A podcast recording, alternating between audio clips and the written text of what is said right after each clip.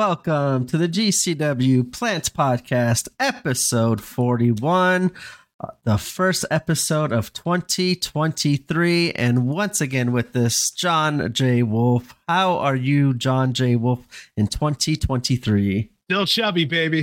Happy 2023, everyone. Happy 2023 to you, sir, Mr. B. I'm looking forward to a really good year. Um, this is not a full year for us, but this is technically year two for us. So looking forward to a lot of great things. How about yourself, man? Looking forward to anything outside of reality in 2023. uh, 2023 in reality has not been good, but uh, outside of reality, and there's still a lot more of 2023 with this podcast and other stuff. I am looking forward to it as well and get to uh, do a lot of fun shows just like right? we ended 2022 on a high note with 40 episodes in what six months? We're going to see uh yeah the episodes yeah. 2023 has in store for us this year. Well fingers crossed we just keep getting better and better either way.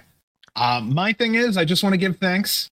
Uh, the the family around gcw gcw fans talents that show up on gcw have been nothing but kind to us. They've been encouraging they've been positive so I just wanted to say thank you for that. And then personally, why not? I want to thank my family. They put up with my dumb ass and they're really supportive of us sitting here as fans and just bullshitting together. So I'm thankful for that. On your end, brother, thank you too. I appreciate everything that we end up doing together. Um, that's all the sappy shit I got in me, my friend. Same thing. I, I, uh, thankful for family, thankful, um, for all the listeners out there as well. Uh, I know we haven't recorded; we're a couple shows behind. I did have a family emergency going on, but um, we have now kind of worked that out to a point where at least we'll hopefully be able to kind of get back on a our non-normal schedule. I don't think we ever had one anyway, but no, uh, no. Get back. We were consistently inconsistent, right? Yeah. So, uh, no, same thing though. Thanks uh, for all the understanding out there. I did get a couple uh, nice notes from a couple people out there. That was nice, man. Uh, yeah, thankful for family ultimately because uh, we still have family around, and mm-hmm. uh, thankful for what 2023 has in store. So far, not so good, but like I said, there's still a lot more. It can only go up, and I'm looking forward to all the fun things that hopefully 2023 has in store for us, for GCW, for our podcast, and for everything else. And yeah, once again, thank thank you to you as well for uh, hopping on the podcast and dealing with my bullshit as well. So uh yeah, it works out, man. Yeah. Uh GCW in LA. I know we're heading out there at some point here soon. So fingers crossed we can get out there and have a good time. Same thing. I'm hoping to meet some people out there, hoping to say hi to a lot of people. There's listeners out there. Please come up, say hi. I'll be there with my family. They're just as nice. Um, please, please, please. It would be a really good time to have with everyone if we could just say hello together. Yeah, we uh we will be there too. We did get our tickets. We're not sitting with you. You're on the floor, correct? Is that the ones you? Uh, yeah, I'm on the floor, front row. So you know, down there with the action. Come find me. Yeah, this time we're uh since we're bringing our son for it's uh it's going to be his uh his birthday. We are we got the front row on the stage, so hopefully uh, yes. we should be nice and safe from any uh fuckery that might happen there. I honestly think those are fantastic spots too, man. I think you really have the secret to the spots because you're flush with the stage. Yeah. You, yeah. I mean, and we're, the ring. Yeah, we're gonna be like right there. We can see see it very clearly. It's uh I've kind of sat on the stage like one time just to kind of like see what the look the view was from up there and it was pretty cool like it's a it's a different uh perspective of it but it's still like awesome seat there won't be anybody pushing their way in front of us and we'd be able to see what's going on and stuff like that. So that's a that's a good thing. Well, I was gonna ask, is that the hard cam? The hard cam yeah, is right the hard there. cam's gonna be on us the entire time for sure. Well, uh, what I mean is that's the same angle and everything, right? They shoot from the stage, I think. Um, they shoot on the opposite side of the stage. There's kind of like when you oh, walk sorry, in. Yes. When you walk in, it's kind of about the same height, but there's a couple steps that lead down. I, it's probably around the same height though. So yeah, I'll be right there, mm-hmm. directly across from the hard cam the entire night. I'm gonna throw some shit at you, dude. No, I don't know I what got, I'm gonna throw. Uh, you're gonna have to work. Oh, streamer, you're gonna have to where you're sitting. You're gonna have to watch out for beer bottles and buckets full of beer and everything that like shit that. Happens. You better hope no one turns heel or anything like that. Okay, so we've been talking about thankfulness. I'm gonna also say that we have been on some things with GCW this year that I especially have said, hey, these are some things I'd like to have. I know B, you're kind of on board with a lot of these things. We talked a lot about uh, video packages, just in, you know having storylines. GCW's really done a good job on making sure they put these video packages together. These storylines have been fantastic as of recent, especially. The video and audio quality used to be a thing at one point. It seems to be a thing of the past now. I'm really thankful for that. The Nick Gage storyline seems to be uh, seems to be interesting, and um, I'm really hoping to see. I'm really interested to see who they're going to keep bringing in for Gage to fight because boy, has it been everyone and everyone. Like I didn't say that right, but yeah, it's it's just been everyone across the board, like Leo Rush to you know the biggest men you can find out there. It's really it's really fantastic. Venue choices also, man. Some of these venues are just love them. You're a venue guy too, man. Yeah, I know I, you know. The venues is what stick out to me is like at certain places. I just remember, like I remember the venue was in, but I couldn't tell you the the show name or any of that and any of that stuff. But like if you say like a match, I'm like, okay, I remember it was like in the the FET arena and stuff like that. So yeah, the venues have been awesome. The storylines, yeah, we always say storyline, storyline, especially uh for these New Year's shows that we're gonna cover. Uh we're gonna cover the first one tonight Til Infinity. That one I took quite a bit of notes of where I thought maybe it would lead us towards some storylines going into the rumble the next night. And mm. a hmm. couple of my predictions kind of came true.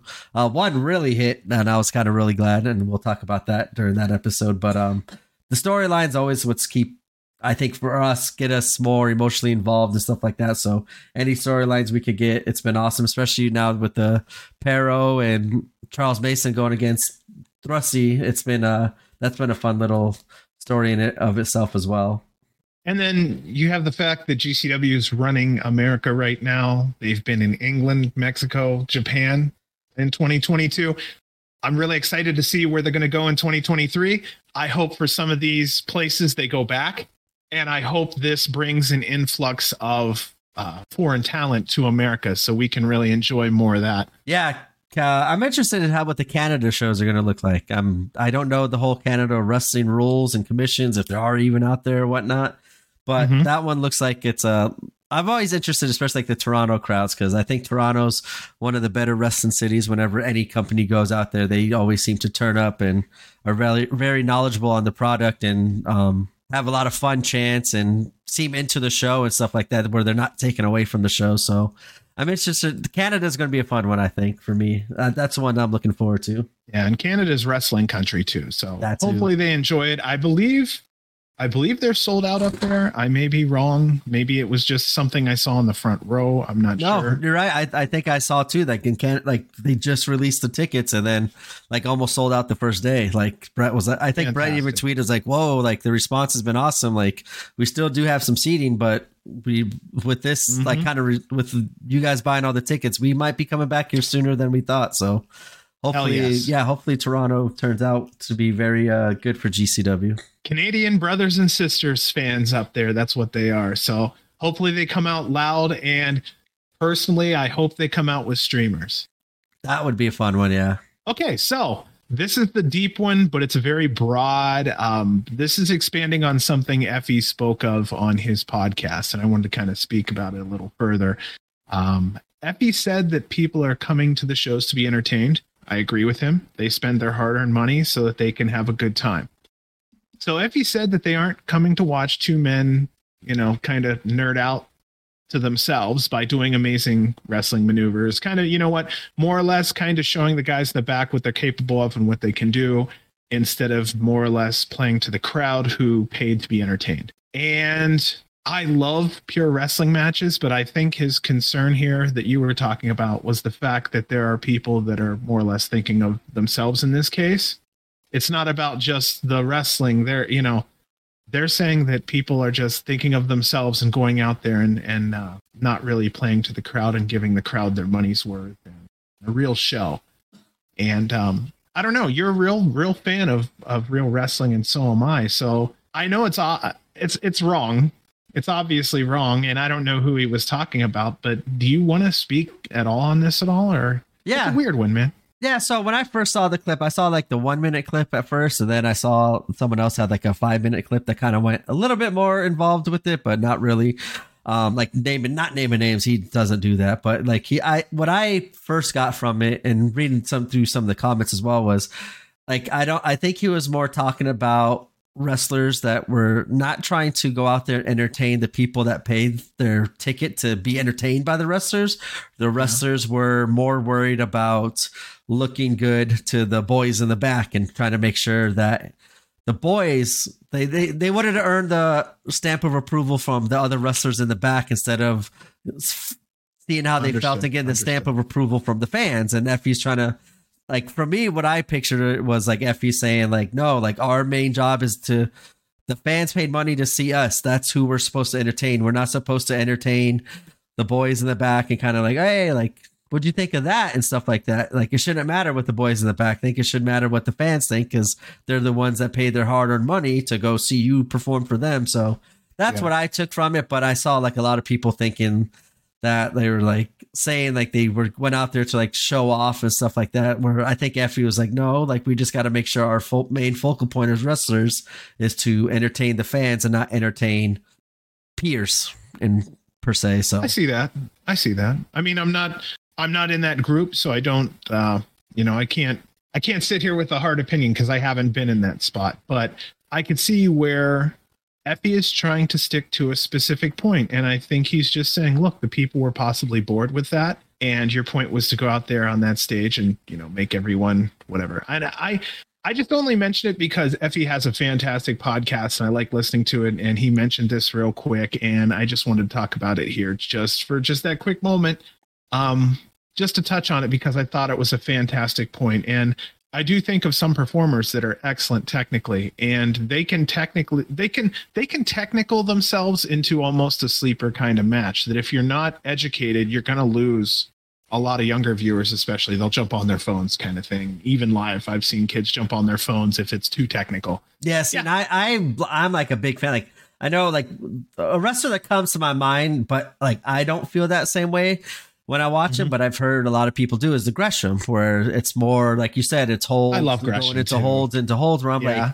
like, like I trained like Brazilian Jiu Jitsu and like MMA for a little bit before I did actually like wrestling training when I uh started wrestling training as well. So like when I wrestled, I kind of like I was like ground based. I couldn't do the high flying lucha shit. Like I am just wasn't coordinated right, for that right. shit. So I kind of have a strong like I love what Gresham does because he tells like cool stories and stuff like that in the match and he works body parts, but he's also such a great like seller too. Like I was watching a match with um him and Lee Moriarty on like Rampage.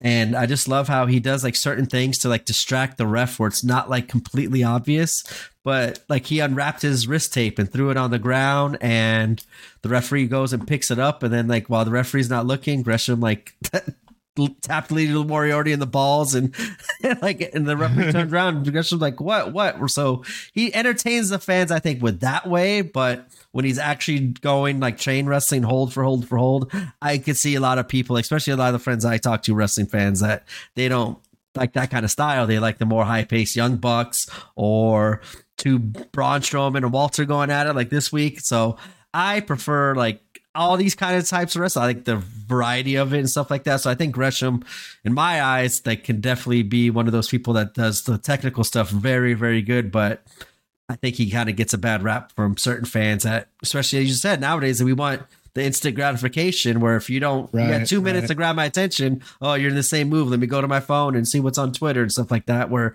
they miss out on other little things and the little intricacies that jonathan gresham does to kind of make it seem like it's a more realistic version of wrestling instead of just like hey give me your foot let me do this like he will work for that foot and stuff and stuff like that. So I really enjoy what Gresham does, but I know he kind of gets categorized as as one of those wrestlers that uh, people go to their phones with and stuff like that, and don't stay entertained and involved in the match. And it's fair and not fair. You know, I understand yeah. why kids wouldn't get it, but at the same time, at that high level of talent, it really is cool to see that exchange go back and forth. Which for people like us, the older guys that appreciate the chess match behind it, we get it. But yeah, I had to just talk about it just because I know we're both fans of technical wrestling, and I thought it was just an interesting, you know, just an interesting thing to touch on.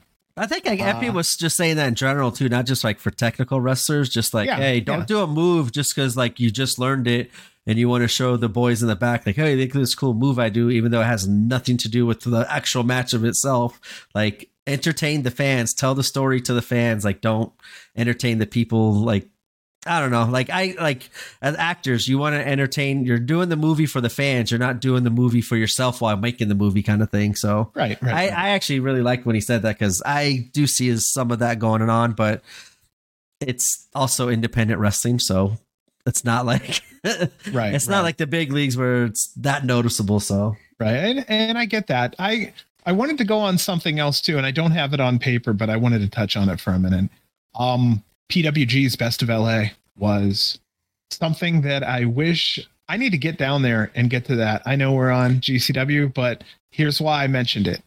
Here's some of the participants in Bola. Ah, uh, Speedball Mike Bailey, Komander Alex Shelley, John Gresham, Aramis, Jordynne Grace, Leo Rush, Black Taurus, Latigo, Daniel Garcia, and Bandito. That primarily sounds like an average Saturday night at a GCW show. And the surprise that happened at the end of night two on Bola, which was kind of crazy. Like that's what made me go like, oh my god! I wanted to go to this one as well. Like especially when they mm-hmm. announced Leo Rush mm-hmm. versus Speedball, like that was it for me. But I just knew with kind of stuff what was going on and everything, like I wouldn't be able to have the time for it.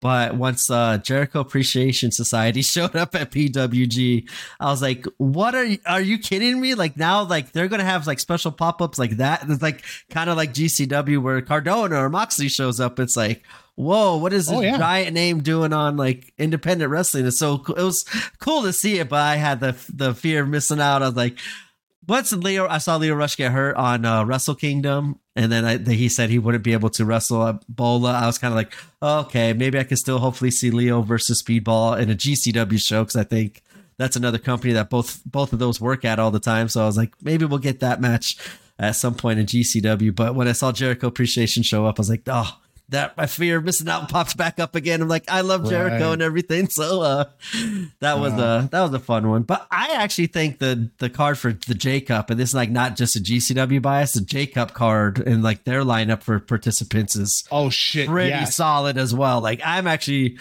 really looking forward to the J Cup as as I would have like the PWG's Bolas because they've always have tremendous lineups as well. But I think this is a nice uh Nice lineup as well, the East Coast version. You know, okay, so I'm actually going over to GCW as we speak right now because I'm going to pull up the J Cup real quick and look at those participants because when I looked at it, it was just like there there wasn't a bad participant in there. Here we go. Just for everyone who hasn't had a chance, as of 22 hours ago from this recording, Speedball Mike Bailey, Alex Shelley, John Gresham, Komander, Arez, Jack Cartwheel, Joey Janela, Jordan Oliver, Cole Radrick, Tony Deppen, Blake Christian, Alec Price, Billy Stark, Starboy, Leo Rush, Dante Leon, Marcus Mathers, Dylan McKay, Charles Mason, and Yo-Yo. Holy mackerel. That's a, I mean, wow. Wow. Yeah, that's right up there. Yeah. Uh, I think they said like every match is one on one except one. I think one's going to be like a little scramble match in the opening round, is what I thought I heard Brett say on the GCW podcast.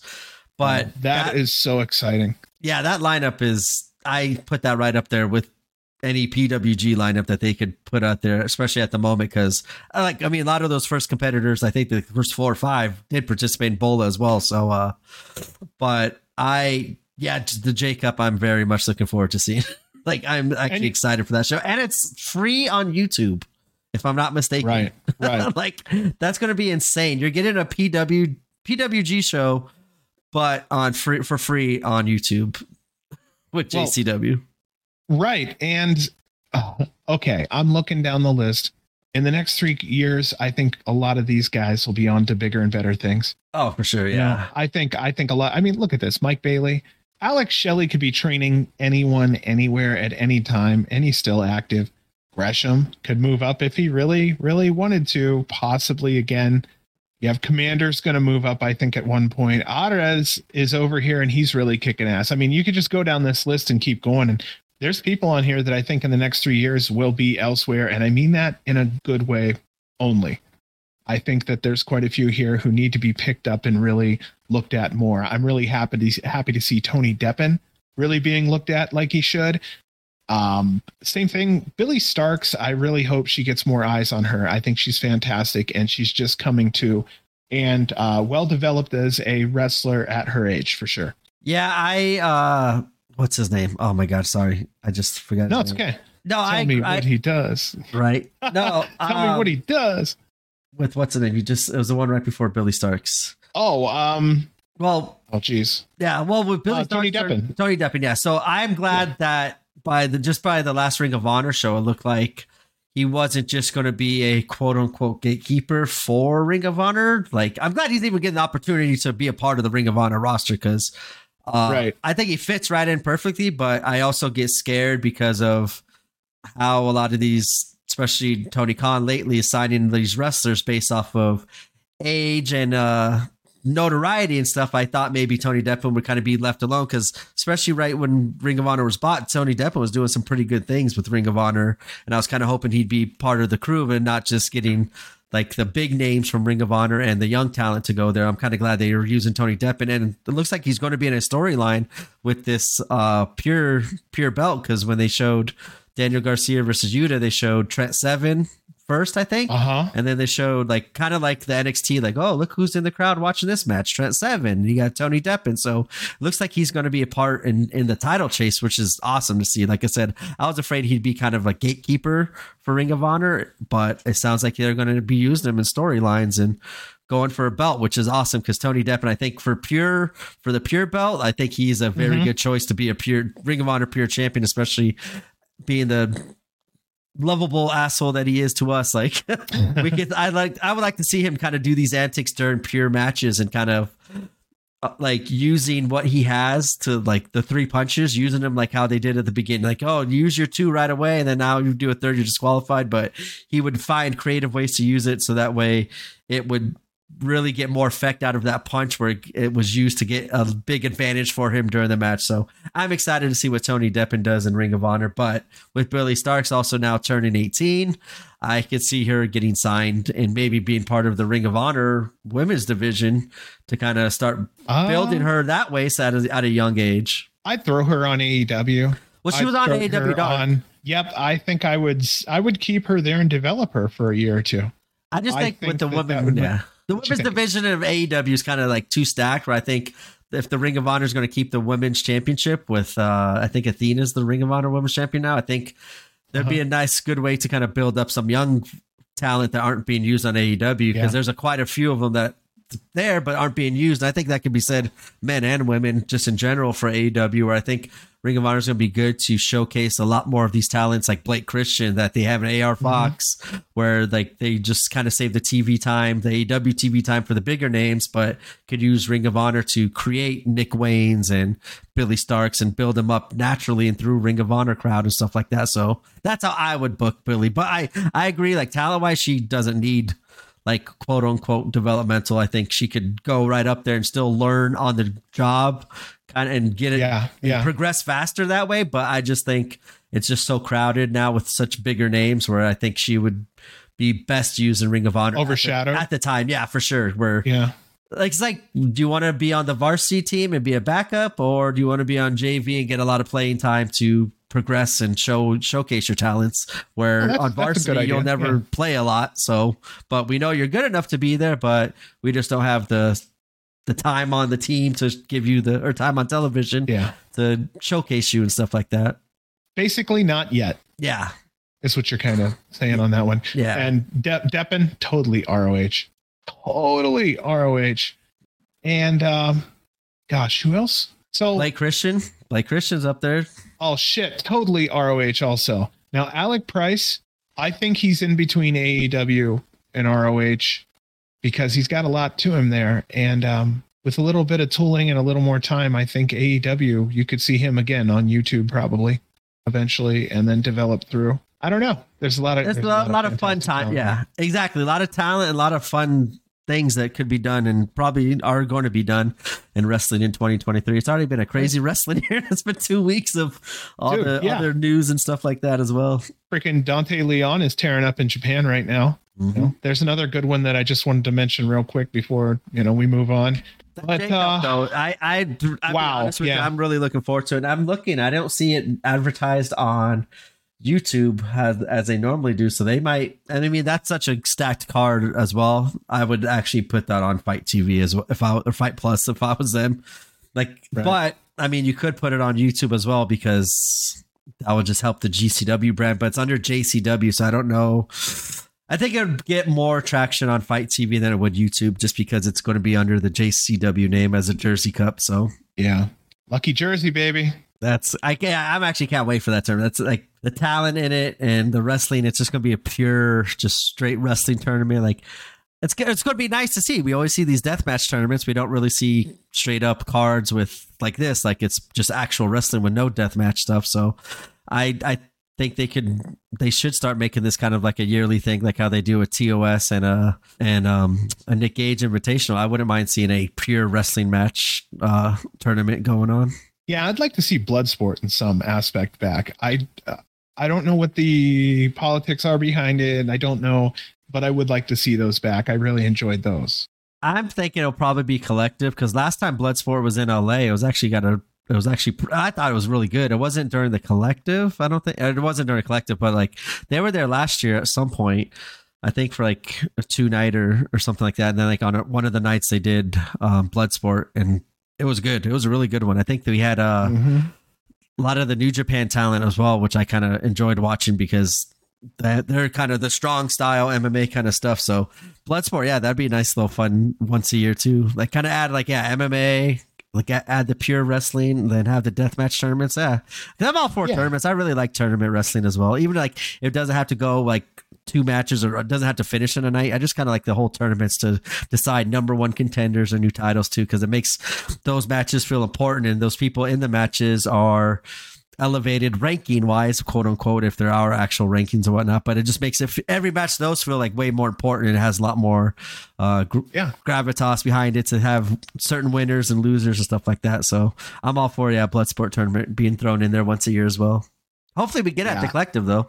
That that uh the building of anticipation in each match as it starts to go up the card and we're in the semifinals and I love that tension and it brings so much to matches and I'm with you there. Tournaments for me are just I love them. If we can get it in in one day, I'd like to really do it that way. I hate doing 2 days unless I have to. Yeah. But uh but I mean if you have to start early and go late, fuck it, do it. But uh yeah, 2 days are a little rough sometimes. Not I'll take it any way I can get it. No shit. I'm not going to complain about good pudding. Yep, I agree with you. I'm the same. Like it makes when you get a day off in between, like I guess it does kind of create like oh you could afterwards like kind of like review and preview what just happened, so it kind of gives you more time to sit on it and kind of build up that ante- anticipation for the next day. But then I also think it takes away a lot of the heat and the buildup that has happened at that current time because like you're so amped and you want to see it finish now. It's like oh like you go all, you get it all the way up and then now you got to come back down and then try to build it back up for the next day. Where if it was like you said a one day tournament, it's going up and up and up and up and up. So uh yeah, I I prefer one day as well. But this is like 20 competitors almost in the J Cup, so yeah, they did have to have at least a scratch. Oh, what is that? Saw number 17. I forgot who was 17, but when I saw 17, I'm like, well, they're going past 16. Like, how deep is this going to go? Because I thought with 16 they could probably still do it in one day, but if it means that we get longer matches on both days, like instead of just rush 12 minute matches, if we get a couple 20 minute matches, I think I'm down for it. Especially Gresham I'm versus uh speedball again. I'm big on 8-man tournaments and Yeah. I'm also big on qualifiers. So let's Yeah. see with an 8-man you have 4, then you have 2, then you have 1. I mean that's a loaded show. That's 7 matches right there. But you could put in wild card qualifiers. Since we're in wild Oh, card yeah. weekend, we Yep. just got out of in football, yeah. And uh you know, maybe have a scramble. Winner of the scramble goes into the opening round. Or And little that's a great way to deal with overflow of the of uh talent. Yeah, I was thinking the same thing. I, I actually wasn't thinking scramble. Actually, that I like that way more. I was thinking like you know how they have like the little rumbles or, um, not the rumbles. What do they call those? Battle royales and stuff like that. Like I don't Mhm. mind those. Like I don't just I don't like to do that more often. But that's for GCW. That was a perfect idea. That scramble. Here you go. We got we got one through fifteen in there. Now it's number sixteen through twenty two. Battle it out. See who's going to get number sixteen. Like I I do like that idea, Exactly. especially in a scramble match because especially uh, we saw the scramble that happened on New Year's Day on the GCW show. That was top of the line scramble there, and that could be like those big names fighting for that last spot in the Rumble. This case, well, a spot in the Rumble for this case, the last spot, but that made that made that scramble match feel a lot more important, and you could see the talent step it up because that was one of the like when we talk about it on the next podcast. uh that was one of the best scrambles I've seen GCW do. Be, not just because of all the name talent, but because there was a like a carrot at the end should show up in the next night's rumble at the 30th spot so if you do that for a tournament to get that last spot in the tournament that's that was that was good i like that No, it's just an idea. And the other one would be um, there are two ways to enter the tournament. One is you go one on one with someone and then you enter the first round of the tournament. Let's just say later down the road when the tournament's being taken place. Or your other option is you can enter a scramble. And if you win, you start at the tournament at level two. You skip around yeah. Basically what's what i'm saying is you have to beat so many men. That Yeah. kind of makes it interesting because that creates extra tension when they go oh shit moxley or whoever. Moxley that's kind of funny but whomever wants to throw their hat in the ring against six so they can skip the opening round. Basically they are betting on their talent. Yeah it's like a like football they get the bye week the the top seed the whoever's the best team gets the bye so that way they don't Yeah. one less round of playoffs for them. That- totally football. that's good. Totally yeah. football. No, it's good. I like how they could go all these places, but I'm glad they are doing like the J Cup tournament and like the scramble for the 30s. Like just going back to all the stuff we were saying, GCW's been doing awesome at lately that we've been asking for. That this is another one making these matches feel worth something. And I hope this J Cup kind of turns into maybe a future chance at the extreme title or ultraviolet title. I, probably not ultraviolet title. Probably not even extreme title because it's just the way they're different wrestlers. But I did hear Brett say something about on the podcast of an introduction of a new title. So don't go too far or did he did he say what it was or anything or he just Nope. mentioned he said okay there i was gonna say don't go too far no, he said there are plans of uh, another belt being introduced here soon, and I'm wondering if that has anything to do with this J Cup of maybe. Uh, if you win, you're going like, as we said, we were talking about like a pure division, a scramble, like not a division, but a pure title, a scramble title, and stuff like that. I wonder if this is going to have some sort of kind of like a mixture of the two where, hey, if you are this champion, we know that it's just going to be a non deathmatch kind of match because all these wrestlers pretty much aren't deathmatch wrestlers. But if you're Mhm. going to be this champion, then we know the rules of this this title is going to be non-violent. So I think that that might have something to do with this new title being involved I would just like to see them win something other than a trophy. Because I don't know, I I wish it would turn into like a title shot or action actual title or something like that. But I just don't know. Like with these wrestlers, you couldn't put them into a number one contender for the extreme title, which I guess I could see that a little bit more than the ultraviolet title, obviously. Okay, so I know this is going a little further down the line here, but I kind of wrote something down that I wanted to mention earlier that was part of the, you know, being thankful and whatnot. But it kind of came up here in the J Cup, and we were just talking about Bola. Pretty much, I'd have to say, hands down, GCW has the broadest showcase of independent talent. I also think they have the best showcase of independent talent.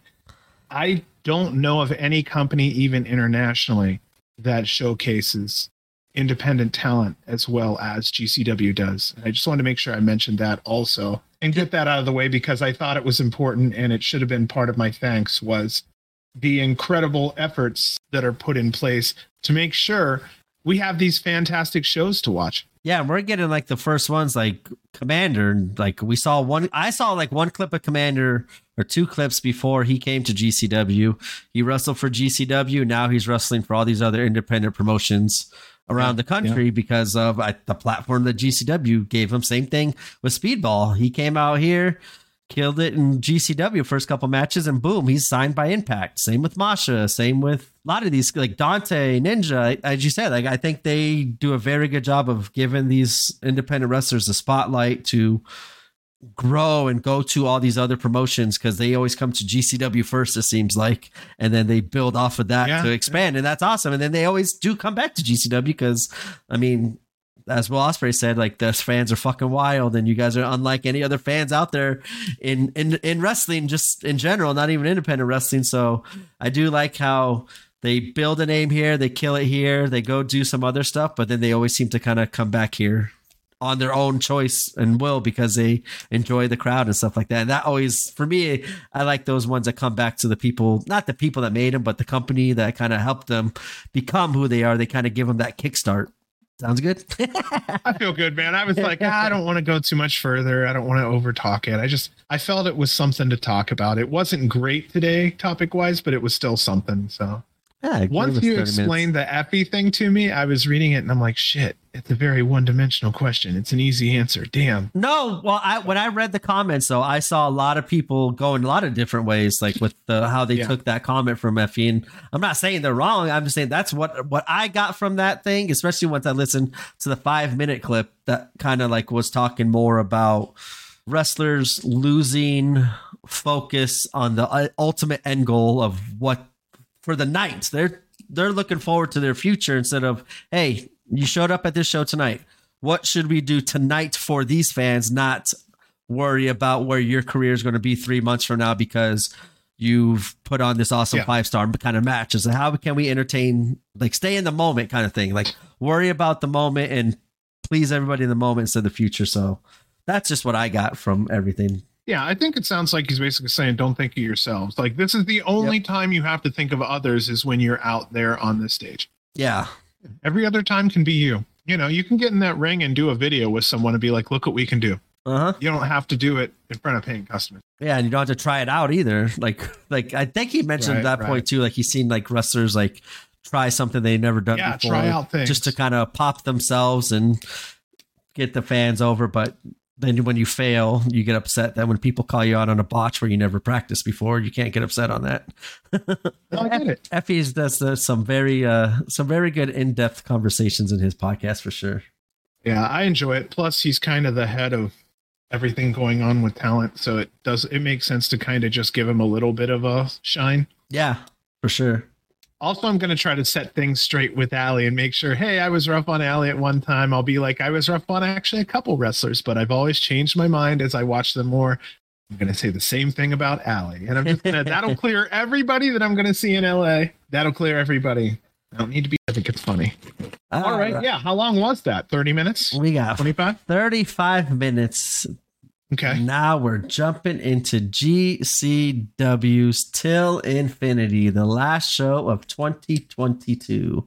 Coming from the Carousel Ballroom at the Showboats in Atlantic City. And uh yes, I like how in your pre-show notes, like I wrote down the same thing. Like MLJ switches it up now. He's not just saying I'm in the showboat or all that stuff. This time it Right. was I'm in a tuxedo, and I love it because I know last year there was a lot of talk. There was a lot of fans are trying to get everybody dressed up for the show, and I remember like there was a Twitter space like either the night or two nights before the show, and like I remember MLJ is like, "I'll get in a tuxedo," and Brett's like, "Good for you," because we're not all getting in tuxedos. And Emma's like, "I'm not going to be the only one in there then," and but he also had his uh rap battle at the end too, so he decided not to go with the tuxedo. But seeing him this year in the tuxedo was kind of a nice little callback for me because I, like I said, I listened to the the talk about the last year stuff, so that's what what I thought about when I first saw him in a tuxedo. And uh introducing the crowd or introducing the fans in the crowd and stuff like that to the start of the show. and I had no idea what to expect with this show because it's going to be a unique one.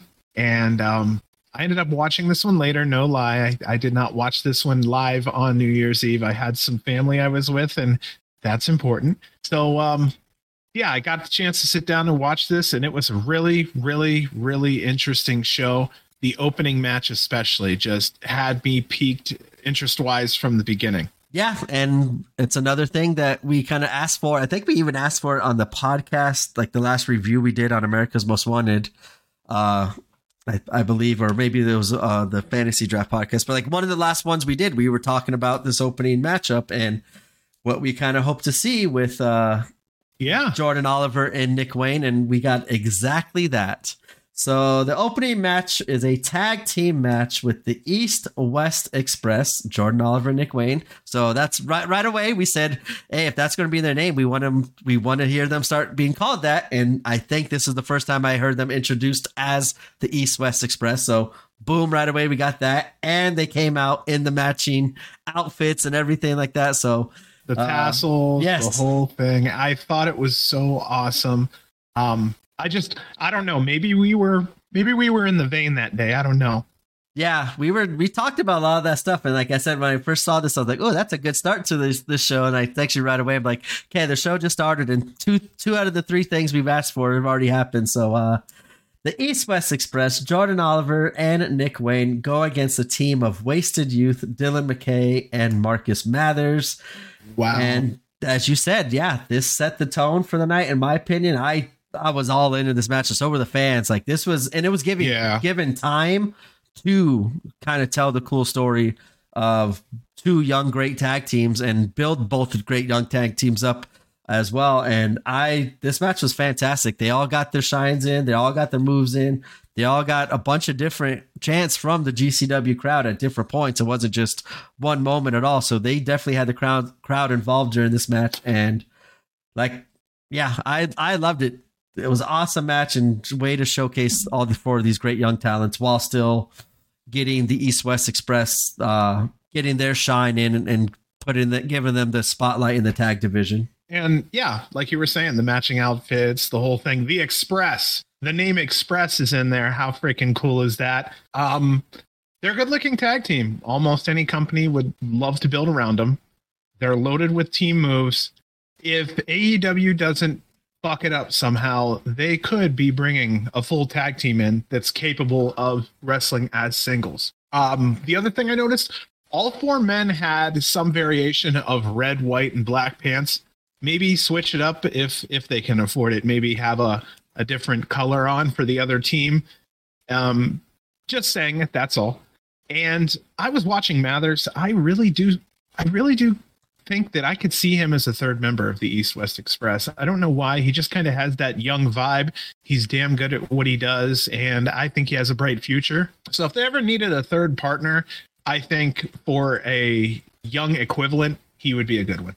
See, I was kind of going the little opposite here during this match, seeing how Marcus's mannerisms were towards Jordan specifically. It seemed like there was a lot of like it seemed like there was some beef in there and like, tension. yeah. Yes, and like Marcus Mathers, like no, like I want I don't want you, Nick. I want Jordan. And when they were in the ring, it seemed like they were really going at it and stuff like that. So I thought maybe they were kind of building these two tag teams for a little bit longer feud or building Jordan and Marcus for a little bit of a feud by oh, themselves. Be because yeah, it looked like to me when I was watching, it's kind of like Marcus, like, no, okay, I'm tired of Jordan. You're getting all the spotlight. Like, I we're here now. It's my turn. Like, get out of here, Nick Wayne. You're not even going to be here soon. I want Jordan. I want I want the big dog right now. And I loved how the tension kind of like for me, it got me more invested whenever those two were in there were in there against each other specifically because it felt like there was a little extra something behind every single move that they gave each other. And I I'm all for that kind of stuff. And I haven't mentioned Dylan yet. I do want to say he had a fantastic Pele kick on Oliver, but also he was kind of a touch off in this match overall. I don't know why. Um, it could be injury. Um, and the only reason I say that is because he wasn't his normal self as much, and so I don't want to discount him at all. I just say that it wasn't a normal wasn't normal performance for him, and I noticed Mathers a great spinning Northern Lights. He was a bulk of the offense and work for his team, and he showed up a hell of a lot.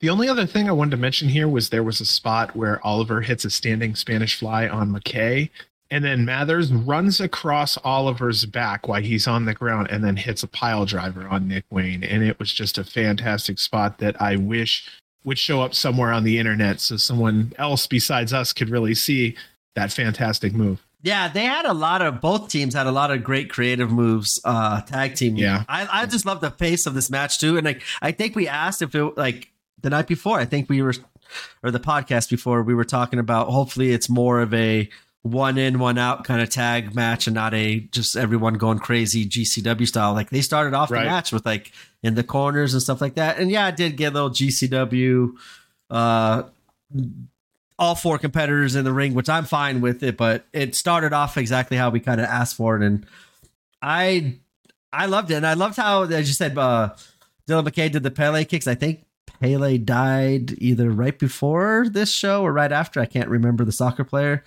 But Yeah. I remember him doing the Pele, and I, I just right away went into like, oh, that was like a co- cool little callback to the Pele kick that AJ Styles used to do and stuff like that. So I thought like that was kind of cool timing on Dylan McKay's part. Um, but yeah, I want to see these tag teams go at it again because I, I love the pacing. Everything clicked in this match. The intensity was there. The crowd definitely loved it. The crowd was there was like I said, three or four different like this is awesome or GCW chants, and they just let the competitors know like, hey, like we're entertained, and that's why I always kind of get worried with the AC crowd with actual rest like with wrestling, wrestling, and not death matches because I'm always afraid that uh they just want the blood and stuff. But they definitely gave all the these two tag teams all the love, and like I thought this was at this not just at this point, but once I saw this match, like that's gonna be hard to follow. And as we kind of see the rest of the night, it kind of was hard to follow still. But all, Oh, saying all yeah. the Oh, other yeah. matches were bad, but I just think the energy level of the crowd was way hotter at this point than pretty much any other point throughout the rest of the night. Okay, so should I give away the winner here? Let's spoil it. Okay, our winner was the East West Express. They hit double clout cutters. It was absolutely beautiful. I'm going to double what you said. I really like the pace for this one. It was not too fast. And you know how the younger talent tend to speed up, speed up? They had it in those, you know, spots here and there, but primarily it's like they knew they had to go 65 miles an hour and they stayed right there the whole time.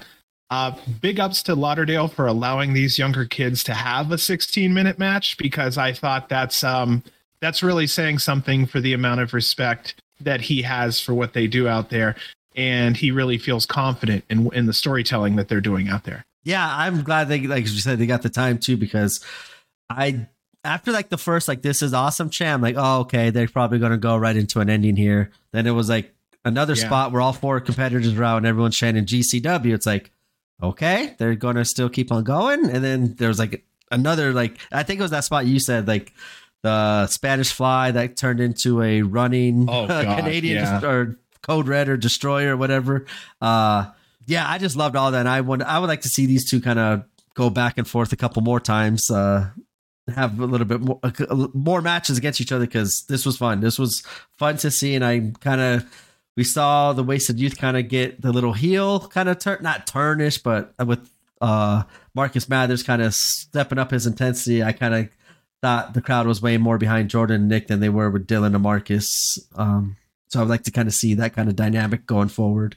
But yeah for sure you could tell that yeah, incredible first Um, match though of the night. so the only other thing i was going to say and I, I normally don't do this but i would have actually pulled out dylan mckay on this one and put in alec price so we would have had alec price and mathers versus oliver and nick wayne and we still would have had all that youth in there but i just feel like with the length that jordan oliver has that i think alec price would have fit a little better in that category Yeah, I but think of course that's you know pipe dreams da, Yeah. but sorry there No, no, I I agree. I think he kind of fits in more than Dylan McKay because I I think he's just a little bit more well rounded at this point. Where Dylan McKay kind of seems like you insert him in here or there for a couple moves and then that's it.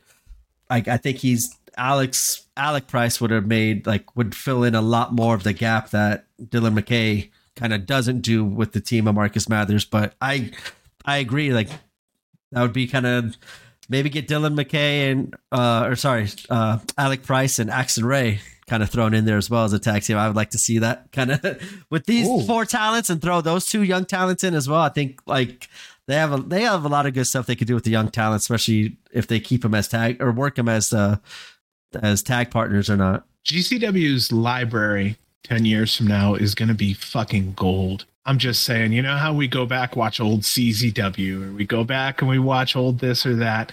I really do think in 20 years, people are going to do what they did with ECW, where they're going to brag that they watched it, even though they didn't. And they're going to want to go back and watch all these matches because all of those guys were out there doing it when they were young and hungry. And I really hope that uh, a lot of people really do appreciate what's going on here because the library being built of young stars is just tremendous right now. Yeah, and I that's what I've been watching with GCW as well because I did missed out on a lot of independent wrestling until GCW. So that's how I, as you said, I kind of am more grateful get to see it happening now in front of my eyes. Where, like she said, in a couple years, I could go back and like, oh, let's go watch Jordan and Nick when they used to tag team, and now they're going against each other on AEW and stuff like that. So uh, I definitely am kind of glad, especially on FITE TV Plus now, all the whole library is up there for free for or for, not free for five bucks a month. So there's a lot of stuff you could go back and watch, and this will.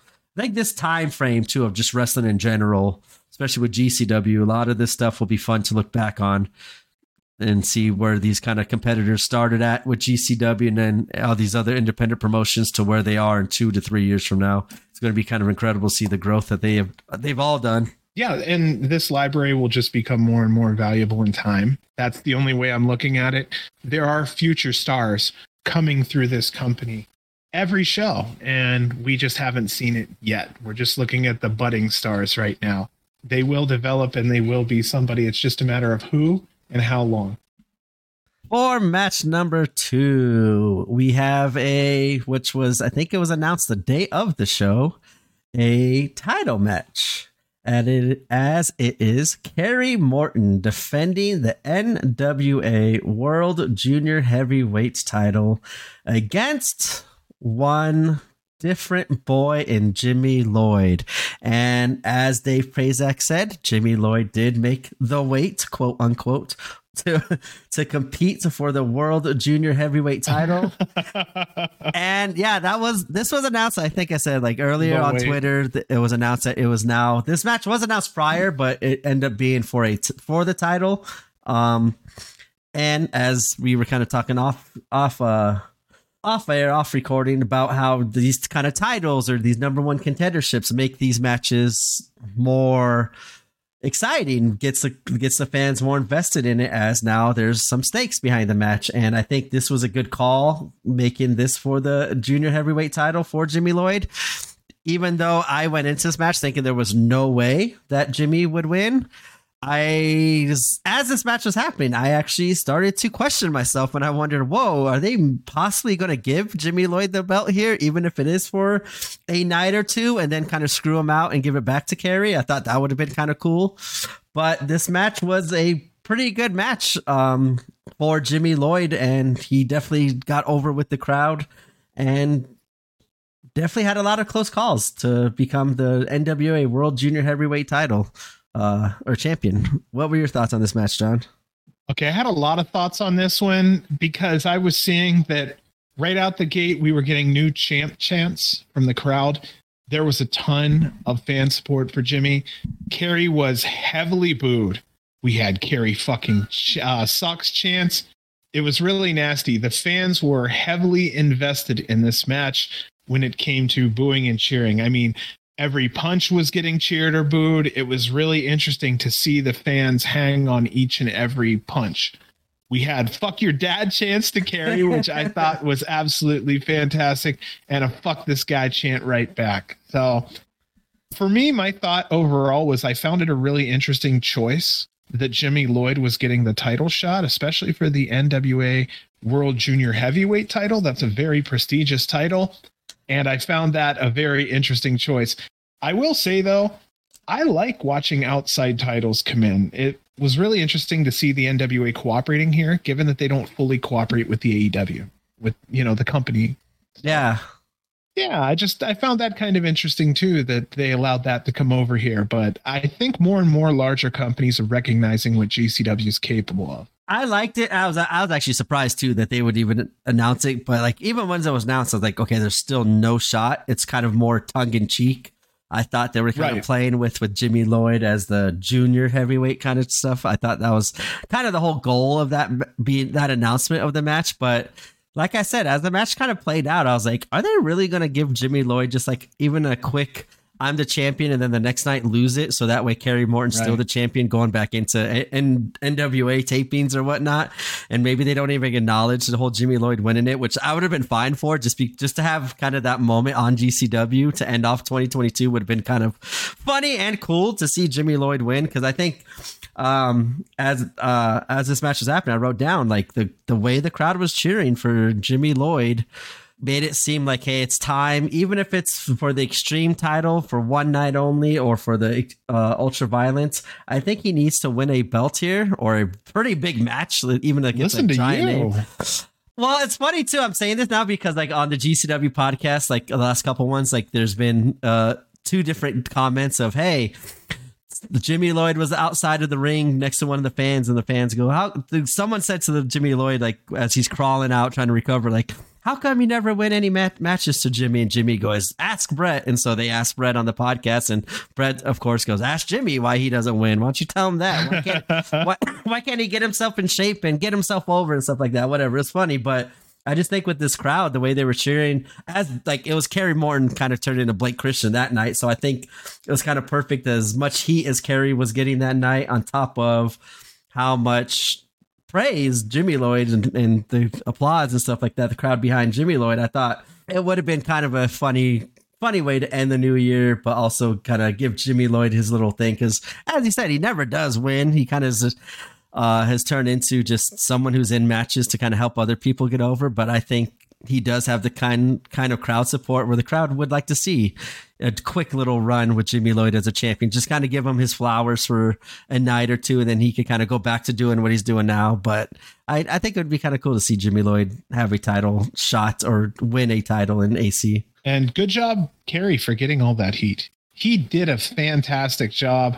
That was his daddy's learning through and through. I'm not going to lie. I'm going to go ahead and just go ahead with the winner here. Kerry Morton was the winner. He had a fantastic knee strike on Jimmy Lloyd. After the match there, Kerry tells the camera he's going to be the next GCW champion. That's interesting. What do you think about that? Do you think he's just fucking around or do you think he could run? He could run just a one time, just, you know, just because he's a Morton. Yeah, I can see him kind of getting a shot against Nick Gage, but I also think he was doing that just to even further his heat because he knows Right, obviously the right. crowd doesn't want to see him be GCW champion, but he is still so young and he has improved. Like this was actually one of the better matches I've seen him in, especially character wise. Obviously, getting diving into getting all the heat and stuff.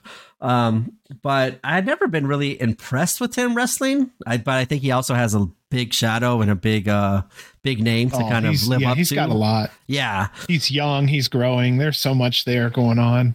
But every time I have seen him, he has improved for sure. So um, I definitely would like to kind of see the improvement going. Um, even if it's like this for a quick little seven minute match as the world, the NWA World Junior Heavyweight Champion, I don't mind seeing him on the show, as you said, with another company's belt.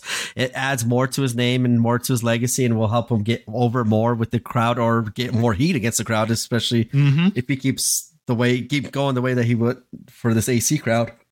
But I I didn't mind. I kind of liked how it was a last minute change. And like, and I honestly, I honestly did. I'm not even just saying that. Just like, oh, I hope Jimmy Lloyd win. Like, I, I honestly thought a couple spots where, oh shit, he might pull this one off. And just like, I wasn't expecting it to last long, but um, it got me more interested in this match, where I probably wouldn't have been as interested if it wasn't announced as the title match. I would have just been like, oh, this is a normal Jimmy Lloyd Kerry Morton match. So I think ultimately that little change got me more invested and got the crowd more invested in booing the shit out of Kerry Morton too, and got the crowd and it showed. I think it showed off to the fans like how over Jimmy Lloyd is, even with losing all this time, and how how everyone does love seeing him in the ring and he does get it like even in LA he gets a pretty loud uh for his entrance they chant his song and stuff like that so it's always kind of nice seeing him getting the, the getting the the praise from fans other than AC but I would like to see Jimmy Lloyd kind of more in the ultra violent or extreme kind of title hunt and start chasing after one of those belts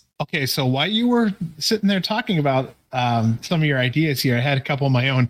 I'd like to see Kerry versus Deppen. I'd like to see Kerry versus Axton. Ray.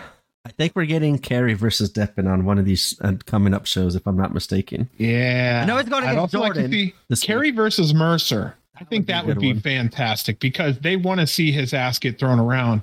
Who better? yeah and like and Um, Shane Mercer would get just the biggest pop as Jimmy Lloyd I think as well I also want to try Kerry against a Lucha. I don't know who. I didn't have a name. I'd just like to see what he's capable of when he has the he has more gears. He has higher gears in him that we don't see. I'd like to see a Lucha bring out some of the faster things that Kerry can do. I think I don't have a better way to put it. But did you notice how much heat Kerry was getting on the way out of the ring? Yeah. Did you see that? Hell yes. Hell That's- yes. What is he a fucking heel. I Yep. love it. That is, I'm glad. Like he, I don't think he expected that. I didn't expect it to go like that. So I don't know what happened, or maybe the crowd was just that into the whole kind of like tongue in cheek. If Mhm. Jimmy Lloyd does become the junior heavyweight champion, I thought like maybe that affected the crowd, but he also played off so well with it. Like he didn't, he didn't Yeah. just like like how Blake when they did it with Blake Christian, you see him kind of get taken aback by it. Where you see Kerry did get taken aback by it, but then also just dove into it right away. And it's like, oh, you guys He did like this it. match too. I'm this champion. You don't like it? Why are you guys booing me? Like I, he did it perfectly, and that's as you said, that's what we want. That's what he wanted at that time. Like he adjusted well to whatever. I don't think it was expected that heat, but No, he it adjusted was so not. well to it. And then like him dancing with the belt afterwards, right in front of Jimmy Lloyd and stuff like it was. He played that so good. Where I think he has to be a heel now. And as you said, like you would like to see him go against Tony Deppen. I think him and Tony Deppen. I could see him being Tony Deppen light right now, and them kind of working as a tag team and playing off of those the heat that they both could get as easy as they both seem to. I see a lot of similarities between Tony and Kerry, where I can see them kind of being a tag team and getting that heat Ooh. together. No, I think that would be fantastic. Um, Kerry Morton, yeah, he's getting this fantastic heat. I hope they take advantage of this somewhere. Maybe there's a face that needs to be pushed. That would be the time to do it. I do hope Kerry shows up more just because the fans fucking hate him. And I love it's not hate, hate. Let's be honest. Yeah, yeah. But they, but they don't like him being there. Um, and good call when it comes to how the the face heel turn kind of thing happened because I noticed in the beginning of this, Kerry was very face like. He was even kind of uh, getting into Jimmy Lloyd's music when Jimmy was coming out. You can even see him kind of bobbing his head and kind of interacting with the crowd. And then, yeah, it didn't take long, and Kerry adjusted very well. And you're dead on by mentioning the fact that he did such a damn good job adjusting to the match and adjusting their uh, their uh, approach to how they perform this. Yeah, I, I, if Kerry's gonna be like this, I want to see him more. Even if it's in JCW per se, like I, I think he kind of fits there a little bit more than GCW. But obviously, we've seen a lot of the JCW roster with GCW and stuff like that. So, um, I still would like to see him kind of grow as this heel persona in GCW. Now, I'll be honest with you, I don't know what his character is in NWA. I don't watch NWA programming or even really keep up with it. So I don't know if he Uh-huh. is a heel in NWA or not, but um, if he's just a heel for GCW, I think he needs to stay doing what he just did because that's probably the biggest reaction he got, good or bad, uh, in any GCW setting I've seen him in. And obviously, as a performer, no, you don't want the crowd to have no noise. You rather them have. Ev- Even if it's So- heat, yeah, you want the yeah. heat on you as bad. So it's, that shows he's doing a good thing. So I hope he kind of keeps this momentum going since he seemed to all of a sudden for I don't know the reason got the momentum and heat keep it going and keep getting the heat because I think it has its place for GCW as we always talk about these the these assholes and Charles Mason and Tony Deppen and Perro and everything ruining stuff. Uh, there's always room to get that that kind of uh, crowd reaction from any kind of crowd, and I want to see more of it from Kerry Morton. Okay, so one thing I want to mention about Kerry Morton is that he reminds me a touch of Mike Awesome. And I think it's mostly in the body. He doesn't have that luscious hair, but I think it's in the body. He kind of has something there that reminds me of him. I went ahead and looked up a little more on Kerry just to see what we have out there. He's five foot 11. That's his build height. And he has a build weight of 191. Check this out. Trained by Bobby Eaton, Chase Owens, Ricky Morton, Robert Gibson, and Tom Pritchard. Can you have a better set of trainers? Really? That, that's a good foundation to start learning and building your craft. Is right there, those names. so let's not bullshit. AEW or WWF in five to 10 years? 10 years. Let's go 10 years because he'll have plenty of chances to develop. How old is he? To be honest, I don't know how old he is. I thought he wasn't like as young 21 as- years old. Oh, he is that young. Okay, I thought he Yeah, wasn't as young as I thought. So here's here's what I do have on him just a little bit. So of course NWA 191 has a background in cheerleading, football. I'm guessing that's football because it's a German site cage match, and uh, ringen. I don't know what ringen is. So I'm guessing those are probably German words for other things. But um, yeah, he has a hell of a background there, and I'm hoping to see him really develop because he's one of those ones that has that background that WWF, WWE ha, loves to tout. We have a second generation. We have a third generation here. I think they like that. And What That may be something. He'll at least get a shot at the. WWE. that's the where, the one one place I'm thinking of. The only thing like that makes the most sense to me is NXT. Kind of, he kind of would fit that perfect bill for NXT. Where I don't think I don't know As of like, I- now or in 10 years? That's what I was just about to say. As of right now, I see like NXT ready and could do a lot of stuff in NXT good. I just don't think he's ready for a main roster. But I don't. Not yet. Maybe even Ring of Honor is another little place I can Huh. see him kind of doing. That's like kind of NWA, kind of like what they're doing, more old school kind of stuff. Because I, I, I just picture He's him right now. Yeah, he's more old school right now. So I could like right now, I could obviously see him thriving for Ring of Honor at some point. I think that's a good point too there. Um, I think with the classic Morton style, he may remain independent for a very long time. I'm not That's what I was really originally sure. thinking. If Yeah, you had to so tell I'm me like put money on it, that outlaw him. yeah, Yeah. if you tell me put money on it, I'm putting money on he's just independent, still sticking with NWA. But I think he could possibly go to NXT or Ring of Honor. I think I think that fits him more like because it's obviously a quote unquote step above the Indies because it'll be a Mhm. more reputable name. But I could see him. That's about like I think his ceiling right now, from what I see, is like kind of Ring of Honor, Impact, maybe even. I don't think he's quite ready for like. I even in ten years, I don't know. But he is younger than I thought. I thought he was like a little bit on the older side for being Kerry Morton's son. Um, not Kerry Morton. Um, Ricky. oh, yeah, Ricky. Good old Morton's son. Ricky, Yeah. man.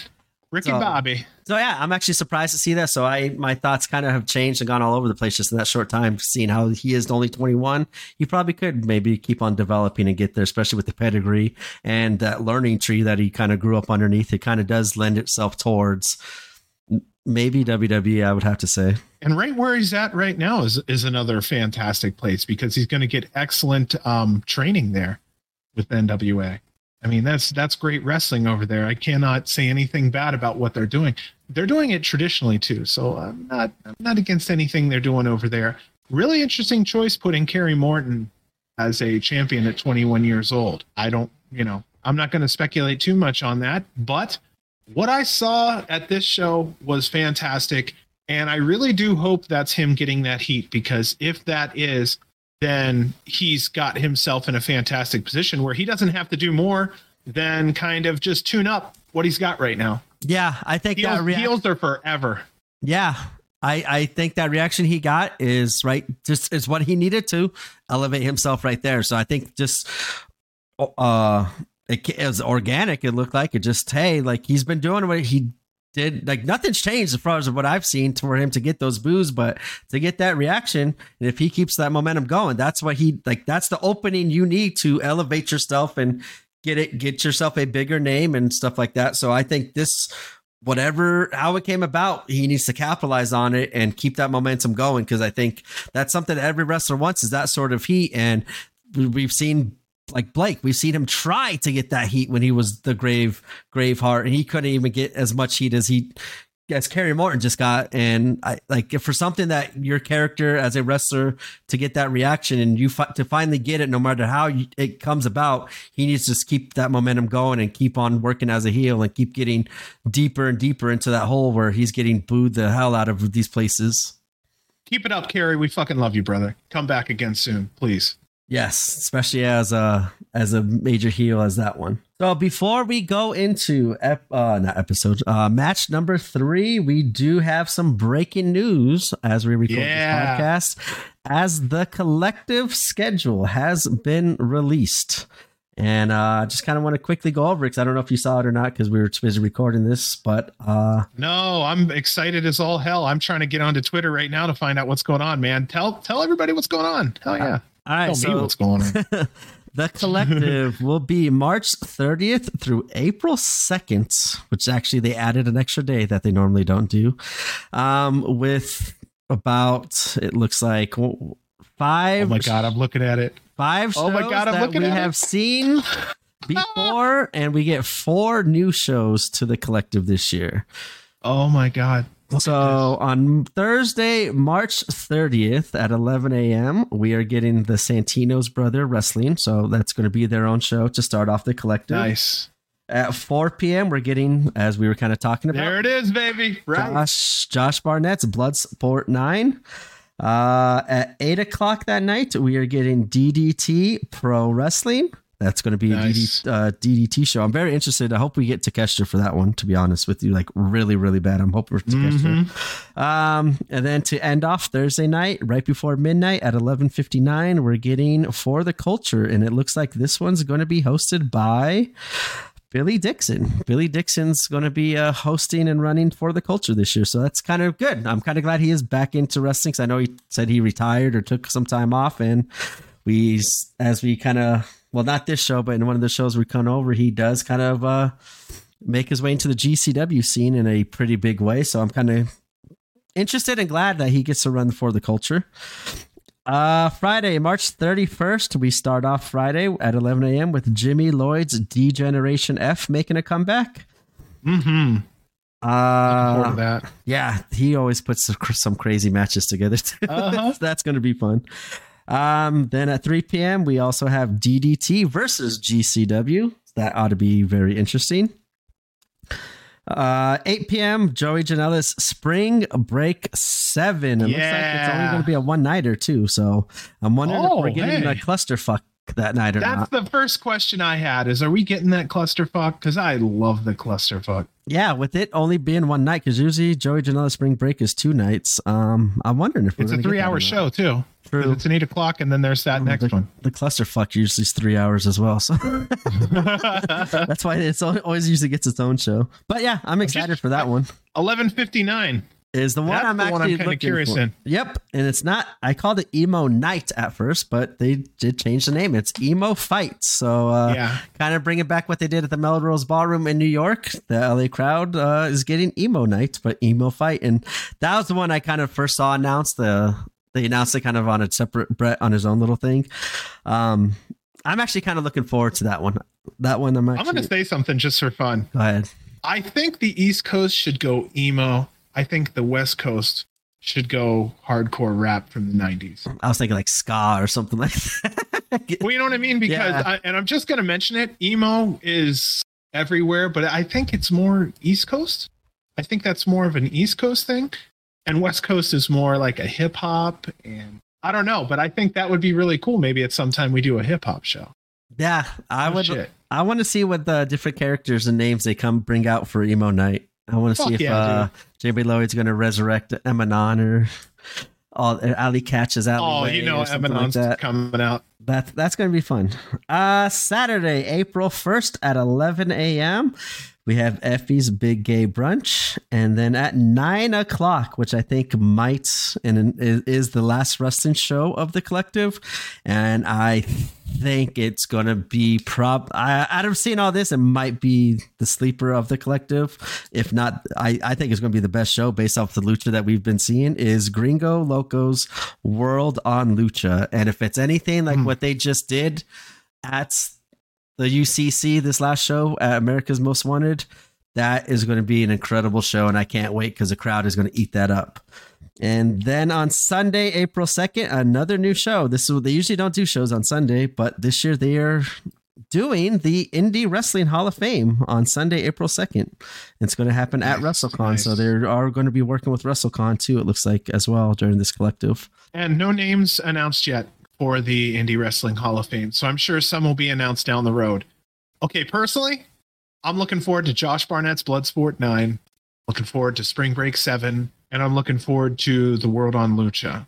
I think that's my my three that I'm really mostly looking forward to. I think after that, it's going to be For the Culture, Emo Fight, Effy's Big Gay Brunch. I think that's my next one. But I don't know. DDT versus GCW has the chance to be a bloody, fucked up affair. Yeah. Wait, we're at the UCC though, so I don't. that was going to be where I was about to chime in here. Where like, there's two shows that I'm kind of really not disappointed, but after hearing the podcast that they just did, the GCW uh, podcast on their Patreon, I kind of mm-hmm. didn't did not expect to see after hearing it. But Planet Death is not on the collective this year, which is disappointing to especially the deathmatch fans. And I wonder how much that's going to kind of hurt the collective because, as we always say, the LA fans they want the death matches. They want the death matches. But Brett made a comment the, on the podcast saying that how the UCC, the venue, is not a big fan of these death matches where uh, they they will, do it, but it's rare. exactly. It like, right? Yeah. And so when I well, went then, back okay, and counted good. all the shows that they've done at the UCC,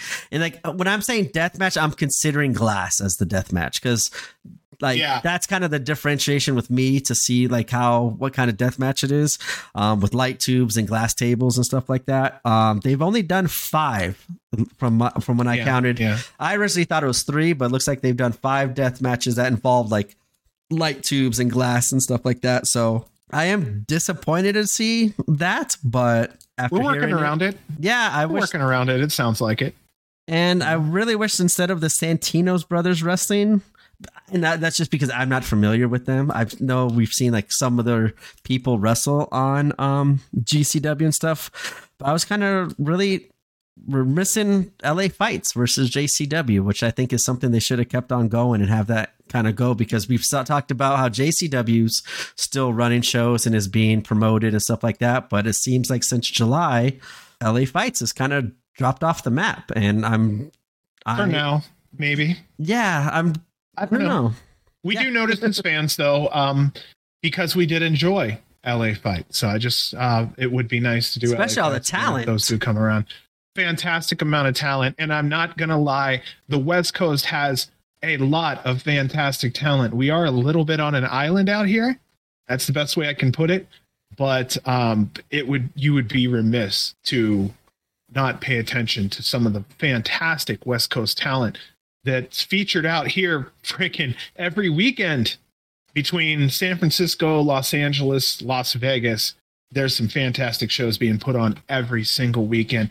We have some fantastic talent out here on the independent scene that I think personally GCW really does need to look at.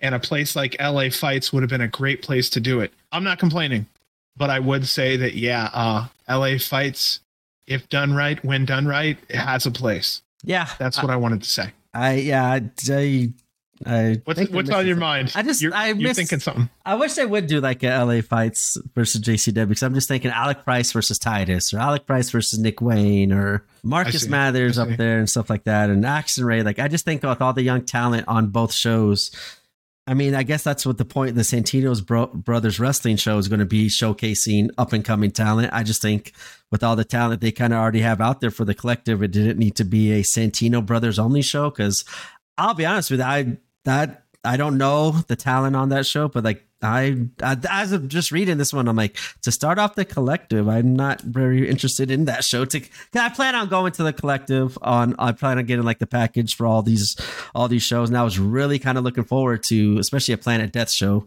Um, of being a whole like a whole show on death matches, and then I was kind of hoping to see JCW versus LA fights, but we'll see. I'm gonna go in with an open mind. I I just hope. uh it's a great fucking lineup. It really is. Yeah. I just know there's a couple things you wish you had on there, but honestly, I do think it's a really, really good lineup. My curiosity is there's a hell of a stretch between 11 a.m. and 9 p.m. WrestleMania. I, why. Is that what that on yeah. Saturday? Oh shit, that's right. Damn, I was like, maybe I'm sneaking something. Maybe they're nah. something. That, no, yeah, no, they, no. they they usually don't uh put on any programming during WrestleMania during collective weekends. Well, just an idea. If anybody wanted to, it would be really cool to see some of the GCW people that don't go to WrestleMania maybe have a watch along on a couch together or something. I or even at the UCC, like just they, I think they have yep. where that where uh, Ninja Mac got tossed off with Speedball right above like where the entranceway, the he where the hard cam off? is. yeah, well, he got tossed Sorry, off. The, that's the, the kid in me. The uh, up top when he was up top on the platform, there's like a video projector yeah. there, so that'd be maybe they do that. That'd be kind of cool. Just put that projector down, and all the fans are already going to be there for the UCC if they want to stick around and kind of like pay twenty bucks entrance and get some food and stuff, and open that op- open that space up before the world on Lucha and have it, this the fans kind of enjoy and watch WrestleMania together. That would be kind of fun. So a couple things about the UCC. I fucking love the UCC. It really looks nice on camera. When you're watching it on FITE, you can look up and you see like that really nice gold and blue kind of thing that they have Yeah. going on there. I really do like that. Also, I was just thinking about it when we were talking about the situation with the UCC and how they're not big on maybe glass. I don't think there's a lot of venues that are big on it, period. So I think that they're just coming up with issues that may be um, very similar across the board, especially in places like California that are very sue heavy. A lot of people like to do litigation a lot. I live out west, I know. And um, I'd love to get an answer sometime. Maybe you know a little bit about it. I was going to ask about San Diego. It seems like you don't see a lot of independent or major shows coming out of San Diego. Is it something to do with laws or is it just You asked that, We right? talked about this. You asked that on the podcast though, right? For GCW. Yeah, so Okay, maybe I so- have to go listen. the from yeah from what I can remember with that answer because like I said I listened to it like super late last night before I went to bed so I wasn't totally clear of mind. Um, I think what they said was finding a venue out there that would be Okay. accommodating has been the challenge for San Diego. Gotcha. Where Okay. uh, whereas it's so close enough to LA as well, like the hour hour and a half drive extra, that people would just come down from San Diego to go to the LA shows where he's already got familiarity with some of the venues, especially like the UCC out there and stuff, where it's just kind of easier on his end to just book a show there because it's he already has a venue in place, so they got a good rep and probably I don't know about prices or whatever whatnot, but that would get more people to go to the, that LA show than it would be like in San Diego. If you find a venue there, they I don't think they would get the same attendance that they would get at UCC. To be honest with you, I, I And that would be know. damn sad because you, Yeah. I mean, um, San Diego is beautiful, and there's a good a bit of money down there, and there's a fair, uh, fair sized group of people that live down in San Diego. I just, I always thought maybe it was like St. Louis, where just the the cost to do a show in that area is just too damn much, too many hoops to jump through. So you know. It's kind of funny. I asked that again. I can't believe I forgot, but I got halfway through the question. I went, shit, we've talked about this before. Um, And no, I- it's good. I'm going to have to go back and check out that podcast. Okay, so we've talked about podcast, podcast. We hear that. Okay, so here's what's going on. GCW has a Patreon. Most of the people who are listening to this know that, and most of the people who are listening to this probably are Patreon members for GCW. But when you get on there, you get a ton of content, and part of it is being able to sit down and listen to people like Brett Lauderdale, the owner of GCW, sit down and speak and talk about what's going on in the industry, what his thoughts are, and they've been really good uh, to listen to. So if anybody has a chance, I'd say get on Patreon. There are quite a few tiers, and it does not have to be expensive. And uh, get over there and see what's going on. Because if you like listening to us, you're going to hear a hell of a lot of really cool stuff over there, and it's coming straight from the horse's mouth, not just fans. Yeah, So I I like hearing him that. explain like uh, like I was kind of telling you just the offhand the Cliff Notes version of like what why he hasn't done San Diego and stuff like that. Yeah, yeah. yeah, Okay, I'm reading a lot of the comments here. There are uh, first like a lot of comments. What about Planet Death? What about Planet Death? Yeah, it, it's going to be that's just the the kind of little disappointing, but the collective. You know what's going to happen next year is going to be fucking Planet Death. Then next next year's. I Philly. no lie. I honestly think that Brett has always done his damnedest to make sure that the fans get what they want. With this kind of noise, if he doesn't make a little change, which he may very well do, but if he doesn't make a little change here, I'm sure next year when they go to a different venue, Planet Death is is going to be in full force. Yeah, they'll be in Las Philly. Vegas, Las, Las Vegas uh, allows that kind of fuckery. So Well, they were actually talking about that next year, where like for the collective, it's in Philly, and I guess like Philly to AC is like a they said like a bridge right away. So I don't know, I don't know exactly Yeah. time wise how close it is, but they're talking about like maybe like they're not going to do the collective around Philly because it's so close to AC, where they might just keep it at AC, and if so, then we obviously know there's going to anything's allowed at the in the showboat. So I would really hope to see if that ha- is the case, Planet Death to make a comeback. 'Cause that was actually one of the kind of the points I wanted to go to that because I've never been like front row for like a like a death match tournament or death match like only show.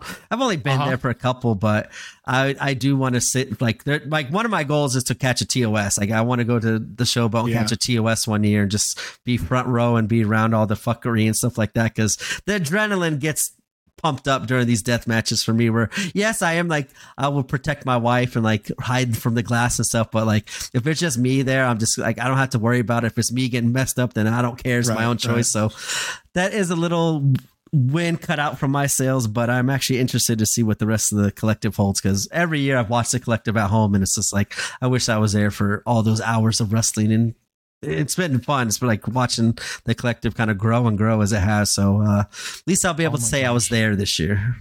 You know what just hit me? Do you know how many shows we're reviewing? All right, fans, just now hit we're, me. we're giving you the heads up now. We're going to be playing catch up on uh, collective week. Holy shit. That's okay. That's okay. We can do, I mean, these are normally going to be two or three hour shows. So, you know, we can be selective. But yeah. my gosh, I just now thought we've never reviewed a collective weekend. Thank you for uh, giving me that heart attack now. Oof. Oh. Yeah, I just, yeah. I'll start saving for the liquor now. Oh, yeah, yeah. Yeah. Yeah, might be. Wow. That, that was at least a Um, little breaking news, though, on GCW Plant Podcast. All right. Well, that's fantastic news. Um, I was going to go. I'm going to tell people I wanted to go so bad. However, I did something fantastic and I wanted to say it because my wife was really trying to go to a show that she's wanted to go to for the longest time. And for Christmas, I surprised her with tickets. So I looked at the time later when my wife mentioned it. Does she know she's getting the to the tickets at least? Yeah, yeah, okay, yeah. About yeah. say, wait, you're saying this on the podcast. She listens to it. yeah. So yeah, but I'm uh so I went ahead and got tickets and then as the collective information was coming out, you know, my wife is like, Hey, uh that's the weekend of the concert. And I'm like, No but it's all good. I get points for that. Yeah, that'll be uh that'll be collect- I'm so sorry I'll year, miss it, man. I'm so sorry because I was really looking forward to getting out there. Then maybe we can go get something to eat out there and just kind of chill. Um, I gave you the information for where we're staying in LA Yeah. down the road. I don't know if you've gotten a hotel yet. Uh no, because uh with everything going on. that's actually no, no, plan, no. though. That's our next Dude, plan. life life is crazy right now. Um, yes, Because I was even up in the air too during this whole time, but uh that I, I would worked out. still We believe it out. to be up in the air right now. No, oh, we okay. worked it out. It's we're going for Okay. sure. It's uh Okay. it's a it's happening on the 18th. Well, we've only been two matches into the show so far, and I think we're kind of deep. But, Yeah. uh, that's an okay thing. All right, we'll get back into the action as our third matchup of the evening is Effy going against Blake Christian. And I was what I was hoping for from this match, I got everything I wanted from. I wanted more of I think we talked about this when we previewed it. Is it going to be a more Blake Christian kind of speed match or is it going to be more of an Effy pace match? Yeah, And yeah. This was more Effy paced and uh, with little spurts here and there for Blake to kind of do his Blake thing, and which is awesome to see. And Effy could hold his own with with Blake's speed. Is not saying like Effy can't keep up with Blake, but there are two different kind of styles there in this wrestling match, and um, I enjoyed this match. I really enjoyed Blake going all in. He went all in on this match. Like, and Mhm. a- after his entrance, before the match even started, my first note was, "I hope Blake dives full." Uh, hold on, let me pull it up here. Sorry. I hope Blake dives full on into this heel character because it's time for his character to get that change. And with AC, I think this is the perfect way to do it, where he's going to be guaranteed the heel uh, chance. And if he fully solidifies instead of playing this back and forth good guy, bad guy stuff, that we're just still going to keep seeing AC getting heel and then Charlotte getting cheered and then AC getting booed and then in Los Angeles getting cheered. So instead of just back and forth stuff, I want Blake to go head on full heel mode. And this was the start of it. And as Yeah. the weekend progressed, it full it fully happened uh, at the end. But I'm glad that Blake is doing what Kerry Morton did, and he's just fully on changing his character, his persona. I think he even changed his music. If I want to remember correctly, during this match, was he came out to a completely different song. I think I'm not sure. Mm. It's either it's either this show or the next show where he changes his music and everything. So um, I'm very glad Blake is going on with the heel stuff and with Effy kind of being the opponent this night was a kind of a good tease and start of it. And Effy looked really good in this match too. And he got to do his fun spots. And I thought this was an entertaining match. It was short, but in Effy matches, he says you don't to have a good match, you don't need to go long. You could do whatever you need to do in seven to eight minutes. And that's what this match was. And it was good. I liked it. This was a very good uh, match, especially third match of the night. So after that chant of whack ass haircut, Blake Christian. Do you think that haircut's gonna come back uh, come back ever again? Um, it looks the same. Probably. Though. I don't know what, what's heel, so different. I think it was just the fans fucking with him. It was funny as shit though, because I don't think I've ever heard that before. Yeah, so, like I yeah, didn't understand it. Like I couldn't see the difference other than like he just the way he styled it looked different, but I mean, it doesn't. Going back and rewatching it now, I'm trying to think. Like, it doesn't look any different than what I've seen from Blake. So no, I don't know what it's the regular curly. But it was the AC crowd. Yeah, it was the AC crowd making fun of Blake. So I was all for that. And the fans were up his ass from the beginning. He plays a fantastically good, cocky heel. I really like. I mean, personally, he seems like a really nice guy. I want to see him succeed. So I really hope that this heel aspect of him goes through and he gets somewhere with it because even on TV, it shows that he's been trying to find himself for a while now, and he has all of the wrestling fundamentals and every uh, all he he has a great package there already. He just needs to put the proper face with it. So I'm really hoping this is the Blake Christian we need. I just need to give it time to see where it develops, how deep he goes with that heel character he seems to get that hate heat. That's what I'm noticing. He seems to get that. So I'm hoping he can harness that into something better because it would be nice. He's also really good and bad at stalling. He seems to eat up a lot of time when he's fucking around with the crowd and trying to do stuff with them. I feel that's good and bad, but again, I'm not going to complain, man. He's trying to be a heel. I was say I think it's good when you're the heel. Obviously, bad when you're the face because obviously they want to yeah. see all the like. He's super talented. Like as much shit as I've always said about Blake, it's just character wise. Like he just needs to find something that fits him. And I think in him full on going into this, and hopefully it lasts more than two shows, like how it did with Grave the Graveheart with uh, right Moxley. Right. Um, I think he has something there where even with his move set, he's still going to get booed, but he's so still so good in the ring. He just needs that one extra thing, mm-hmm. and I think this is the start of it. And I, I'm actually can't wait to see this version of Blake Christian, and I hope he just keeps on getting the heat that he wants to get from the fans. and I was laughing at the spot where Blake got bit by Effy. Then he tried to show Scarlett and then tried to bite Scarlett to show her. Yep. and she kind of pushed him off. So he just went ahead and just took the spit from his hand and wiped it on her pants. I that was fucking awesome. I really like that a lot. Scarlett's and then there was great a fantastic Blake Spring. Okay, um, I see why she gets as much work as she does now because she is. She's fantastic at what she does, and she she doesn't get in the way of anything, and she knows where to be at the right times, and um, yeah, as a, as a referee, even just as a female, I hope she's really proud of what she does because as a female referee, especially, she's really doing a damn good job. That's that's another one where I just want to say something nice because and, she deserves it. I yeah, and her facial reactions, I think, add to the story that's being told in yeah, the yeah. matches, and it, like during death matches when there's a bunch of crazy shit going on. You see her like, whoa, what's going on? Or whoa, that was a good move. And when it's time for especially Titus Alexander to get the heat on him and he goes always right after Scarlett. She holds her own and she gets the pop with that way. Yeah. Like I think she's been doing a very good job in all these matches with her refereeing. So with her like in that spot that you said with the Blake wiping it on his hand on her pants and stuff like that, she's just been adding stuff to these matches and it's been fun to see her kind of do because she's always in a lot of these matches nowadays. Well, it's like Aubrey Edwards without the obnoxiousness. I'm just going to say it. I'm just going to say it. It's like all the good things that Aubrey does minus all the bad things she does. Like if you could just strip her down and take away the obnoxiousness and take away the injecting herself, the mannerisms, and it's just too overblown. If you dialed Aubrey back, I think that's very close to what she is. Yeah. So I just wanted to mention it out there, and I'm I'm not gonna lie, it's just I'm not a big fan of how Aubrey gets in the way of things, but that's you know maybe for another podcast. uh, but yeah, uh, Blake did a fantastic springboard 450. He always does. Effy had a great curb stomp that looked absolutely devastating. And I'm glad that And it- he did it to Blake too, because that's what Blake moved. Yes. like I was so glad of that little turn turn of events there. I was like, there you go, Effy. That is brilliant psychology here during this match.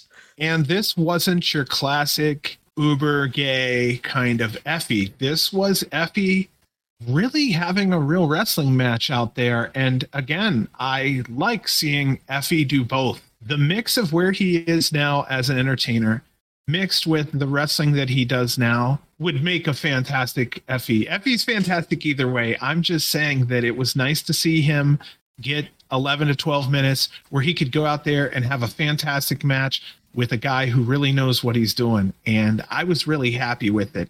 This was good Effy wrestling. And I just, I was surprised. I didn't think we were going to see as much wrestling as we did. And it was welcome from, from my eyes. Yeah, I went into this match kind of like it depended on what pace this would go of who would look good. Where I think they did a great job of Effy doing the wrestling and his spots to Blake, where it still propped Effy up and made him look good, while mm-hmm. also Blake getting his shit in and made him look good as well. So I think how they paced this match was really good between the both of them, and I enjoyed this match. I, it was actually everything I was hoping it would be, and it it delivered, and I enjoyed it. I really liked how they kind of played into the rumble the next night with Blake throwing Effy over of like multiple times over the top rope to kind of show like, hey, this is what I'm going to be doing all night. The next night, I'm going to be tossing people over. So I like how they kind of foreshadowed what was happening the next night as well with the rumble and stuff like that. So that was a nice little thing I liked during this match. And yeah, this was an average amount of time, almost 12 minutes long. Effy ended up pulling off this win here. It was like a surprise roll up. I I didn't expect it. It was almost like the ref said, guys, it's time to wrap it up. He says, okay, here we go. And boom, boom, and done. I was really surprised that at the end of this match, Effy and Blake had a hug and they ended this whole thing with kind of a happy moment. And I didn't expect that. I really did. And I thought maybe, and again, right here would have been a great spot for Christian to fucking give him give him sweet chin music. Should have, should have dropped that motherfucker right there on the spot. I think it was good prelude as well, and once again foreshadowing for what happened at the Rumble of what he does at the Rumble Uh-huh, too. So uh-huh. I thought this was a good, like you said, I wasn't expecting the happy moment, but the way it happened and just what I was kind of like picturing might happen with Blake the next night. I didn't think it would go like how it did. It went really better than I I would have planned it and booked it, but um it was one of those times where, as you said, like as I said at the beginning of this match, is this going to be the time where Blake fully dives on in? And I think we're getting like Yeah. during these matches and his what was going on, it was getting the tease, the tease, the tease, and then when it finally happened, it was awesome and it worked out really good, even though it wasn't towards Effy, but the same uh, situation as we'll talk about the next podcast. What happens? I think it's it was good. It was good for Effy, and I love how Effy's getting these kind of big wins over John Wayne Murdoch right after TOS and up against Blake Christian, who very rarely loses in GCW. Um, getting like, and they're like quick little, they weren't like, I did my finish and come back and boom, it's over with. It's these quick surprise roll ups or these surprise pins that he's doing to get these victories. And I think that just adds more to his character where it's like, hey, you just never know when Effy's going to win or what he's going to do to win. So I think that gives him a little bit more leeway on his moveset and skills and how he builds up to finishes now for the end of these matches where you never know when Effy's match is going to end. So that little bit of surprise. I get it, yeah. And then like, and not knowing and expecting of when the finish is going to be, it's, it's added, adds a fun little layer watching Effy's matches. So 100% this does not need to happen. But Effy versus Gage, do you think that may come down the pipeline, or or is that two face versus face? Ugh. I can see them doing it to do it, but what I'm saying is Yeah, on the no. big stage. You know? I- It- and again, it doesn't need to happen because they each have their own beautiful atmosphere that works by itself. So I'm not saying that Yeah, it yeah. might be a waste to put them together. For sure. I, I, I both That's ways. Like, thought, I would yeah. like to see it, but as you said, it doesn't need to happen, especially it doesn't, like, there's just no way to go around it. I don't know. Like I don't. Effy's a total show. Gage is a total show, all of his own. You know, mad respect. Yeah, I would. I honestly thought Effy at the time with Moxie would would have been at that time a good person to get the put the GCW World Title on, and I still think that Effy's always going to be in the hunt to be uh thought of as a possible GCW World Title contender. But I, at the moment with Nick Gage, it's kind of hard to tell if he is going, if he would be a good matchup with Gage or not. But I would like to see that match. But as we always say, it needs to make sense and not just be put together like how some of these other matches are. So I don't know. That's a, that's Yeah. That's everything you said is like true. It's like we want to see it, but it doesn't need to happen. It doesn't need to happen. Cool, but what Mhm. would be the reason for it and stuff like that? So yeah, And the a lot of different storyline would be so fucked. Somebody would have to be the bad guy. And I have a feeling they'd have to turn Effy because Gage is in that spot where Stone Cold is, where Jon Moxley is, where being bad is good. yeah. So the bad guy, all the shit's going to have to come out of Effy, and that's going to be really. He can do it. He has really good depth, actually, when it comes to um, acting a little bit. So I, I think he could do it.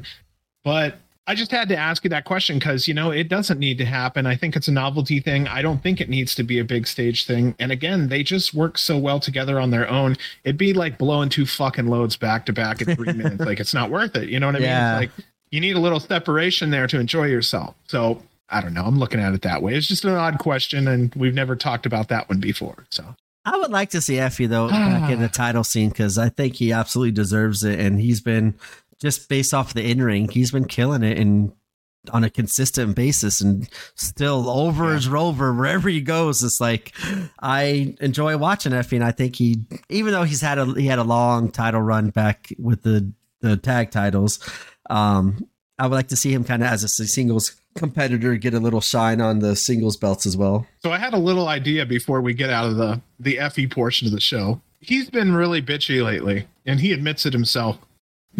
I thought it'd be cool if he called himself the Queen Bee.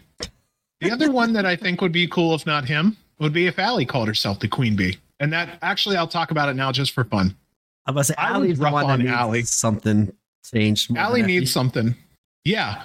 And, you know, great point because this will kind of go in together. I was rough on Allie at, at certain times because it feels like she's there. She's tagging on Effy. You know, I was saying these things and I believe it.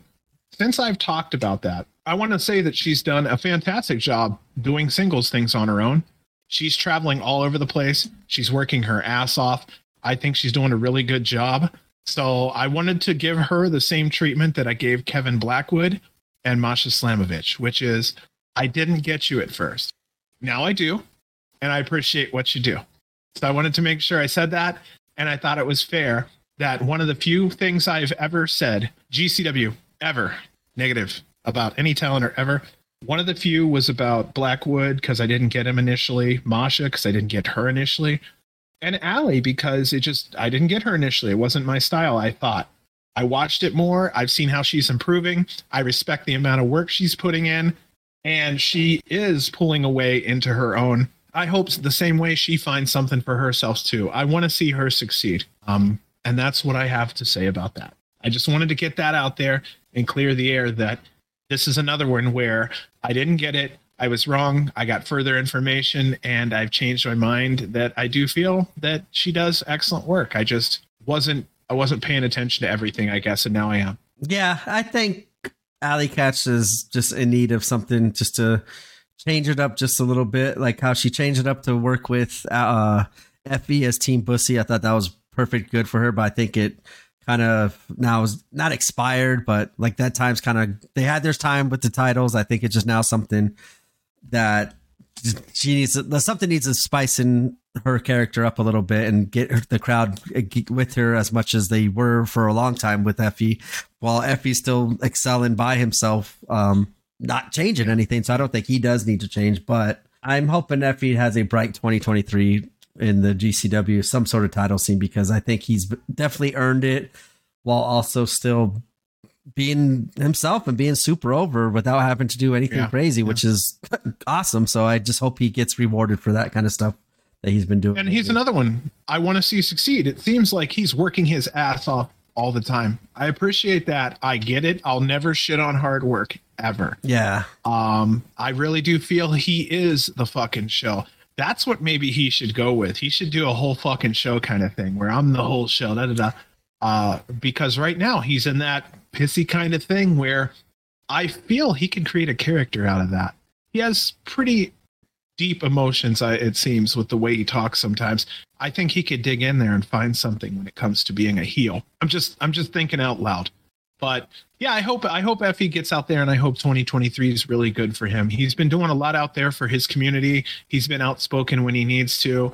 And I hope he stays uh, on top where he should be for what he's trying to do, man. I, I think he's a good guy and I hope he uh, I'm repeating myself four times. I just I hope he succeeds, man. I'm I'm in one of those tired things. Like when I'm when I'm uh interrupting you, I'm Yeah. tired. So Well, my wife still wants to see Effy as referee because of you. So, uh, Oh, yeah, maybe we can see him refereeing a couple matches here as referee. So that'll be a good Yeah. thing to look forward to. Maybe at the collective. big gay brunch. Yep, exactly. Tell you, man. Yeah, he's like, you know what? There's been too much shit going on. I'm gonna referee this one myself. And Love it. well, I don't want to jump ahead because, like, I know it happened two shows later, but whatever happened at the Chicago show, whenever we do cover it, I think we kind of predicted back when we saw Pero and Mason. I kind of said, I said maybe the collective for Effy's Big Gay Brunch, we're looking at uh, Charles Mason and Pero. And uh, Oh, yeah. possible third member, which we now know there will be, uh, going against and kind of having the blow off at Effy's Big Gay Brunch. It hasn't been announced yet, but I'm thinking that's where it's going to lead to as the big story for that show. And I think that's going to be fun. And I think maybe then we'll see a possible, maybe Allie Katch turn or something like that. We'll see. Hmm. Interesting. Wow, that's an idea. Uh, and I will say, Allie Katch does do a good job at playing both face and heel. I've Yes. seen her do both. I think she does a good job. The heel work that she's done for Wrestling Revolver with JT Dunn, I kind of liked because it's different. Yes. It's something different that we've been saying. So, Yeah, man, Uh, bring out the depth on your character, Allie. We freaking want to see you do it, babe. yes. Mean it in the nicest way. I call everybody babe. Going into our fourth matchup of the evening, this is a matchup we said should have happened the moment we saw one Leon Slater, as Leon goes one on one with Tony Deppen. And I was just praying for a showcase here, and a, We got it. Yes, a coming out party for Leon, where I don't think it was as clean as it could have been, but that's neither here nor there. I think Leon proved himself to the fans in attendance, and for me, I know at home, I yeah, this this solidified he needs to be in GCW as a GCW regular because he's so young, so talented, and he could fit right in with a lot of different matchups that GCW has with their current uh, quote unquote regular roster. Where I want to see all of it, and this was a good taste of hopefully more to come that we see from Leon Slater and Tony Deppen once again. Awesome job making Leon look as good as he did, and Yes, he still did. Still putting over his asshole self and making himself look good and get the booze as Kerry Morton did. So this match hit and I loved all of it and I want to see more Leon. So I thought it was funny that Tony came out to the Happy New Year hat and fans were singing his music the whole time. Still getting that face entrance. I think it's just so damn hard to turn down his music and you know, you have to sing. That's going to be a difficulty. Either that or it's going to be like a Kylie Rae situation where you do love to see him come out and do his thing, but the minute he gets in the ring, fuck you guys. I'm not sure. Leon Slater, he was getting his own chance. The fans were split on him. I think there were quite a few fans that didn't know what we knew about Slater and they didn't see what we've seen with Slater, even on just GCW wrestling alone. Um, I'll jump ahead just for a moment. It was satisfying to see the fans get it about halfway through and understand how good Leon Slater really is. Because right now, Leon Slater is one of these guys where he's just another young talent that we have right now who has great wrestling maturity before his years. Uh, we need to celebrate that because he's only going to get better. And I thought this was a perfect one on one match for him heading into the next night Oh, with yeah. him against Nick Wayne because obviously that's the other one we said that needed to happen and we got it the next night and that blew the roof off the place. But I think this was a good way to showcase of what he's capable of, especially with someone like Tony Deppen who could get the best out of anyone. And for him to do what he did with Leon was awesome. And Leon stepped up. Like I said, like I, I just say it wasn't as clean because there was like a couple slips, but that's something physical. It wasn't like he did something And wrong. It wasn't- yeah, it wasn't like he did something happens. wrong or was in the wrong spot at the wrong time and just had a brain freeze or something. Like it's just something like with his dynamic moveset, you're going to slip every once in a while or misstep and stuff like that. But I think he played it off so good where it didn't come off as, oh, that was a botch. Where he played him and Tony played it off where no, like, yeah, it was a slight mistake and Tony advantage Tony took advantage of it. Right away, where there was no time for us to think about, oh, was that supposed to happen or whatnot? It just Yeah, a little yeah. little slip up, and that's what's going to happen in sports and wrestling in general. Where no matter how well you plan it or practice it and do it, like it's physical sport, and he slipped, but I don't think it took anything away from Leon. And I I just loved how they kind of like his maturity, as you said, was to not dwell on it and like, oh shit, I did this, like, and have it get to his head where it would affect the rest of the night. He made the mistake and it just played off so smoothly with like the maturity level of Tony and himself, Leon, to kind of just roll with the punches and go through it and make it look like it was supposed to happen. I thought it was very cool. And this match was awesome. Like I love Leon Slater whenever he does this Swanton 450 is just that's one of my favorite. That is probably right now my favorite move to watch because it's he does it so smooth and so clean every time. And it was teased quite a bit during this match, and then uh, I, this was fun. This was what we asked for, and I'm glad we got it. and highly anticipated. This was one of those ones where I felt like I needed to kind of settle in the couch. I'm like, okay, I'm not moving. This shit's gonna get good. My notes are gonna be good. I was waiting for this. We asked for it. I don't know how. We must have made someone happy somewhere, and we were fortunate enough to get this.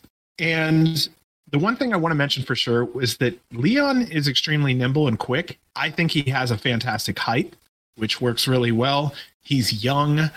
I really do want to see him, just like Tony Deppen, have success in the future. I think they're both excellent men who are going to go somewhere. I'm really surprised Deppen isn't there yet, but it looks like he's on his way. I'm 100% pro Deppen. Uh, I was going for Leon Slater, honestly, only because he's younger and it was kind of booked that way. But also because I just want to see the young kid win. I want to see him get some wins under his belt and see what a crowd looks like from the American side because I really do think England isn't going to be for him much longer. I really think that he's well received here and it may be only a matter of time before AEW starts putting him on dark. I really do think. I, I say that a lot, but I, I know the feel of each show. I understand elevation. I understand dark. Those are different levels. I think I think we could get him in there somewhere at some point, and Slater's going to do just fine. Absolutely fine. Fuck. Put him with the East West Express just for one night and see what those three could really do in the ring. And it would be a match for the ages. I am all for that. That would Give be me three great. luchas. Give me three luchas. Give me, give me. Uh, you know what? No, give, don't give me three. Give me Ninja Mac, Komander, and throw Dante in a third. Gringo Loco, ASF. Dante Leon would be a fantastic choice. Oh yeah, Yeah, I would definitely like to see Leon team up with uh, Nick and Jordan. That'd be an incredible tag team. I yeah, I'm a I'm I'm I'm I'm all in. I was all in. I think right away when I saw Leon, like just after that first night, I was like, yeah, that's one of these ones. But obviously, we don't fully get to see what they do one on one until or fully what they're capable of until we see them one on one. And I just love how they put him with Tony Depp, and just like how they did with Komander, the first one on one match for him. Just that's Tony's so good and so perfect for them to kind of grow and play off of Tony and have Tony kind of help out and pace the match while getting the extra heat on him and giving you extra uh cheers just because of how bad everyone hates Tony Depp. And I think that just only helped Leon and th- Leon stepped up. Like like I said it was I want to see him all the time now. He needs to be a GCW regular um I think yeah with the scrambles with the lucha stuff that they do for sure. he would be killer. Like, and it's so crazy just to think about him and Nick Wayne at such a young age, how solid and talented they are, and how like smooth they are in the ring for talent that young. Like, I I seen twenty two year olds, twenty three year old wrestlers that don't look as smooth and Uh, like they know what they're doing in there as much as Leon and Nick does and stuff like that. So I just love all the young talent that GCW's using. I think Leon just fits right in with the, all the other young talent. And I want to see Leon versus Alec Price now and Leon versus Axton. Oh, my. Like there's just so much that GCW could do with all this young talent. And I hope Leon does stick stick here and not go back uh, back home for at least a foreseeable future. yeah th- this whole thing was solid this was um it was just loaded with wrestling i don't have another way to really put it there was a spot where leon jumps over that corner post that he always does onto tony to the outside of the ring uh slater also had a fantastic reverse into a twisting neck breaker that i wanted to mention you got to go see this kid. If you haven't already, please go see him while you can. He's only getting a little older, but what makes him so special is his athleticism at his age and his youth. And we'll see how long that athleticism stays. You know, it's it's not easy for high flyers, so appreciate them while you can. Same thing, Leon Slater is somebody you want to see live or at least on TV live so you don't have to watch it on tape later. You want to be able to say you've seen him when he was 17, 18 years old and just fucking tearing it up on the independent scene. Watch it now and appreciate it now because you will be appreciating him and his tapes he's doing right now down the road 5 to 10 years. Yeah, I. That, no, I like, It was like loaded, I yeah. said earlier, like how I'm like I missed out on independent wrestling really until G- I found GCW, and ever since I found GCW, all these young talents, like it's so awesome seeing them grow week by week and stuff. And then when they finally do make it onto AEW or WWE or Impact, even, and all these other bigger quote unquote mainstream wrestling stuff, it's so cool seeing like, hey, I remember watching him like not struggle but go through the the ups and downs of independent wrestling and see how they fought through the adversity and kept on growing. And now we get to see the fruit of their labor. And it just it makes it for me it makes it feel so cool like just watching them kind of graduate and keep on doing it because we found him at such a young age as you said Yeah, I uh I'd like to know how long he's been wrestling. I'm not going to look it up real quick, but I'm guessing it's 2-3 years. It cannot be long. And if it is long, that explains the amount of athleticism and ring knowledge that he seems to have at such an age. Um, I'm going to go ahead with the winner so I can talk about a couple little notes that I thought of afterwards. Our winner here ended up being Tony Deppen. He had this vicious knee to the head and it just laid out Leon quick one, two, three. What I wanted to mention here was we got what we wanted out of this match, which I thought was satisfying. When you have something in your head, you always picture it going a certain way. This was pretty damn close to me to what I thought it was going to be, and I'm a satisfied, happy viewer after that. The other thing I wanted to mention was at the end of this show, we got Leon Slater chance, we got please come back chance. The fans love Slater just like we do, and I felt that was satisfying to see uh, people really discover how capable he is as a performer. Yeah, I'm totally cool with Tony Depp again this win. I know, like you said, we want to see the them win and get the victories and stuff, but I first This one first- didn't matter. Yeah, first first one on one. I I don't even like. I just remember Nick Wayne took a bunch of L's when he first started and stuff like that, and then now you see where that's kind of helped him grow and got the fans behind him. Well, see, they oh, we want to see Nick win. We want to see Nick win, and then when they finally get it.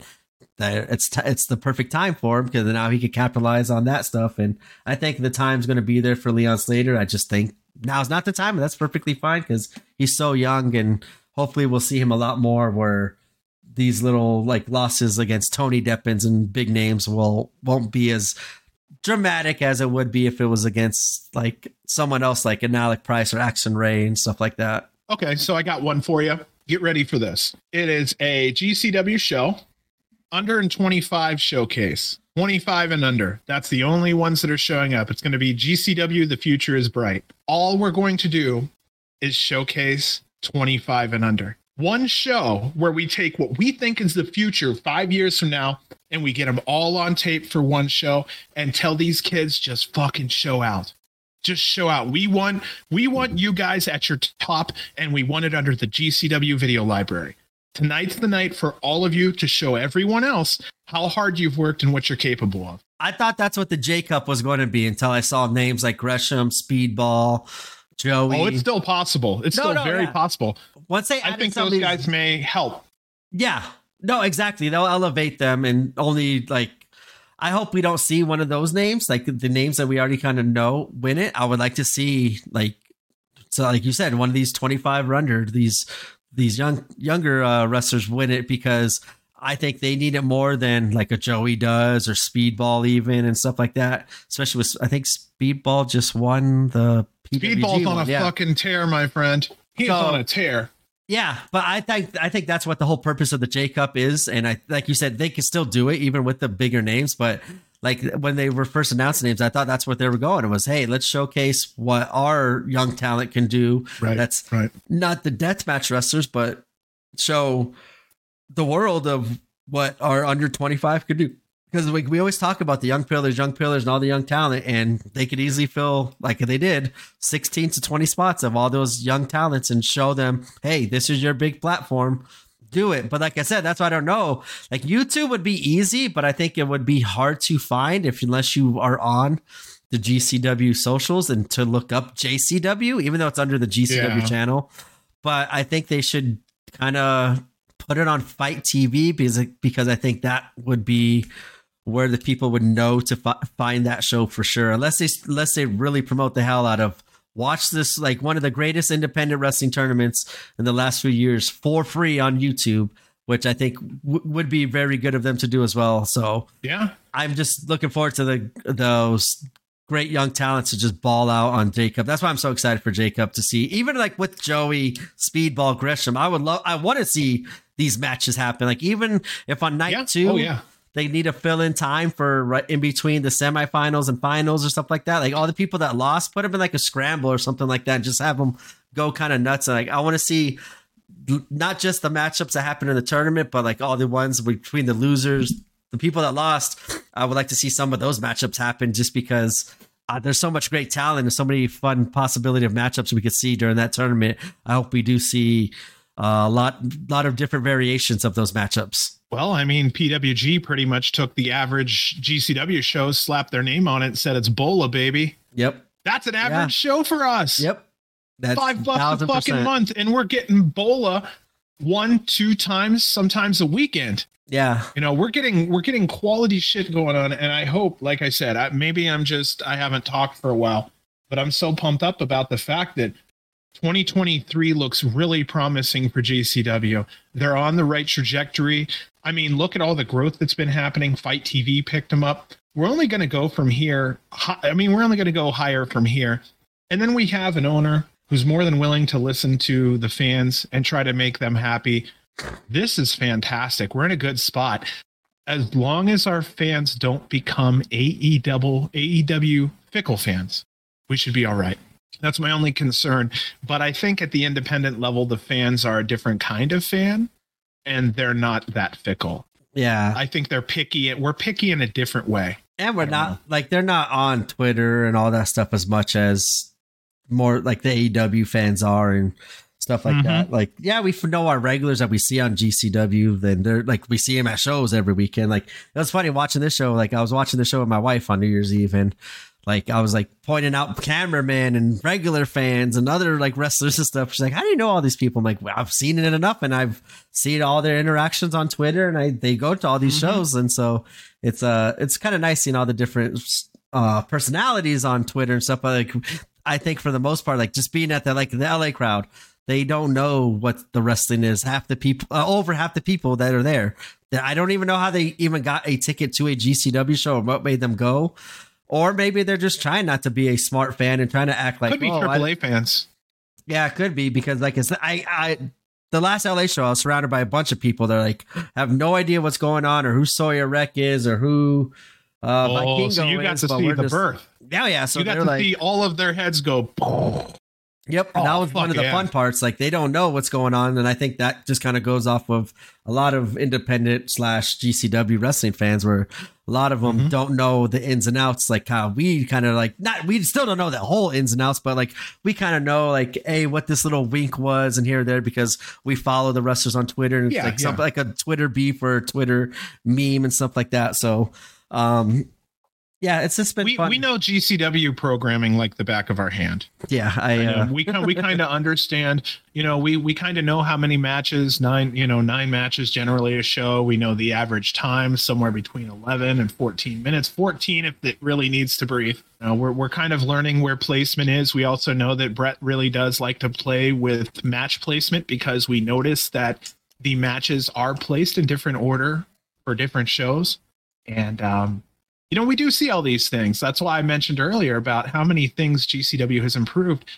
From my perspective personally, it is a hell of a lot easier to review a three hour show when everything's working perfectly.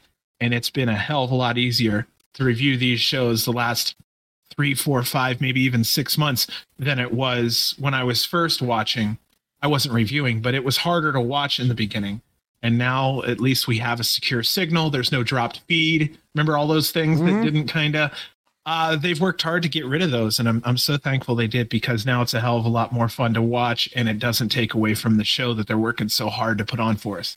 and even now with FITE TV Plus being five dollars, and you get the whole library, you could go back and watch the history and go back and learn learn about like why some of these matchups and some of the stuff that these commentators are saying. Like you could go back and watch like the reasoning for this matchup or why this is important and stuff like that. And I think that was a lot very good of GCW to do and make it easier, as you said, for the fans to kind of catch up and play along as as they go on on their own time as well. I think that the video packages and the storylines also show a maturity to GCW. It's starting to now move them along. Instead of just a company that shows up, puts on nine matches, leaves, there's continuous stories. There's backgrounds now to follow. It has added depth and it also adds a greater connection from the fan to the wrestler. Yeah, And I really sure. appreciate that they did that. the video packages have been spot on. Like I am so glad they're doing Fuck that. yeah. Like they're doing The music, exactly what we said. They're giving Tony D a platform of doing his videos, and we see Mhm. um um Tony kills it, by the way. Yes. That's another one that I want to make sure some of these people know. There's a lot of people behind the scenes. We don't know their fucking names, man. They kill it for us and we appreciate it. yeah, they're not uh, like the only. They're just like us. They're just fans that go down there. They just Mhm. take the pho- photography, make their own videos on their own stuff. They're not like paid by GCW and stuff. And that's something we said it should be kind of easy to do as long as you get the permission from those uh, photographers or video makers and stuff. Yeah. So like their video package, I've been loving seeing it. It's been awesome. And I like, yeah, Tony D is like seems like the one they do the most, but yeah, he's been killing it. But I love seeing like Mouse is. I think he's got his pictures on there, but not like video making Yeah. and stuff like that. But like seeing these photographers that we see every show and stuff like that, getting their work put on GCW program has been kind of cool seeing because we see them at every show working their ass off, and they get the Yeah. reward of having their content put on GCW uh, shows and stuff like that. And it's so good for the fans to play catch up. Where if you missed a couple shows and you don't know why this match is happening or what's going on, boom, here's a quick story, and you're into it, and everyone's all caught up. And for those of you out there that are fans that are working your ass off and like us, man, we're doing it for the love. No money, no commercials, no bullshit. We don't sell anything. We mention the stuff that we think fans should know, like the FITE TV thing, but most people know that. The Patreon thing, most people know that. But for anyone out there who's doing it for free like we do, who does it for the love, fucking we love you back man. We know why you're doing it because you're doing it why we do it. We just want some eyes to the product. We want to see people enjoy themselves. We've gained a lot from it and we want to see others enjoy themselves just as much. Yep.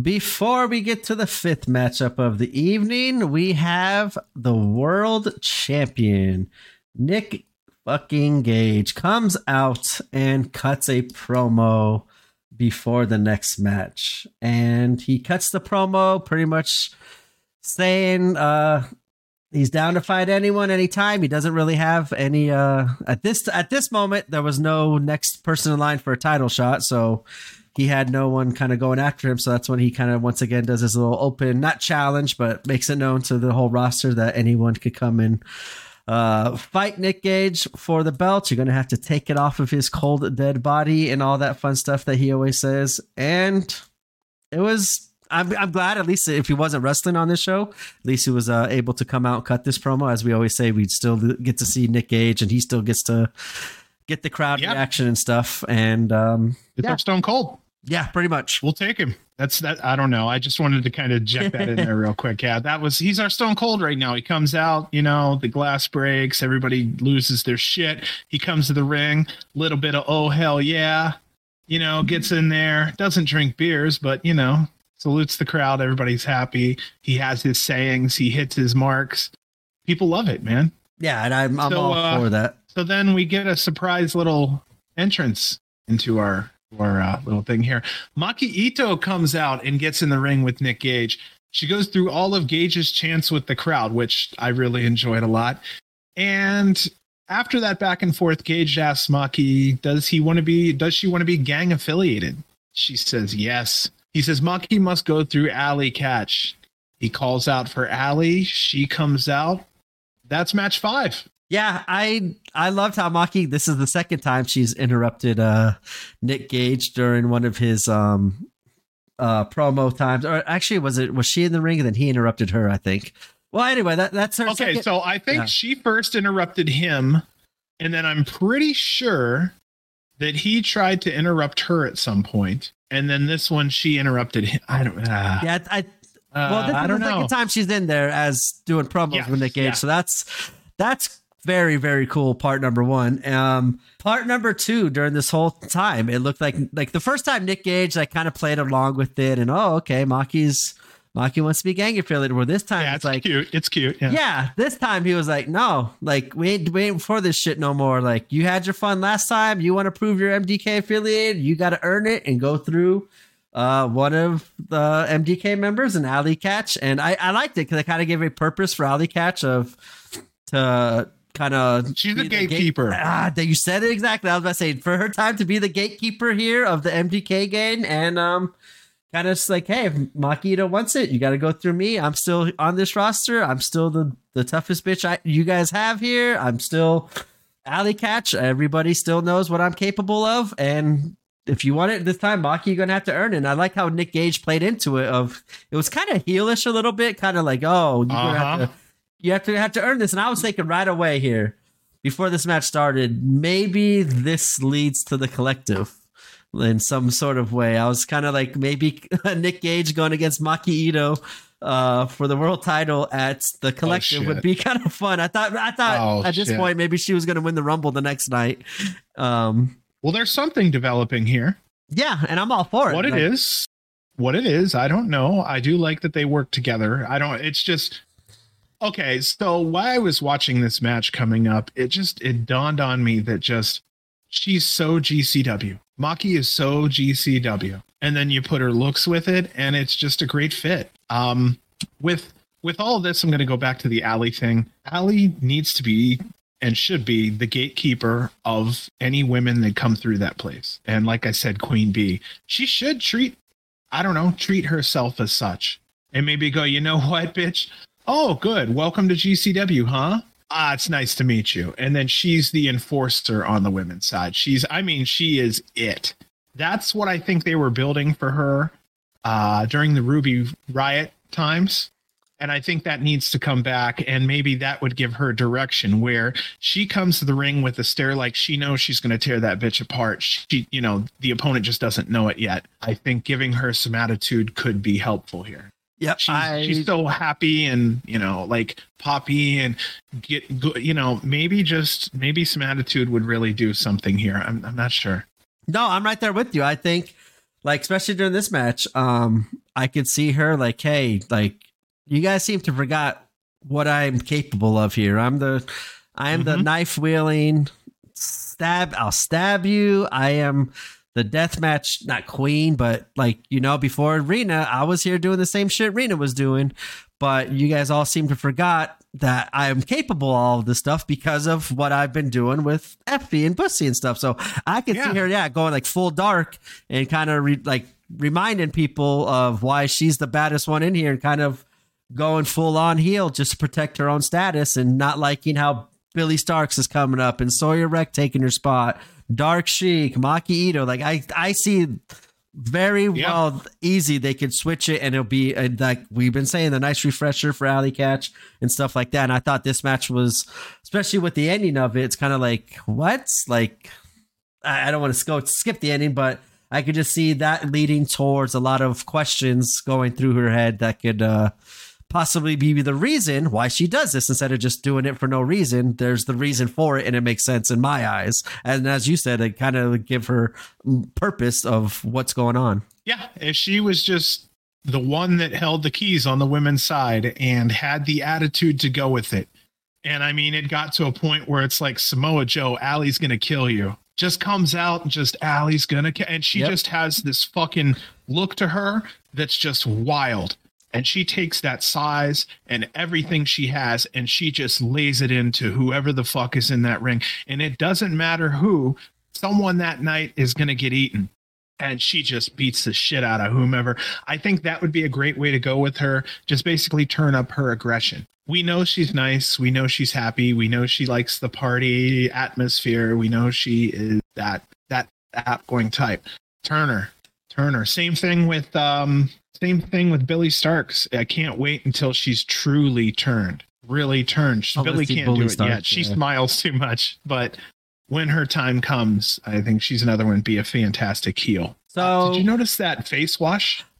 Gage's. I love. Yep, you I were gonna say it, right? No, that's that's in my notes. I loved how, as a way to prove Maki Ito's gang affiliated, she's been watching the King's tapes and knows his moves and uh, hits the it's the face face wash finale. And I was at that point, I'm like, please give me a choke breaker at some point during this match. I need to see a choke breaker right, as right. a way to kind of like say, hey, I know what I'm getting myself into to be gang affiliated. Like I was prepared for this. I was prepared for you to possibly give me Allie. But like I loved that. The boot scrape itself was awesome just because it kind of was like showing the crowd like, hey, I know what Nick Gage is all about. I see. I am MDK affiliated. I'm worthy enough to be affiliated with you. And then she throws up the gang signs afterwards too. When she hit right? it was awesome. I I think they're making a female Nick Gage. So I really think that's what that may very well be. Her music will hit. They will cheer the ass, you know, the ass off of her. And then when she comes out, she hits her one, two, three, just like everyone else does. She won't get it as big. Maybe she will get it as big, but uh, is that what we have going here? Is this a female Nick Gage? Like they're passing the torch and not passing the torch, hold on, but they're allowing her to use some of these things. I don't want to say pass the torch like she's going to have it and run with it and that's it. I'm just saying it helps her get her over moment, with us fans. Interesting. And she's over too. So this yeah. really makes it interesting. They don't have to do much work. And this match was about Maki. No bullshit. This was 11 and a half minutes about putting over Maki. And that's where I was going to say next is this is I think Allie Katch stepped up here. She did her part yes. in this match to absolutely make Maki look incredibly good while also whenever it was her turn to shine, she showed like, hey, this is still my house. You're coming into my house, yep. taking it yep. from me, but you're not just going to come in here and take my MDK status away and be the new part. Like when is when she needed to shine and show what she's made of, she absolutely did. But when it was her Maki's turn to shine, Allie Katch did a fantastic job of putting Maki over. And I loved like once she once she started bleeding, I was like, that's that's awesome. Like that's showing mm-hmm. this is the Allie Katch that could be happening as a heel where like you're getting your comeuppance now, even though the crowd loves you. But like, let's say as a heel and she was getting bladed like how Maki did, like the fans would just eat that up even more if she was like darker heel kind of stuff. So I really enjoyed her willing putting herself out there to make everything possible for Maki to look good. And it, she did her purpose here. This was perfect for Maki and perfect job by Allie Katch to make Maki to look that good.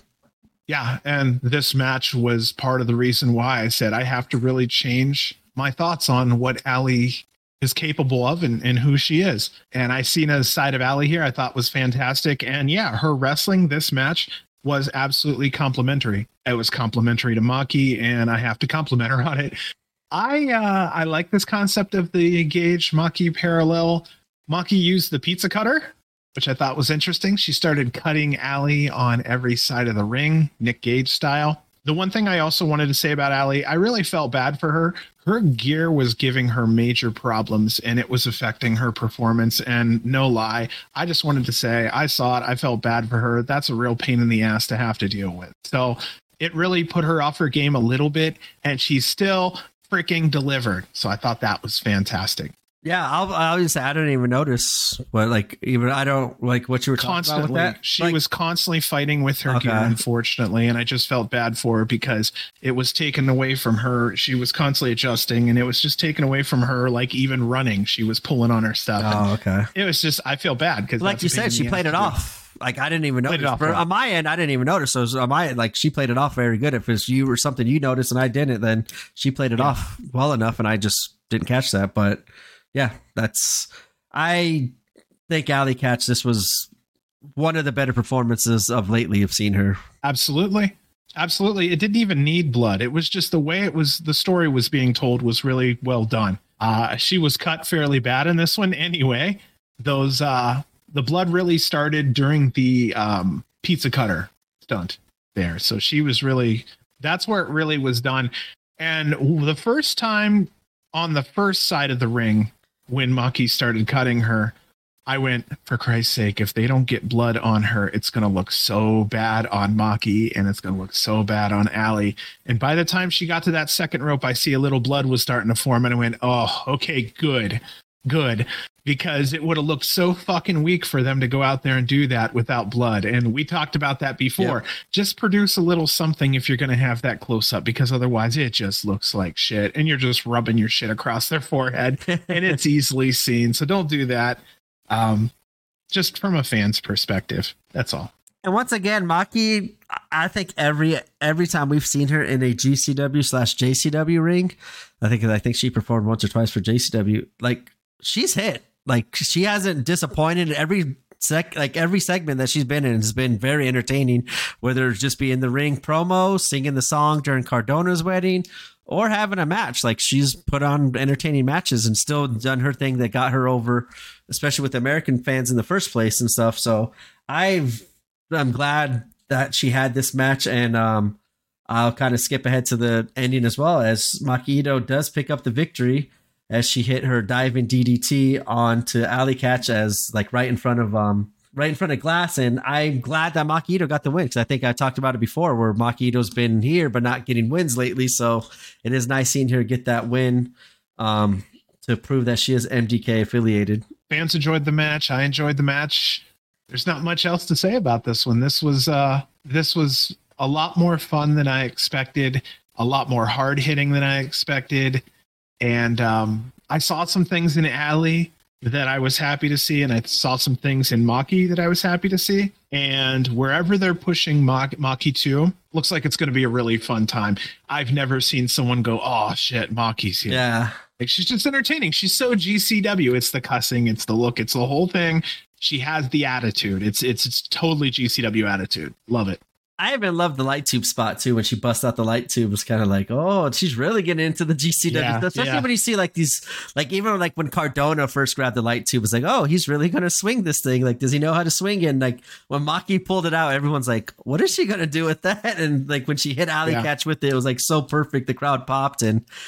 Uh, I don't. I heard this on commentary, and I don't know if it was this night or the next night. 'cause I have it in my next night's notes, but I'm gonna bring it bring it up now because I thought it was a possible foreshadowing of what might what could happen at one of these shows on the collective. But um, I believe it was Veda Scott kind of made a call saying um, the team of Maki Ito and Nick Gage as a collective. She made sure to say collective.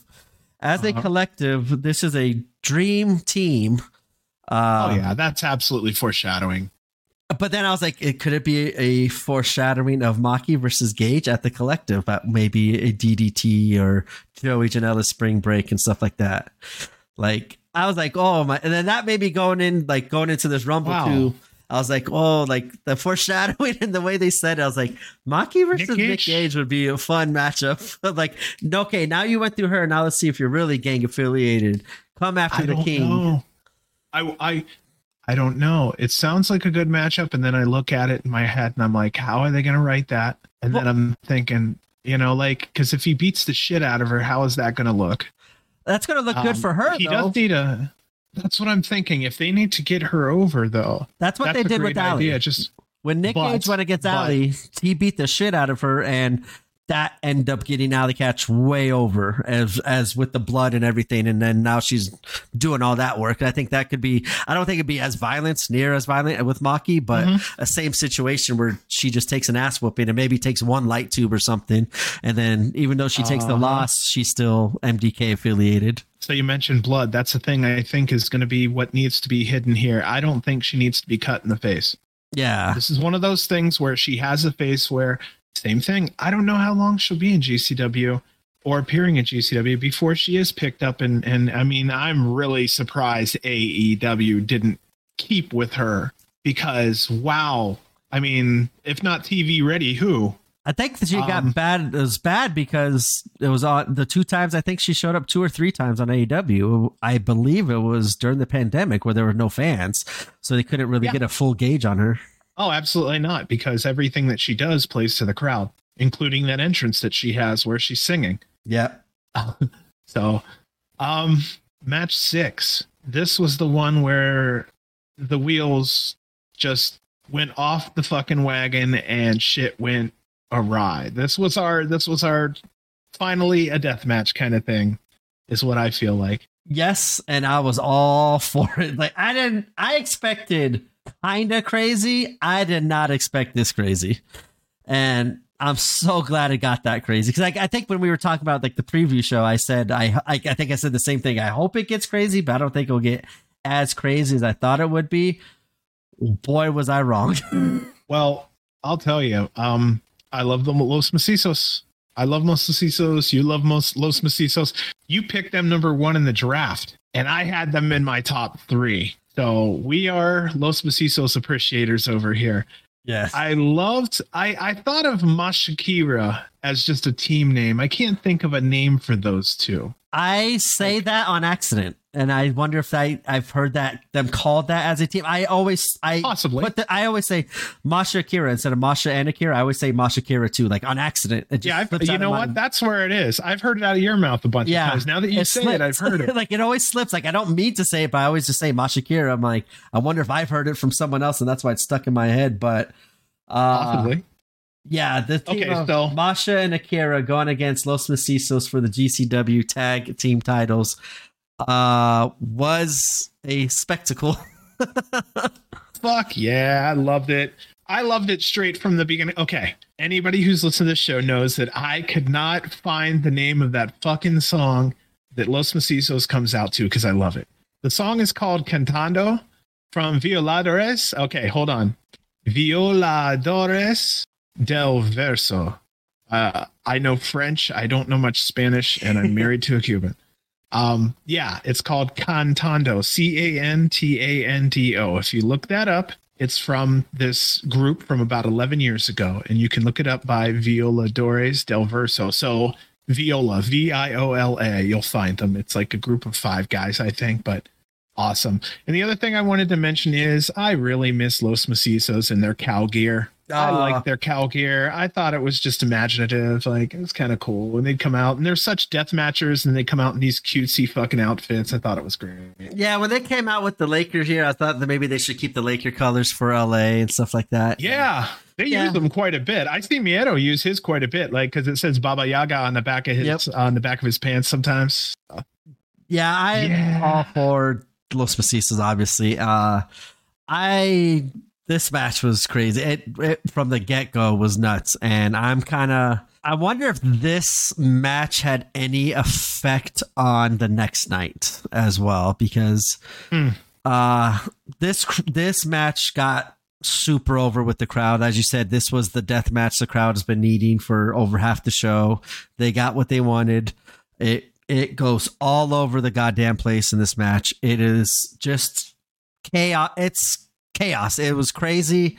It was so like not like ultra violent, but creatively violent and bloody. Where Uh huh. it was it was awesome. I love this match, but I didn't think um I didn't think that Masha and Akira would show out as much as they did. I I knew they could, and we've seen Masha get violent, But Jesus, and when they came out wearing all white, I right away I was like, "Oh, Love it, That, yeah. right, right, whenever I see the all white, like even going to the AEW when they had like the on Friday night the Rampage, those four women went crazy. Once once I see white in a possible death match, I know shit's going to get crazy and violent. And my God, these four did not deliver. Like this was this was awesome. Like I, because it's been two weeks since I watched the show. Uh, once I saw the te- this this match again on your notes, I was like, holy shit! I totally kind of forgot how good this match was. And I'm and I watched it off to the side as we are doing this stuff, so I can I'm watching it now again. But it's this was an incredibly fun match. Uh, I was laughing because Masha was in overalls with the cowboy hat. I'm guessing she maybe stole that from Starboy. I'm not sure. I was enjoying the fact that someone had a sign that said horny for violence. I thought that was absolutely fantastic. So, you were saying there was a lot of shit in this match. There was a lot of stuff going on in this match. So, since this is a death match, I'm going to go through my nice little rundown minute by minute. I'm hoping to provide as much information as I can. There was, again, so much going on here. I tried to capture everything that I could. So, within the opening minute, minute one, we had the match opening with tubes being broken over the head of each of the Los Macizos, and almost instantly the fight goes to the outside. I appreciated that Akira had a little Tommy Dreamer pose after he hit him with the light tube. Minute two, we had a pane of glass being brought out. Ciclope was cutting Masha with a tube, and Los Macizos started building this big table structure on the outside of the ring. Minute three, Masha's forehead was being cut open by Miedo with a tube, and we saw more doors being brought out. Minute four, I was noticing I missed the cow outfits. It's funny, I have that in my notes again down here. Miedo's head was being rammed into the corner post multiple times. The fighting goes to the back of the carousel room. So that makes it to minute five. Miedo was put into a shopping cart, and then eventually Masha has a ladder in a shopping cart, and Akira pushes Masha with the ladder and uh, hits these two guys. And the only person to fall over was Masha. She literally got knocked backwards on the back of her fucking head onto the ground, and it was absolutely fucking hilarious. By minute six, I noticed pretty much everybody had a, a front row seat at that point. At minute seven, we're going back to the ring finally, and I really downplayed how fucking awesome the uh, the brawling was around the ring there. Uh, Akira had a bundle of light tubes kicked into his chest by Ciclope. We had a thing where we were getting Macizos, Macizos chants. We had wrestling minute eight. Minute nine, Masha hits Miedo with a big boot that sends Miedo outside the ring and through two doors on the floor. No shit, you have to see it through the ropes and then down onto two doors. Minute 10, yes, we have a weed whacker. A weed whacker comes out and Akira hits Ciclope in the forehead with it. Fucking shreds him. I've never Minute seen it 12. go to the forehead either. By the way, like You know, that was interesting because it's so close to the eyes. uh huh. Like You that know, was crazy takes seeing it go up high. I like usually it's down by the belly or the back. I've never seen it on Right. the head like that. Right. Yeah, I was really I was really surprised with that. Uh, minute 12, Masha suspends glass panes across two chairs. It takes her about a minute to build it and get it all straightened up. Minute 13, Masha is slammed through the glass by Macizos and hit. Basically, it was kind of low and it hits her in the back of the head. It's a really odd shot if you have a chance to watch it. Minute 14, Miedo wipes blood from his head onto the pane of glass. He likes to do the, the cross on the pane of glass in blood. And Masha's thrown out of the ring through a door on the outside of the ring. So this match honestly was rarely in the ring. Our winner in this one was Los Macizos. They dropped Akira through a pane of glass. It was a match full of excitement. I felt it was really satisfying for a fan to watch. There live, it must have been absolutely electric, but I felt this match was absolutely it was an absolute complete death match. There was nothing that was missed in this one. We had doors, we had tables, we had panes of glass, we had the whole shebang.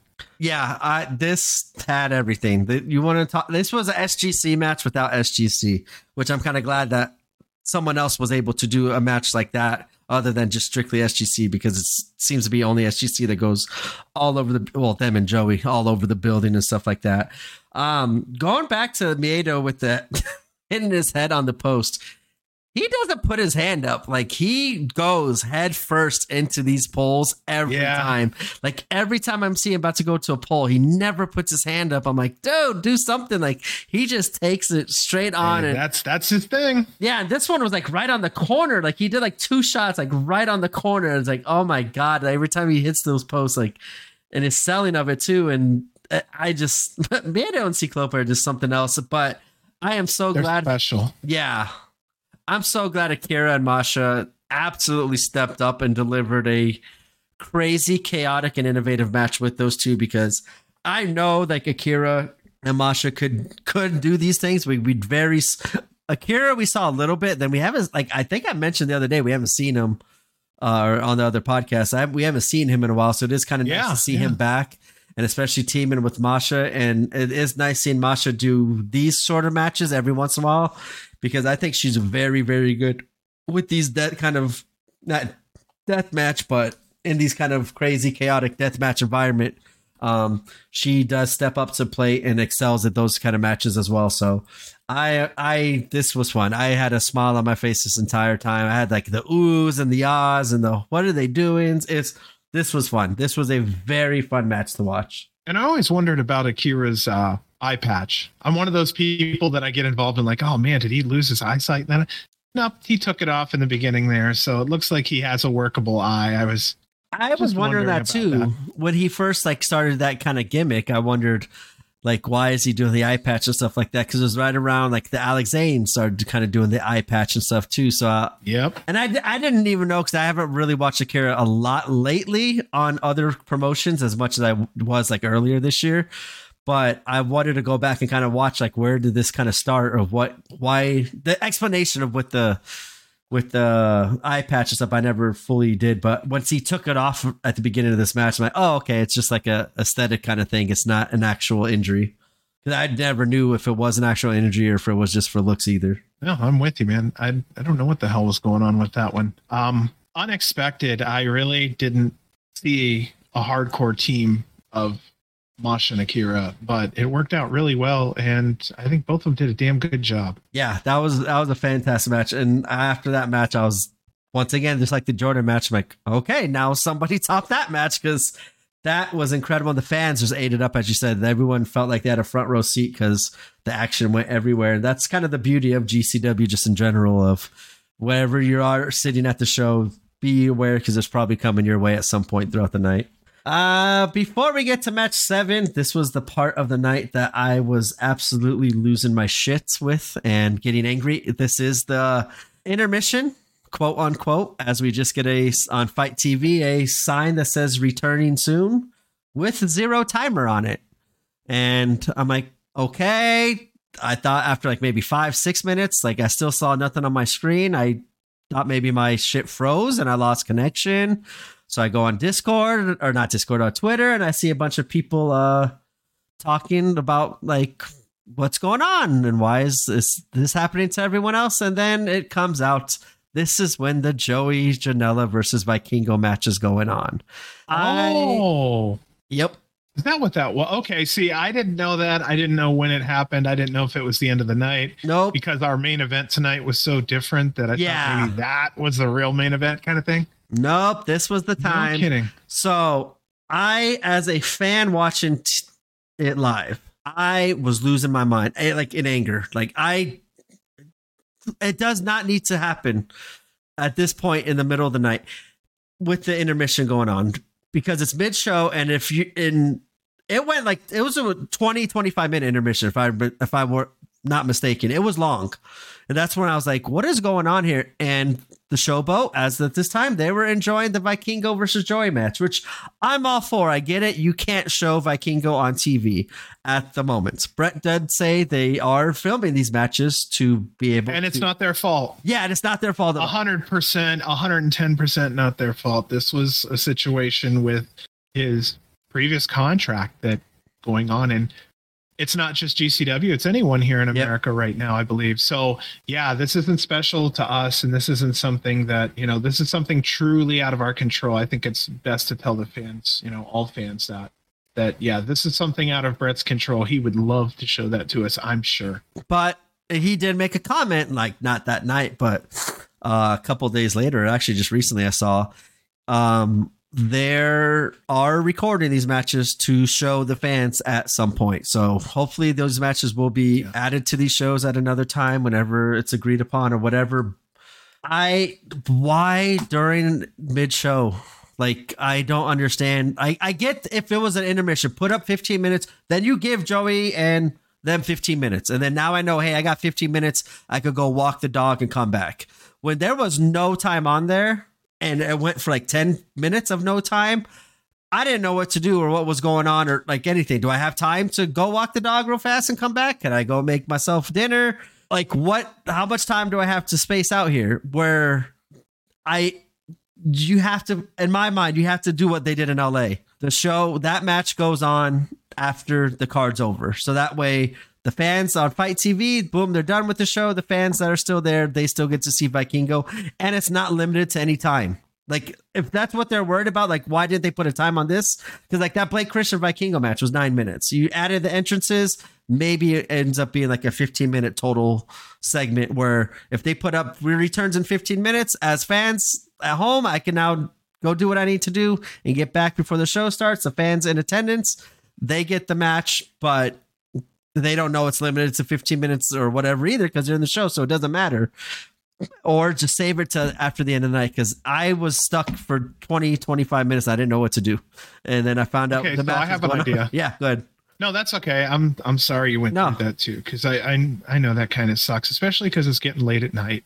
Exactly. East Coast, East Coast especially, you almost feel like when it's an intermission on the East Coast and it's 9, 10, 11, 12, you almost feel like you're stranded. Because like, okay, yeah. You know, it's almost like you've been cut off, and then when the feed comes back on, you're like, okay, I'm breathing again. You know, um, I get that 100%. I think this goes back to the point where uh, they should be taking advantage of their library yeah. and maybe pulling out. Look, we, we know that they give these guys a certain amount of time. Let's just say they go, guys, you got 13 minutes. Cool. Why don't you give us a 15 minute match? Give us a 15 minute match because there's still going to be entrances and there's going to be the match then there's going to be the exit and before the exit i'm sure someone has to put someone over before they leave the ring. That's the indie way. So once they get that done then i mean i'm sure we may have after our 15 minute match at home on television maybe a five minute timer maybe a three minute timer. Um, but yes this is where showing a match would be beneficial. And um, maybe to further a storyline somewhere, or maybe because we have these video packages now, maybe just one that shows the most recent video package to catch us up with what's going on with all these shows right now. Even like give a preview of like the Rumble match from last year. Like, hey, here's what to expect tomorrow night. Here's kind of what the Rumble and the highlights of what happened during that Rumble last year. Because yeah. I agree. That's where I was going with it. I'm like, if you're going to do that, you have to at least put on a match or something like that lets us know when to come back or something. Cause that was, I, I just at home, like I didn't, it was just very frustrating. Like, why am I sitting here for 30 minutes? It was like, I think it was like 20, closer to 20 minutes, but like, I get when they have the intermissions or whatever. Like you got to have sometimes intermissions here and there, but it's posted up there. I know I got this amount of time to go do what I need to do and come back. Where when there's no time up there and it's been 10, 15 minutes, like as you said, I'm stuck. Like I don't know what to do. Like there's only so much time I could go on my phone and, and on Twitter and stuff like that. Where like it becomes like, why am I sitting here waiting? Like maybe I'll just turn this off and come back and watch it after New Year's or like or whatever, you know, like and I get that might be harder for them to kind of figure out to put this match after New Year's because they probably they always still have one match that they always televise as the first match of 2023, but with the Vikingo Joey match, they couldn't show that match as part of it. So, I mean, I guess you do have to figure out a spot and do an intermission before then, instead of having a maybe a double intermission, because that's what I was afraid of. Was we'd have an intermission now and then a freaking intermission later, and that would have been like even more frustrating. But luckily, they kind of skirted it where we didn't get an intermission per se. They did clean up the ring and stuff, but that was they did that as the New Year's shit was ha- still happening. So. Right I, I was just I, I was, I was frustrated. Give yeah. me give me a match, give me something stupid, you know, whatever. Uh that's the way I look at it. I think it would have been cool to just have something different. Um especially when you have possibly a lot of fans that are watching that are new. It'd be really cool to put a classic match out there and say, "Hey, you guys like GCW? Check out this shit from three years ago." Even like, especially on New Year's, you know, a lot of these Something. people like if they are not going out on New Year's, they're staying at home and probably having a couple friends over and watching it from at home with their friends who might have never seen GCW and like, oh, like how Right. can I get into it? As you said, show them something to get the fans into it at home to give them some sort of investment and stuff like that. But I Well, little don't- things like we haven't seen Stackhouse in a while. You could put a Stackhouse, you know, match. You know what? Let's make it exciting. How about on the intermissions we could show a scramble? That gives you, I don't know, That's what they used to. Twelve minutes for a scramble, and then the remaining time could be used for pee break and all that good shit. But that's, I know, I know, it takes a lot of work though to do all this stuff. So I'm not gonna lie, I get it. But um, in a perfect world, you know, with someone else's toys, I think that's how I would play. Was I'd probably put that on so I don't lose anybody at home. Yeah. fair, and they don't lose any of their product. Yeah, that I, I was very very frustrated at that time, just because, like I said, I was just stranded, not knowing what to do, like other than just sit Yeah. there for twenty minutes and wait for it to come back. While I get like I was there for LA, like I got to see Vikingo too, and but I didn't. Other people weren't sitting there twiddling their thumbs, waiting for their watching the next match on GCW show. The card ended, so the FITE TV people they're done. They go do what they need to do the rest of the night. Where I was still live in attendance, the show went on for us, and boom, after that match, it was done. Where it just it felt like us here just kind of sat around did nothing. I, I as you said, I would have preferred uh video package, a past match because I, I remember, yeah, they used to show scramble matches in the past, and I would so like be watching it and be like, oh, okay, they're these competitors. Then the next match comes, those competitors are back on my screen, and now I get a little bit more history and depth of what they are, known for and stuff like that. And what sucks about this Vikingo match too, I didn't read much up on it at all, so I don't even know how good it was. Like I'm pretty sure it had to be good against Joey, but I didn't hear much talk as I did the first time. So Yeah, I haven't seen a video. I Yeah. was going to try to see if I could watch a video and give a little recap without, you know, I, I couldn't find anything out there that was full, at least. so we'll have to wait for uh, Yeah. the footage to come out on FITE TV Plus. That's what I'm saying. It's like PWG. I'm hoping we don't have to wait six months. Oh, Anything like Yeah. that. That would kind of stink. they need to get Uh, like a streaming program. By the way, that's neither here. It just blew there. my mind, and I'm coming back to it, but it blew my freaking mind when I looked at Bola and I went, "This is a GCW show."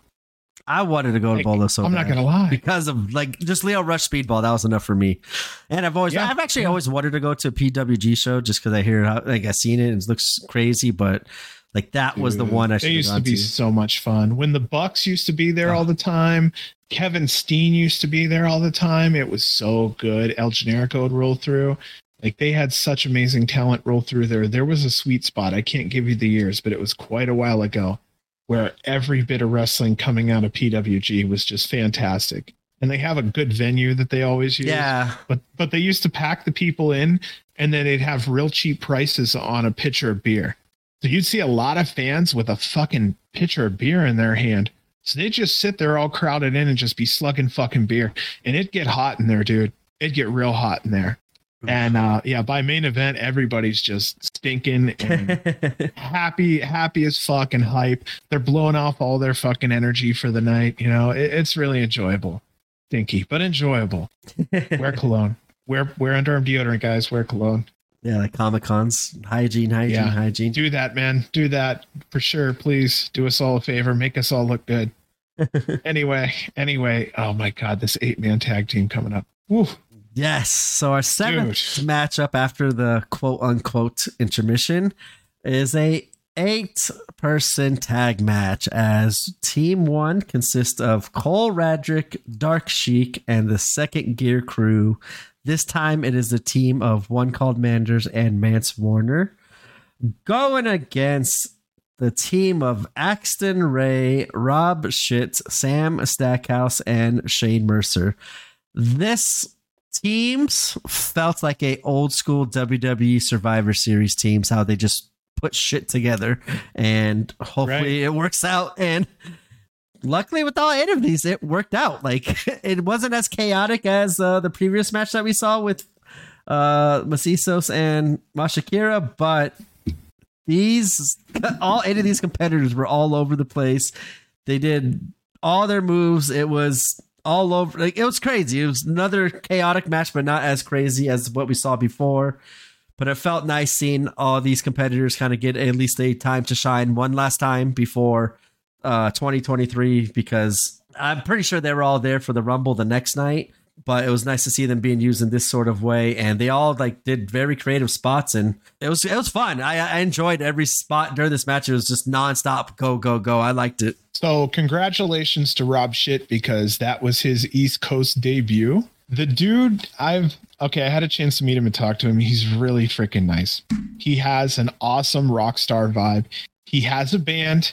He has music with him. So if you have a chance ask him about his band, ask him about his music. It's something he's very proud of. And he's got a fantastic vibe to him. Really nice, really easygoing, really chill. Uh, he's someone that if you have a chance, go over there and meet, and you'll be an instant fan within moments. His personality just it shines through, and it and it sells itself really well. This was a very, very, very busy match. I don't have another way to really put it. So what I'm going to do is I'm just going to basically call some spots that were in this match and kind of leave it at that because that's just the best way to put it. Again, I would probably have to watch this three, four times just to get everything that was going on. It was just elbows flying everywhere. So my first spot that I wanted to mention was Sheik. She had a uh, fantastic DDT. Mercer threw Rob shit, his own partner, through a door. Uh, there's another spot with Mercer, always, always performing a great assault, uh, moonsault, and battery. Then uh, my spot of the night, I'm not going to lie, Stackhouse.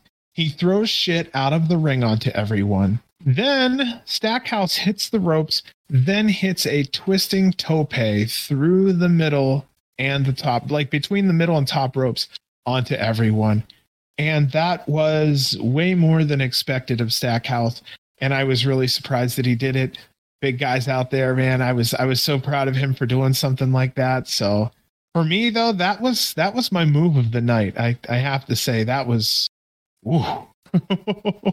he he does some surprising stuff. When I first saw him in Vegas going against Cardona, and he did like that second rope uh, moonsault, and like pretty much yeah. went over all the way. And when he did the suicide dive to the outside, everybody was like, holy shit. And then like the crowd popped for him so loud seeing all him mm-hmm. seeing him do all that stuff. So it is nice to see him back in gcw uh and doing all that shit. It is nice seeing rob shit doing stuff on the east coast because we always seen him in la and on the west coast um, but I really liked how too Shane Mercer and Axton Ray did a lot of their tag team kind of moves to kind of further solidify of possibly them being a tag team because they did some of their moves that they did before the night uh that one night they tagged, but they also did uh, a couple moves that I've never seen them do before.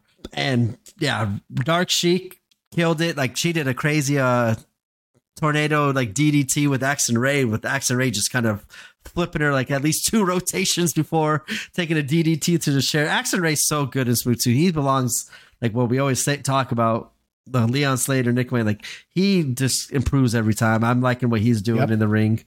Um, Mance and uh, Manders did their typical doors and tables and everything else. Cole, Cole and Axton kind of had a cool spot too, where I'm like, that's a matchup I need to see there. That looks like a fun one.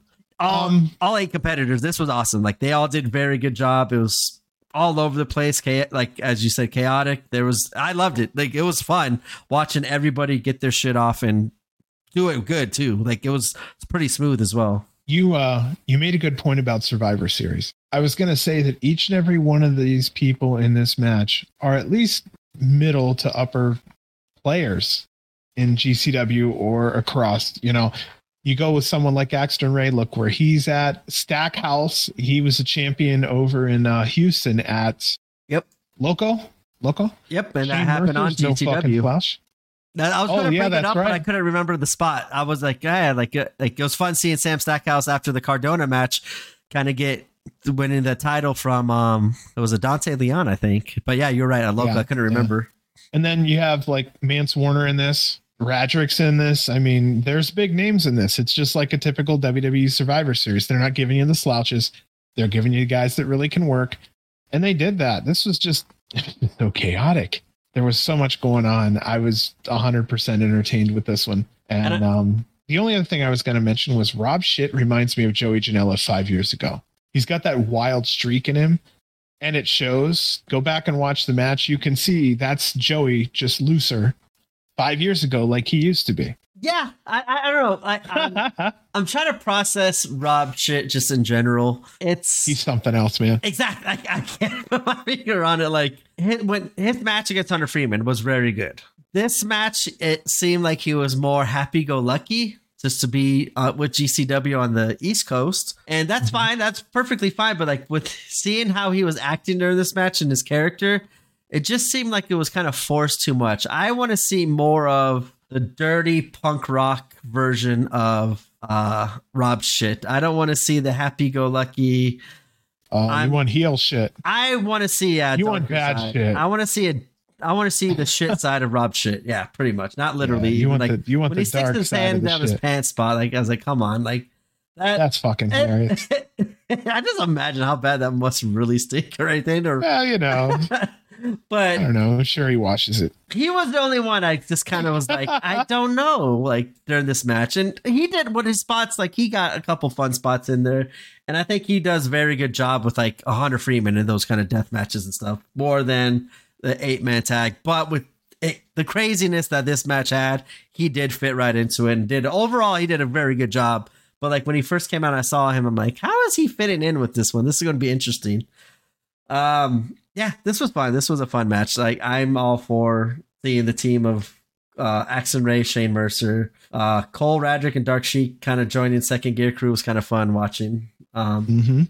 yeah, this was this was a fun match. And I'm glad this match came after the intermission more than uh the other two matches be- because I think just following up of what we just saw 30 minutes ago, 20 minutes ago, whatever, this was kind of a good way to get the fans back home, back into the craziness and madness of GCW.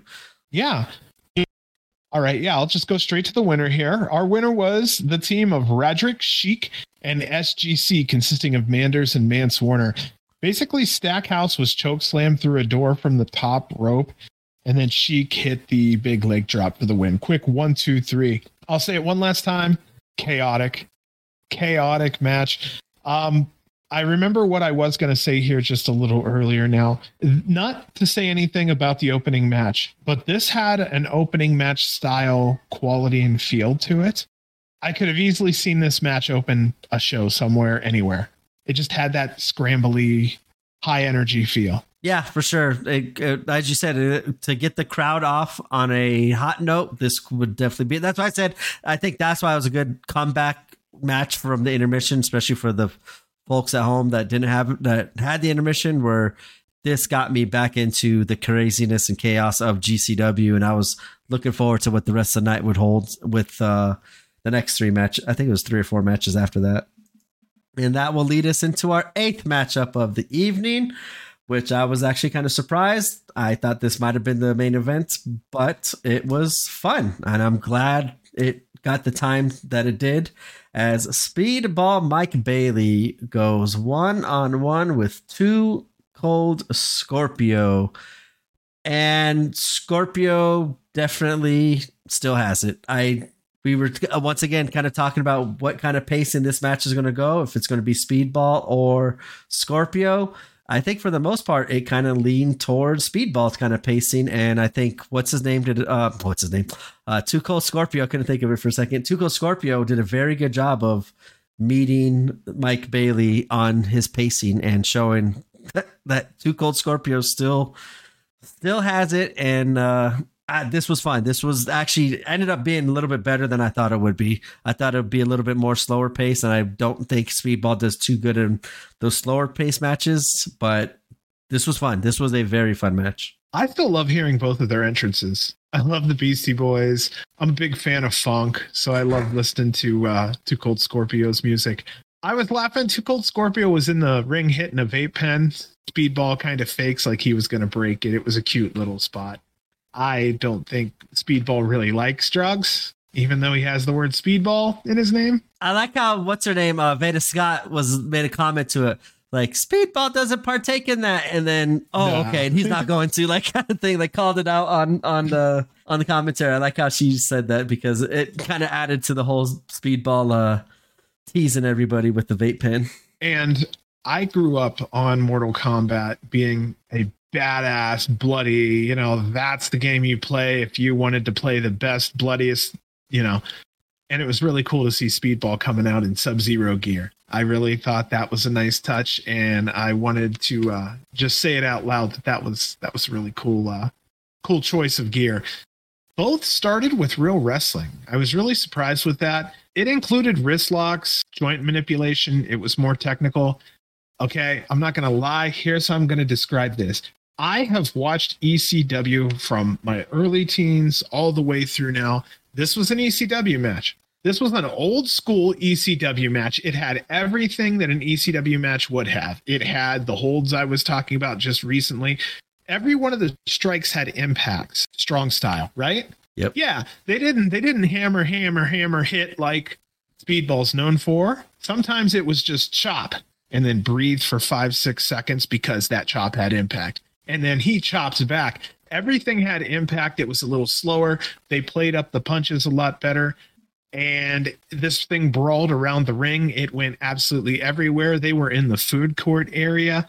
Uh it was just it was an old 90s match. This was brutal on Scorpio's body. and Oh I my god, yeah. Respect that. I mean, just totally. That's how I felt at the end. I was like, wow, like he's got to be in so much pain with this match because Speedball doesn't hold back on his kicks and strikes. And as you said, there were it wasn't a lot of them, but they were definitely high impact strikes. And I was Yeah. worried about Scorpio kind of like uh like getting angry with it and kind of stiff him back and stuff like that because we know it's too cold's not one to play around with when it comes around comes comes to He's shit like school. that. Yep.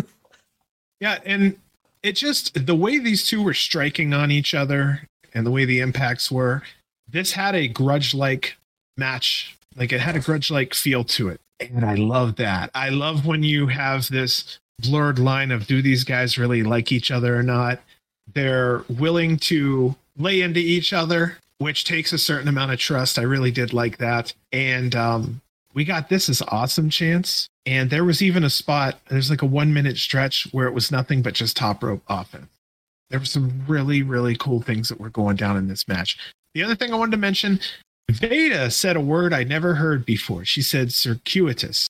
I believe that means around the circuit. Like, you know, she had mentioned that um, they had almost done a full rotation of the place. And they said they almost, I think she said a full circuitous t- circle or something like that. And I just, I don't come across a lot of words that are new.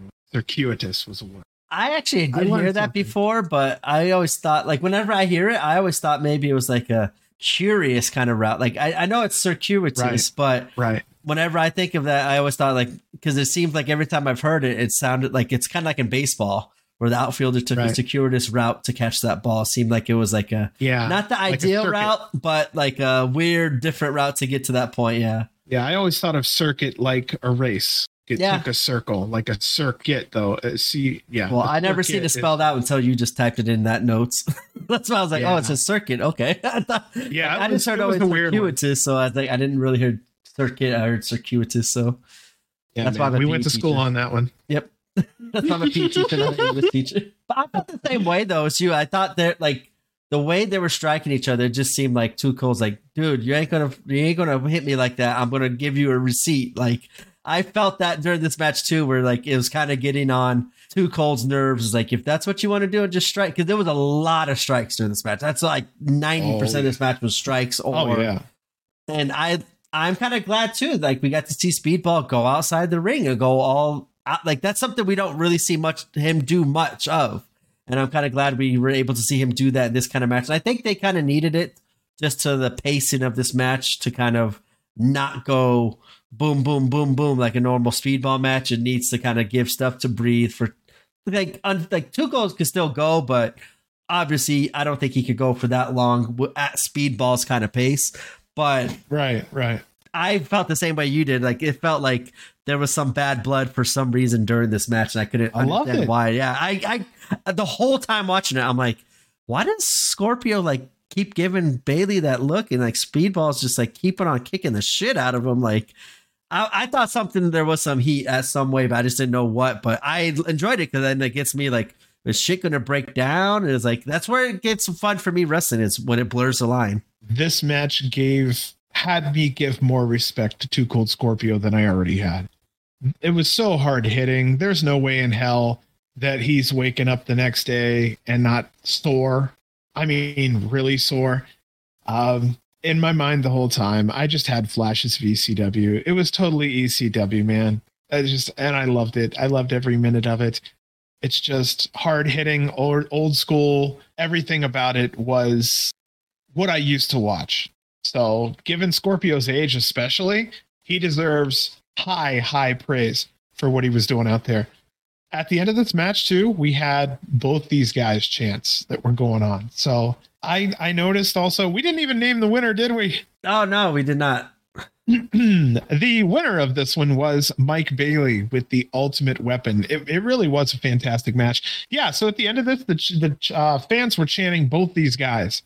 And I notice here, if you've ever had back pain, 2 Cold Scorpio looked like he had legitimate back pain going on. Like he had all the things that someone who's had back pain has. I've seen it a hundred times. I'm hoping he's doing okay after the match because he was really nursing it or playing it up very well. I was wondering on that Ultima weapon when he got hit with it, like because it's always right there, on like the lower back. Like I always wonder, like especially I said Ultimate, one, didn't I? Yeah, that's fine. Ultima Ultimate. I just Ultimate. realized. Not, that's Ultimo Dragon. that's my um, shit right there. no, um, I I, I wondered if he got hit like in the liver or the kidney on those knees because like his speedball just Possible. landed right on it. But throughout this whole match, it's just speedball just kicking and chopping and punching the shit out of too cold.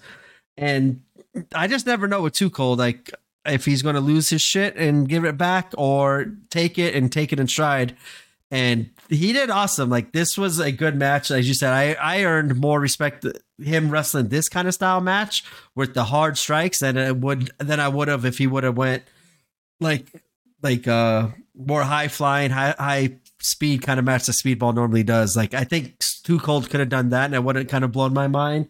But as much as he kept on taking those strikes and stuff, I was kind of shocked of how well he was taking it and like I said, like Speedball, there ain't no holding back when he does his kicks and chops and everything. He just goes at it, and Scorpio took it like a champ. And I'm kind of glad like they, the match played out how it did because I questioned if they were going to just start shooting on each other, but luckily they stayed professional. like it was, that's how it was to me. I was like, they're going to just start going nuts here because the way that Too Colds is like selling when he looks at the wrestlers, like I can never tell if he like really has disdain for them and he's really mad or he's just got that look on him and being a good seller and he's just a good seller. That's why he's so good at this age still because he can still perform with the top level guys like speedball. Yeah this was a normal match with no outside stipulations no outside there wasn't a belt on the line but it felt like there was. Yeah. That's what i mean. These two fought like the match was more important than just an average uh you know match in the middle of the show somewhere these guys really put it out there. And you're right. These guys could have main evented. I thought this it was could have very to. well been. Wow. Much respect to Too Cold, man. Yeah, that was that was fun. Fun, fun match. Going into the ninth matchup of the evening was another fun match that I was very much looking forward to. Is Willie Mack going one on one against Star Boy Charlie and Star Boy still going with the the overalls and the I forgot the music. Uh, the, the, music. He's still going with this character, so I don't know where that. I would like a little it's a little more background. You you remember the old like WWE days when like like let's say the Saturday whatever show it was Saturday Superstars when the match would start, uh-huh. but then you would have like a third screen vertical on the left where it's like Mr. Yes. Perfect explaining somebody talking and cutting a promo as the match is going on, a backstage pre-taped promo. Like I want yeah. something like that for Starboy to explain the character. Like I, I don't understand it. Like we asked for something different. I'm not understanding like other than it's like the grassroots. I'm a blue collar, hardworking kid who's gonna who like doesn't care about his attire. I come in with overalls, ready to put in the work kind of stuff. I I, I don't know. In the Grateful Dead shoes, I kind of like that, but yeah, I don't know the character. I, I would like a little bit more backstory on the character because he is so damn good in the ring. Yeah, you hit on something there I never thought about, but you're right. Like, uh, who is he? Like- who is Starboy? We He's- asked for he's changes. outgrown. He's he's outgrown. I mean, kind of by age, he's outgrown the sympathetic kid look. So, uh, yeah, I'd like to know more about who he is and what he is because I'm kind of I don't have enough to grasp who he is. I see he's out there. I see the name. I see the person. I don't know why, who, or or what is is going on there. It's kind of funny you said that. I didn't expect to talk about that, but now that you mentioned it, I see it. Well, because like when Blake went to Graveheart, we understood why. Like he needs to go someplace deep and dangerous on his end where he's never gone before to beat someone the likes of Mox. So that ex- like I Right, understood the whole thing there, and I was all for it. I just don't understand why it stopped after right before the match. Where we've always said we need Starboy needs a change either Starman Charlie, Starman Chuck, whatever. I think we said we, we just needed something Right. where we got Starman, something, but it doesn't make any sense. Yeah, like it just give me Starman. So that's that's something that needs to be worked on. And we talked about this a long time ago. What happens when the boy is no longer a boy? There goes his sympathy. He's going to have to learn to be somebody else, and hopefully he finds that person. Um, he got it. I yeah. think he got it beat out of him in this match with Willie Mack. Willie Mack definitely, uh, definitely had Yeah, this was- control during this match. beat Mack- shit out of him. Mack put an ass whooping down on dude here. Um, I honestly think that Mack's better received on the West Coast. Yeah. I noticed that with the East Coast crowd. It may be because it's near nine, midnight and they're tired, but I love Mack. I saw him out there. It is not the same response as what you hear at the UCC or see on on the feed from the Yep. UCC. Starboy was chopped by Willie so hard. He put his fucking bibs back on. Now that that got me. That was like that was the boy and Star Boy. He fucking took those bibs off and he's like, "Come on."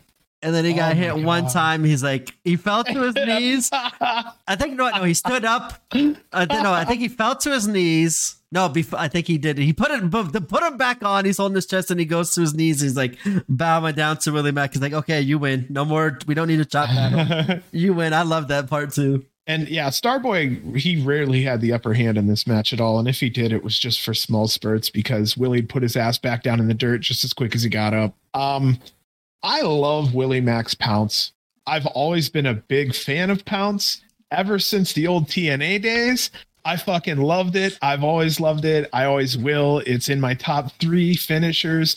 I just always love just fucking trucking someone as hard as you can. If they can go through the ropes or under the ropes and out of the ring, that would just make it more impactful. I'm a huge that damn near happened. fan. Yo, thank Yeah. you. Amen. So Yeah. I'm right there with like the whole time you said that I'm out here because we're on audio. I am marking out here when you said you love the pounce, you love the TNA. I was like, you got to say Monty Brown. You got to say I loved Monty Brown. Like he was the reason him and uh at that time uh Ron Killings were the main reasons I started Mhm. watching TNA back then was those two specifically. And Monty Brown, I loved it when that pounce happened. Like, and I'm sitting here watching this with my wife, and it was funny. The the pounce happened, and I went pounce, and then like pause. My wife looked at me. I'm like, and then I whispered, "Period." Like she doesn't get what I'm Period. saying, but like I was just like, I, that was like the one time I could get it out of my system because I love every time I see a pounce. I the same way I go in my head, and I I don't eh, was Jordan Castle on this call. I can't remember who was announcer during this match, but I want to say it was Jordan because I think it was Jordan that's Castle that question. that yelled out pounce period and i was like yes good he did it just right along with Fuck me yeah. because i loved i'm the same way i loved monty brown i loved the alpha alpha male i was a giant like giant fan of his and whenever i see the pounce i have to scream pounce period no matter who's doing it Yeah. it is so Isn't it funny how that stuck with him? yeah Like, strictly him, how that stuck so well. yep Yeah, I'm also surprised how so many people haven't used it. That's one of those finishers, quote unquote, that I'm surprised isn't seen more in regular moves, like how Sweet Chin Music got turned into such a regular move. I'm really surprised Pounce isn't used more often because it's such a cool looking move. Yeah It hurts like especially- hell, though. I guarantee you that. oh yeah it's like it's literally Yeah, a, yeah. just a football. The little guy.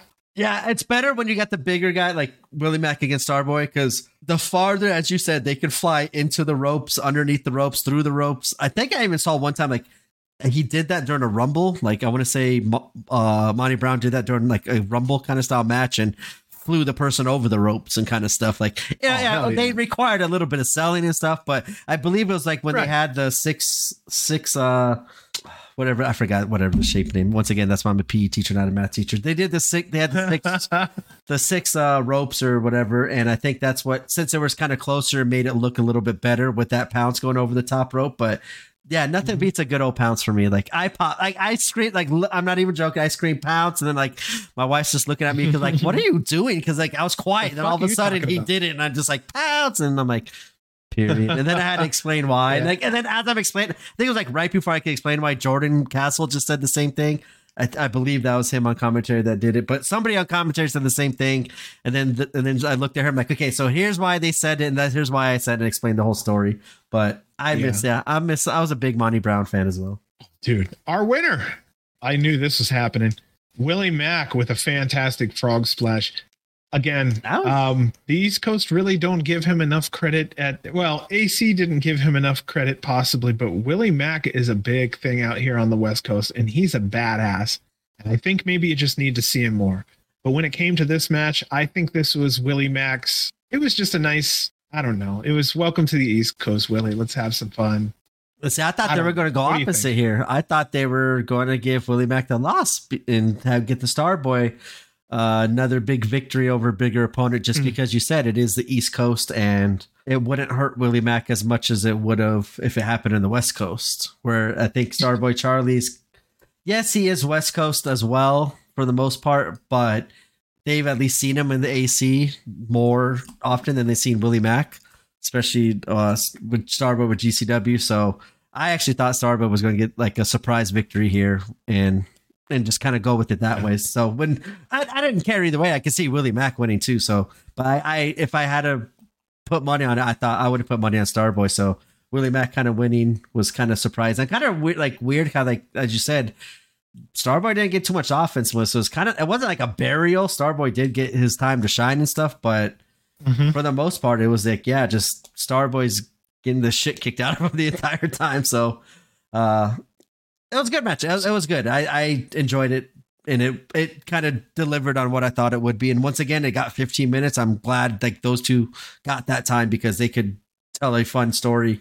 And I think the crowd, as you said, wasn't as into it just because it was getting so damn close to New Year's. Just getting late. Yeah, yeah and they're tired late. of shit. That's the one one note I took during this match was the crowd was kind of dead during this match, but New Year's was yeah. coming up, so it's understandable. Yeah, I hate seeing that because I really feel for the uh, for the performers to come out there and they want people to cheer for them. They want people to be happy. And sometimes people are just sitting in seats.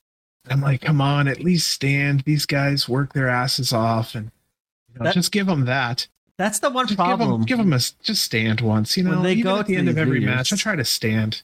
I think that's the problem when she gets these New Year's shows and you go till midnight. It's it's now this show was what four and a half hours long. So yeah, we did. You know what? Too. Vegas, Vegas. We were tired as hell after Black Label Pro. Oh yeah, that I left before the main event. Like 12. oh really? Yeah, I left before. Yeah, we I, stayed there. I saw. I think the one match that I wanted to see from Black Label was the match right before Shaza and I think it was Kevin Blackwood was the main event that night for Black Label Pro. But I left like right after. I think it was Speedball versus was it Speedball versus Cole Radrick? I think we saw Speedball like three, four times oh, that yeah. weekend. It was great. I got to see great. Speedball, Vandegrift. Yeah, that was ah, like. Oh but, yeah, you know what? I need so to tired. go watch that. I need to go watch that back. Speedball, Vandegrift. Yeah, I didn't appreciate that. I didn't appreciate that enough. I think when I watched it live, I'm gonna have to go back because I've learned more about Vandegrift since then. So it's like, oh yeah, maybe I go back and watch some of that. He's uh speaking of which, since we're having fun with it, Vandegrift's another one where I'd kind of like to see him come back and maybe do a show or two in GCW because he's being looked at. Yeah. And it would be listen, it would be nice to see him before he's gone. And he just turned 24. Fantastic talent. 24. Yep. He could be on the 25 and under show yep. that I that I announced. Well, I'll I'll give you a before we head on this next match as well too. I I had an idea for the collective show as one of the okay. shows. Kind of run it like a Cyber Sunday kind of show where you announce either like the two competitors and then you online like on Twitter put four different stipulations. You got to vote on the stipulations, or Uh-huh.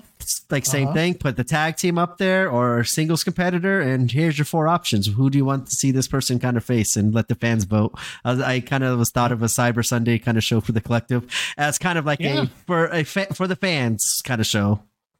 Yep. That Place your votes, it. put a hashtag on it, Yeah, send it. that's what I was kind of thinking. I of. like that idea. And then that gives the fans maybe something to talk about. Yeah.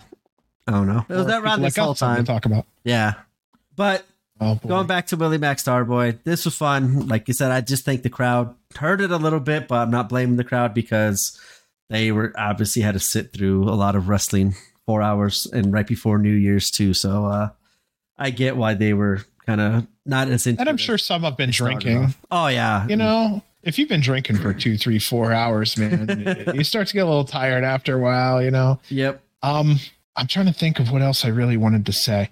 Okay, I don't want to be too rough, but I hope Starboy does find something in the way of a gimmick soon because just doing the um the route of sympathy can only go so far and for only so long. So I'm I mean, there. for me, for me, I see him possibly maybe embracing the Eddie Guerrero part, maybe going in and just keep working on his wrestling, or he needs to fully embrace the um I guess I don't know if I call it the brother runt, but be the guy who always gets his ass thrown around, and that's just what the hell he is. yeah. You know, he's just one of the he's just one of the he's a Spike Dudley. I'm right there with that. I Because- he needs a little like, Something. tweak but like even though he did this tweak it doesn't seem i just want an explanation like maybe i'm just idiot and i didn't didn't hear it one day or catch it but like i just don't understand why all of a sudden like you just go to a different song and overalls like i don't know I think he's in limbo. I think he's in limbo. And I also don't think he's doing everything he possibly could to show us what that character that he's adopted truly is. Now, I don't know if that's via what he wears, via how he acts in the ring, or possibly on the microphone. But I would like a clear explanation of what we're seeing when we see Starboy Charlie, because it shouldn't just be synonymous with sympathy. I would like to see what he has to offer. And I honestly would like to see him take the Eddie Guerrero route because I think his build, the back, the muscle structure, everything about him just screams Eddie Guerrero. If he got tight, real tight on a lot of his shit, that may be where he goes. And on the indie scene with his size, height, whatnot, he just keeps bulking like he is. And as his body matures, he's going to thicken up and it's going to look great. I think he's going to do fantastic. I just want the poor guy to find his spot in wrestling and uh, just stick with it because I think that's all he's missing right now is a persona. I think he can wrestle really well. and eddie guerrero went through the same thing like in the old Yes, he did. wcw days and wwe when he was before latino heat like he was there like super good in the ring and talented and came in with the oh my god what were they called the The Rascals or Oh, that's why I thought two rascals, but it wasn't the rascals. I, that was the, exact No, name no, I came no. into uh, to. we're on that think it was the wavelength. tonight. But like he had, it was just okay. You're good, talented wise, but you need that something. As soon as he got that Latino hit, Latino heat gimmick and character, boom, he was off to another planet. And like once again, one of these ones that we think just needs a little tweak right now is that that would be a small little tweak that could fix, and I think it would benefit him greatly as well. Well, it's just right now I'm like, what haven't I seen? What's new? I haven't. Yeah, There's nothing new. There's really nothing new. And so, I mean, tell everybody why you're at GCW. Tell me, you know, build your characters, show me a little bit because I want to know. I want to know why you're there because I see him come out, gets his ass kicked, walks off. I mean, he wears some hippie socks. Otherwise, I mean, he's got the overalls. I don't know what that means. I'm I'm kind of confused. So I think he's in a limbo spot where um, he is where Blake Christian was character wise, I think six months to eight months ago, where he was kind of still trying to find what's next for him. I think that's where Starboy is at. I don't know about microphone skills. I think maybe with some microphone time, he might be able to explain who he is, what he's about. And I think that would give us the character depth that we may need so that we know why Starboy's there and why he matters to the GCW fans.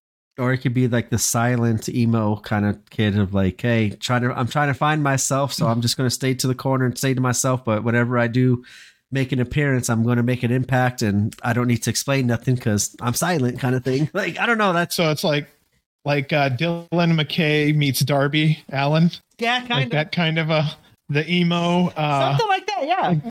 got a death match on our hands next, my friend. And I'm kind of shocked that at this time, so going into this match, I'm like, they got 10 minutes. Like, I thought for sure this would be the uh, team of Yokai going against Billy and Brogdon. I thought this would, like, okay, 10 minutes real quick before the New Year's, and let's start the New Year's off, end this night with the main event of John Wayne Murdoch versus Sawyer Wreck. But that ends up being the match before the countdown to New Year's. As you said, death match between John Wayne Murdoch versus Sawyer Wreck is uh, the co-main event, so to say, um, of the Yeah. night. And I put it as a co. We need a main event. This would probably be closer Yeah. to the main event oh, for sure. than the other one. I Yeah. thought this was Oh, just we'll go into the other one soon. yeah. Like, well, I, I at this point is when I feel the rest of the night was rushed. Like the so so with these death matches, I think that we've become formulaic to the point to where we can pull off 12 minutes in seven, or we can pull off nine minutes in six. I think that's what's going on now. Um, because we've talked about great like the four way six minute death match that they did at the UK was oh fantastic. we yeah we would like to see more but we don't need to see more it did what it did and right. and this match as you said I think this is where you're going this match did do everything in that six seven minutes for action They did everything they needed to. What else could they? what I was thinking of They storyline would have just been. Oh, I think Talking- given more talking. time, they could have put Sawyer Wreck over a little bit more and or gotten more heat on John Wayne Murdoch given the amount of time. I think they could have played into John Wayne Murdoch kind of going a little bit more heelish if that's where they're going to go with him. Or if Sawyer Wreck were to win and they're trying to get her more time, I think like they if given some time, they could have slowed down some of these moves, get the crowd reaction, play up to the crowd. That would have helped long term. Like I think Sawyer Wreck get more over or get more heat on John Wayne Murdoch. But I just think with the eight minutes or seven minutes as was, it was nope, do this spot, do this spot, get blood, do this spot, and go. Like there was not enough time for in ring action. It was perfect, but I think to for the purpose of this match, other than if it was just thrown together, I thought maybe they this was going to be the main event to kind of start the new year off with either John Wayne Murdoch getting retribution for the way last year ended, or for Sawyer Wreck to get the jump start to 2023 that she's been kind of projected on the way 2022 ended. I just think storytelling, like th- between any of those two stories they could have told, there was zero time to do it. So that that's just in my if that's that. they were going to go storyline. But for action, I was fine for the seven minutes. It was perfect. Yeah, I think they said, look, we only have so much time before whatever, and we have this many weapons on our hands. Let's just start swinging. Yeah, it, that's I kind of feel like rushed. that's what happened. Yeah, and I see that because so many tubes were broken in such a small amount of time. You know, and I think that's us maturing because if we were 16, we were like, yeah, more, more, more. I get it now. Like as we get older, we go, okay, I'll be honest we with need you. this much. Back in the day when I used to watch what what let's say Raw, the Attitude Era Raw. Uh-huh. The, this Ken Shamrock versus Shawn Michaels would be a five minute match, but there was just so much shit going on. It didn't feel like it was short. Like it felt like, oh, Right, that's normal. Where the longer matches, like, oh my god, why is this so long? Kind of thing. Where now as a uh, the mature, you said mature wrestling fan, like, okay, it's so long because they're telling a story. I get it. It's not Correct. just yeah. a train wreck in five minutes and stuff like that. So it's kind of been like grow, as you said, growing into being more appreciative of these matches, regardless of the times. All right. So what I'm going to do is I'm going to do the old death match rundown that I like to do minute by minute so I can kind of put down in words what was going on in this fun little match here. So the opening minute, we had a light tube across Sawyer's head. Then she got put through a pane of glass. Then Murdoch got put through a pane of glass. And then Sawyer was hit by a huge bundle of glass. Minute two. Sawyer's arm is bleeding really good. Murdoch was setting up chairs. He uh, went ahead and grabbed a bunch of tubes. Sawyer hit Murdoch with a bundle across the back. Minute three, tubes everywhere were being busted. Murdoch was primarily getting the worst of the offense throughout um, throughout this match. Minute four, Hey, Sawyer was hit with a gusset baseball bat. Then Murdoch takes that same gusset baseball bat fucking kicks her in the head with it. At some point, Sawyer somehow gets up 10, 15, 20 seconds later and starts swinging tubes onto Murdoch's head in like large, large, large quantities. Minute five, Murdoch was begging for more punishment, and Murdoch in minute six, Sawyer hits a top rope choke slam onto four chairs. But in the end, our winner was John Wayne Murdoch. He hit like this suplex slash brainbuster through the glass. It was a little bit of an awkward looking move, but that's why I say suplex slash brainbuster. I think it was supposed to be a suplex, but the ring can be a little slippery. It it ended up being more of a brainbuster. But uh, yeah, seven minutes. They they didn't need to prove any more points. I'm trying to.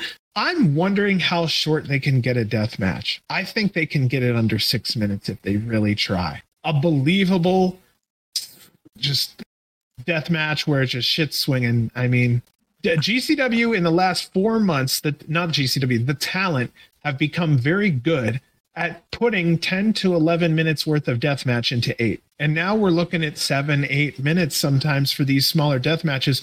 And I only noticed because we've been reviewing them lately a lot more. And I realize a lot more I'm saying they've packed so much into such short amount of time. I think it's a good thing. I think it's a really good thing that people are be able to come in, go in, go out, prove their point, done. I like both. Yeah, no, I like both. Like, I, I go back to that UK one, that four way. Like, it was perfect. Like, yeah, we want to see more action, see craziness, but we don't need to. Everything was happened during that time. I, the ones I think that need to be long were the ones that tell kind of like a story, like a John Wayne Murdoch versus Alex Colon, or how it used championships. To be, yeah, yeah, how it used to be Jimmy Lloyd and G Raver and stuff like that. So I like the long ones when there's a story to tell, but these short ones when there's just it's just a put together match. I'm all for it. Just boom, boom, boom, get in, get out, and still have a bunch of action and still a bunch of blood and all that stuff, and it's a lot less, lot less time for or like how am I going to word this? Like less time, the more time, the more chance you're going to get hurt. The less time, the less probably chances you're going to get hurt, even though you're doing a bunch of stuff in that time. But I think like yeah. given the fatigue as the longer the match goes and the fan fatigue of the match and trying to build up to spots and spots and get like keep building the the plot and stuff like that. I think I'm all for a boom, boom, get it done. Like this match was fine, even though I know it felt rushed just because it was right before the new year and stuff like that. But as you said, like it's it was fine seven minutes. It did what it needed to do. Yeah, this was the last match slash death match of GCW in 2022, and uh, I think it went out really interesting because we didn't know Sawyer at the beginning of 2022 that much, and now we do. So Murdoch gets out there at the end and does his indie thing. He puts over Sawyer, and I think rightfully so. I think with Sawyer, a lot of what really works for her is her look, and the secondary then would be her toughness. I think those are the two things that really work for her. And for right now, it's it's working very well for her. I hope that she continues to keep kicking ass out there. She is so GCW to me. She has again a different look uh, but a heavy attitude. She's an ass kicker. She takes no shit. That's a GCW style performer. I'm happy. That was that was it, man. It only uh it was seven minutes and done, and that's only because I think we had maybe three minutes left yeah. before New oh, Year's. I think it was like five. Yeah, I'm watching now. Five minutes. It wasn't much, right? No, it was five minutes. They all just came down the ring. Like last year, they had way more time before they went into the yeah. new year. Um, I think they went into the the rap battle, which was like 20 minutes before the new uh, rap battle. Anyway, uh, Gage's music hits. Out he comes. I, I like this version better than the rap battle. I think there. Oh, yeah. Okay, I'm not gonna lie. Honestly, to me, it's just there wasn't anything in it for me, so a rap battle meant nothing. I guess it was just a um, bucket list thing for Emil to check off. I really do think that's what it was, and I think it was good that they did that. But yeah, I think that was just primarily just a one time thing. And I like this one better though. So yeah, Gage's music hits, out he comes. The rest of the performers are filing out almost immediately behind him. Everybody's getting into the ring and they are celebrating the new year together. New Year's countdown hits. Uh, Joey is definitely feeling the alcohol. He had the he had the Kevin Nash talk going on. You yep. could see it in the lips and the face. He he was he was enjoying happy he was enjoying the new year man. Gcw did fantastic. He worked his ass off. He had a unique year. He deserved a good drink on new year. So it was really fun. Um joey whoring himself out to anyone that'll kiss him. I thought that was fucking hilarious. And also i saw rob shit drinking from his own fucking wrestling boot. That's totally shit. Totally rob shit. So um yeah basically happy new year gcw and to fans And see, this is where I would have had like the main event. Like the main event would have ended by now. This would have happened. Happy New Year's. You see them all cheering, and then all of a sudden, like you hear the lights go out, and like maybe if Emil, I don't know if Emil, a bad guy. A bad guy would have been great. Cardona comes out and tries to spoil the whole fucking night. Yeah, you see, you're going Talk to farther. me, you I know? was going to end the show. Like I was going to like all of a sudden the lights go out, but you hear like oh shit, like from MLJ or from Dave Prazak, like something like prophetic, but like getting the fan like, and then you just see the GCW logo, and the fans like right away like, oh, what? What do you mean? Like that's it? What's going to happen? What happened? Like I thought that would have just drawn more interest, and then boom, go into the Joey versus Vikingo match with the fans there to start off the new year and stuff like that. But I Yep. this is where I thought like this is how the show should have ended for FITE TV Plus was this part where like I said something like it doesn't even need to, it could have just been just a goodbye and see you tomorrow for next year and boom that's fine we've all had the match we get Yeah, to enjoy yeah. the new year ring in the new year with them boom you don't have to have another match to go into the new year like i get what they want to do and they still could have done it with Emil, or with uh, Joey Janela and Vikingo of saying, um, That that could have been the best first match of the new year. sure. I think that would have really been interesting overall if they would have started the new one. year with a nice dark match. just go, I'll go get you one. absolutely fantastic. And that would have been a great ending for the night too, I think for everybody. And I know you Hold it don't, together. The best match is coming, guys. Yeah. The first match of 2023. We're kicking it off right. We're kicking it off in style. We're so sorry, but it's it's just it's so restrictive. You can only see it live from right here in AC. Calm down. You need to come to this show. We're ringing in the new year. Da da da da da da da. yep. It would have been absolutely fantastic. And then, yeah, they could have been like, you know what? And then, boom, the lights go out, and people like us sitting at home would have been like, oh, I wish I was there. And people who were there live would have been happy they purchased the tickets. And then That's I, I I wouldn't have sat around for 25 minutes wondering what I should do, for, like how much more time I have left be- before this and the next match. I, I get it. I just, No, but I, I Um, agree with you. Like that's exactly something they could have done right there. Yeah. And again, I no, no scruples, no No. upset. I just, I think that'd be something kind of cool. And that would have been a good ending to the night.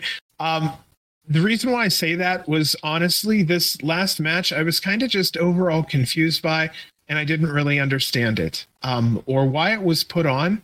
The only thing I'm thinking, maybe, and I'm just being fair, is maybe they're just young talent. And maybe they're trying to ring in the new year with all the babies. You I know think what I they mean? Like, get all announced the it- young talent out there. They announced it like the day before that this match was happening. I think like as we were recording like our last podcast of that year, like they just tweeted that out, like, oh, here's like another quick like last minute match. And we were like, okay, yeah. but like I But didn't why at the end? Like it's so weird. they messed up something. Uh, I, that's all I could think of. I think there was I think Um, even last Joey minute said, adjustment. I think even Yeah. Joey said we fucked up the time and you still got one more match left. So like, cause we fucked up kind of thing. Interesting. It, but I don't know the Okay. full details, but I think that I remember Joey saying that even like in the rings, like, Hey, sorry guys, we got one more fucking match cause we fucked up earlier and stuff like that. But Wow. yeah, I, I don't know. Like this, uh, ju- like nothing against these competitors. It's, it's midnight. The fans are It's done. not. No, it's just not a main event. That's all. It really Yeah. wasn't a main event. That's the only thing. I don't mean nothing bad for anybody. It just, it wasn't. It just. I don't know what it was. Maybe that, like you said, maybe the the night should have ended right after New Year's, and you know, I don't know. But I mean, I saw things out there that really, it just, it just didn't seem right, and I felt bad for all the people involved. I really felt bad for Billie. She comes out there, she runs, she gets ready to grab the the ring, and she slips Whoop. and falls. And I'm like, man, that's a great way to fuck up something. Like that's a great way. It's, it's not the first time. It probably isn't going to be the last we see a performer fall on their ass from liquids or glass or something on the side of the ring. But yeah, we got to clean that up. And number two, I don't know who did it, but maybe someone should have a rule where they don't pour shit outside the ring. Yeah. I don't know. It's it's a weird one. It's a weird one. And again, though, accidents happen. You know, how am I going to be rough on someone? Accidents happen. It was New Year's too, man. That's What are you why I thought it would have should have ended on New Year's. Like they've always had a match afterwards, which is like fine, but I think like they've had like crazy matches to start off the new year. Like so it made Well, that's sense. what I'm saying. I think that would have been good. That would have been better to start off. You know what? Why didn't they just switch this match with the previous match? That's what I was Sawyer saying. Wreck? They could have just started with, you know, and also I didn't get too much into it, but I think Sawyer Wreck would go really good with a veteran death matcher if he would take them or she would take them under their wing. I think that she would grow by having someone beside her teaching her a little more. She's damn near she is standalone on her own. But I think having someone who stands beside her going, This bitch is a badass would help a little. But yeah, that's that's going but yeah, this was an okay match. Um poor Yoya got dropped on his head at one point, unfortunately. Uh, again, I feel bad. This is one of those matches I probably won't come back to. I nothing bad, but nothing good kind of thing. I really just They were just putting. I'm trying to shine something here. Position. they were put in a bad position. I feel bad for them because if this was JCW or if this was the middle of the card, I would have been, you know, kind of okay with what was going on. But it just, the placement was weird, and I'm sure there's a reason that we don't know of, and that's perfectly fine. But I do want to just say, as a fan, it was just so awkward. And I don't want to say too much more about it because there's, there's really no reason to. It was nobody's fault. It was just weird match placement and it, it's I don't think it was the way to start 2023. Or they should have had this match like off, like pre-taped, like taped before the actual show starts, and then during the Joey versus Vikingo match, they could have shown this match as this was going on for like Holy TV crap. videos. Like I don't That know, would have been fantastic. like just I don't know. Just have one match before dark this match. whole thing kicks off, and then you play the dark match during the intermission. Holy shit! that's what that's the one thing I just thought of. Like then Wow. like the it never it's nonstop for the people in the crowd, and then at least at home it turns into nonstoppable because they did do a brief intermission after to clean up the area. Before the like, I think that's where Joey said, "Oh, we got to clean all this shit up, guys. We got one more match because we fucked up the time, and here we go," kind of Yeah, thing. yeah. So, I, I just I feel back that I do like all four competitors. Like, I like them too. I just think they were It put in a bad right. position, and it's it is what it is. It's it's not a giant big deal, but it just was kind Fuck of no, it's not. just kind of like disappointing and didn't make any Hey, sense. no lie. No lie, that match may be worth something way more ten years from now. Yeah, Brogan sure. Finlay, you don't think his ass isn't going to be in AEW or WWE? His last name is Finlay. Yeah, he's going to get a shot. He's going to get multiple shots. And then you have Billie Starkz. She's going somewhere someday. It's just a matter of which spot. So there's another one right there where maybe this team of Starks and Brogan might be worth looking at 10 years from now when they go, oh, cool. You know, we have them on film when they were babies. and I felt bad too, just because all the fans, like obviously after the New Year's, they left. Like most of the fans just left, and like that's got to be heartbreaking as a performer. Like you're starting off the It is. new It's- year off, it's and always- then you just see half the crowd's gone because they don't want to. Like it's not that they don't want to stay and see you. It's just it's freaking. It's been a four hour show at to this point. As you said, it's New Year's. People are drunk. It's everyone's outside now celebrating on the probably the pier or the boardwalk out Yeah. there at the the showboat Yeah. and stuff. So I I don't know. I just think. I it get the whole point of ending the year off at that to- time, but I just think it's gotten to the point now, just for the fans there, where like even like a lot of the AC regulars I didn't see there because like it's New Year's, they got other shit to do. It's so New Year's. I don't know. I think maybe they should do it like earlier in the day so that way fans could do something at night or just end it at the New Year's and go celebrate, have like an after party with the fans or something there in the showboat, do karaoke. I don't know. But I just felt I have an idea. good. I would do a live watch along on YouTube and I would invite fans for free between 11 to 1 a.m. If you don't have anything else to do, no family, no friends around that you can talk to or be with during New Year's, you can uh, ring in the New Year's with GCW and they put on, you know, a two hour mishmash of some stuff that they put together and maybe a couple little New Year's wishes. And I don't know I mean, it's really good. a live us. stream give me a live stream even would be kind of cool to just celebrate with those who can't be with their families there's performers there that didn't make it home Yeah, and I I think it was it's good for us on the West Coast because they ended at nine nine thirty. I still got New Year's coming up Right. later, but I just feel bad for like the people on the West Coast. I think it's kind of hurts them a little bit out there. So I'm not like complaining. Like all I'm the just- east coasters yeah yeah, like I'm not complaining on my end. Like I only complain about the intermission. Like I just I feel like I just they got to have it timed, and then you just got to tell Vikingo like, hey, you hey, like work on getting television time. You got 15 minutes. Finish this shit in 15 minutes, like kind of stuff. Because we are on a live program, but I just whatever, not, not a big deal. But uh Yokai Team Yokai does pick up the victory as they slam Brogan while Yoya uh ran and hits the knees to the back. I just skip into the end there just because like there's not much to talk about during this match. They just kind of went out and put on a quick little seven minute match. That, that once again also seemed rushed just because of the crowd and they're probably everyone trying to get out of there and the end the night and go have fun. So I do like the team of Brogan and Billie though. They did like a lot of cool tag team moves of like the swanton with the like northern light suplex onto the corner happened at the same time and stuff like that. I just wish they would have had more time, more fans. Like I think this could have been like how the opening match was the East West East West Express and um, Wasted Youth. I thought this would be a nice showcase talent of more young young talent what they could do given in the tag team situation. I'm I'm happy with that, man. I'm uh I've I've I think we talked a lot about something that really didn't go very long. It was just the whole thing was just weird, man, and I'm happy we I'm happy we got through it and just pushed on with the rest of the evening. Um I have to say that was the weirdest match placement and the weirdest. I don't.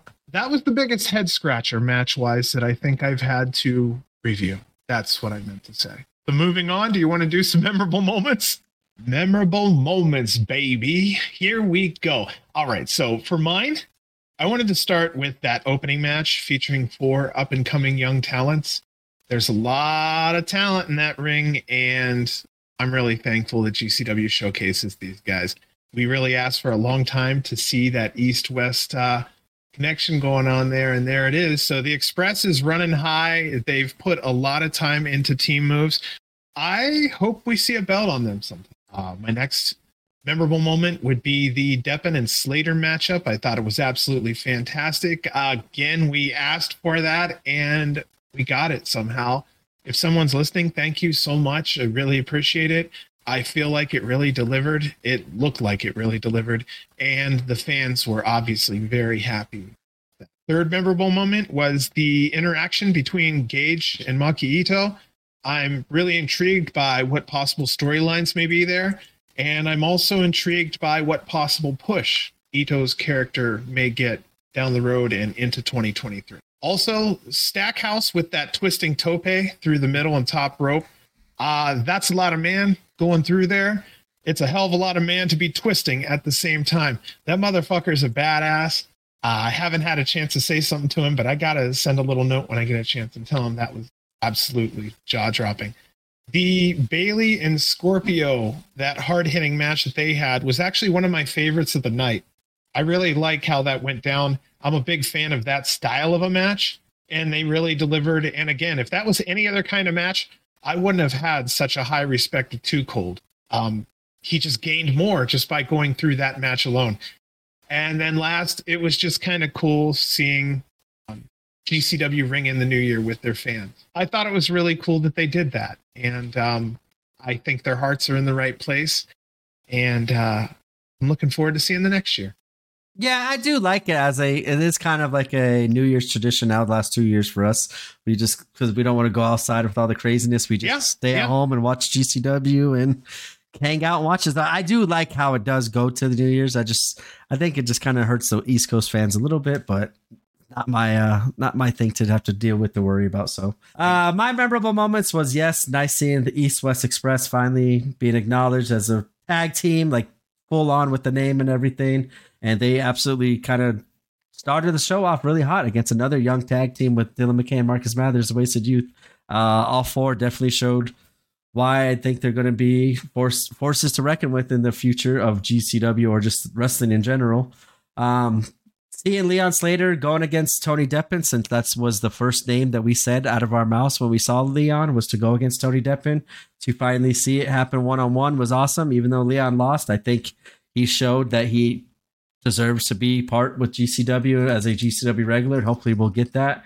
And um, seeing the tag team title match of Los Macizos going against Mashakira, that that was surprisingly one of the best. Not surprisingly, I didn't think I knew it would be good. I just didn't think it could be that good. and they all stepped it up, and it was fantastic. And I loved how they did that match all over the arena or all over the showboat and stuff. So I think that just helped Akira and Masha's stock just go up. I hope we see Akira a lot more in GCW. Uh, other than what we've had lately, just like I think I think I said a couple episodes prior, we haven't seen him in a while. And then boom, he got announced for this card. So hopefully with this performance, he will stay on. And I think he needs to kind of stay on to kind of fill a void with Alex Colon uh, in the GCW, like the death matches. I think they there's kind of a void there a little bit with some of the bigger names not wrestling death matches as much. And I think Akira could kind of come in and start doing the crazy death match stuff that we've seen when he first started in GCW with TOS and Alex Colon. So uh, maybe Akira and John Wayne Murdoch have some unsettled business or as friends or frenemies or whatever they are now. That could be a possible storyline. But that tag match was incredible, and I'm glad to see uh, Los Macizos retain the tag titles because, as you said, we hope to see the East West Express. They do get another shot at the GCW tag titles. Um, I forgot what show it was announced, but it's going against Los Macizos, which mm. Uh, I wish it was fucking LA. Unfortunately, it's not. I, that would be that's what I get mm-hmm, for missing the mm-hmm. first matchup of not going to see them when they faced off the first time in LA.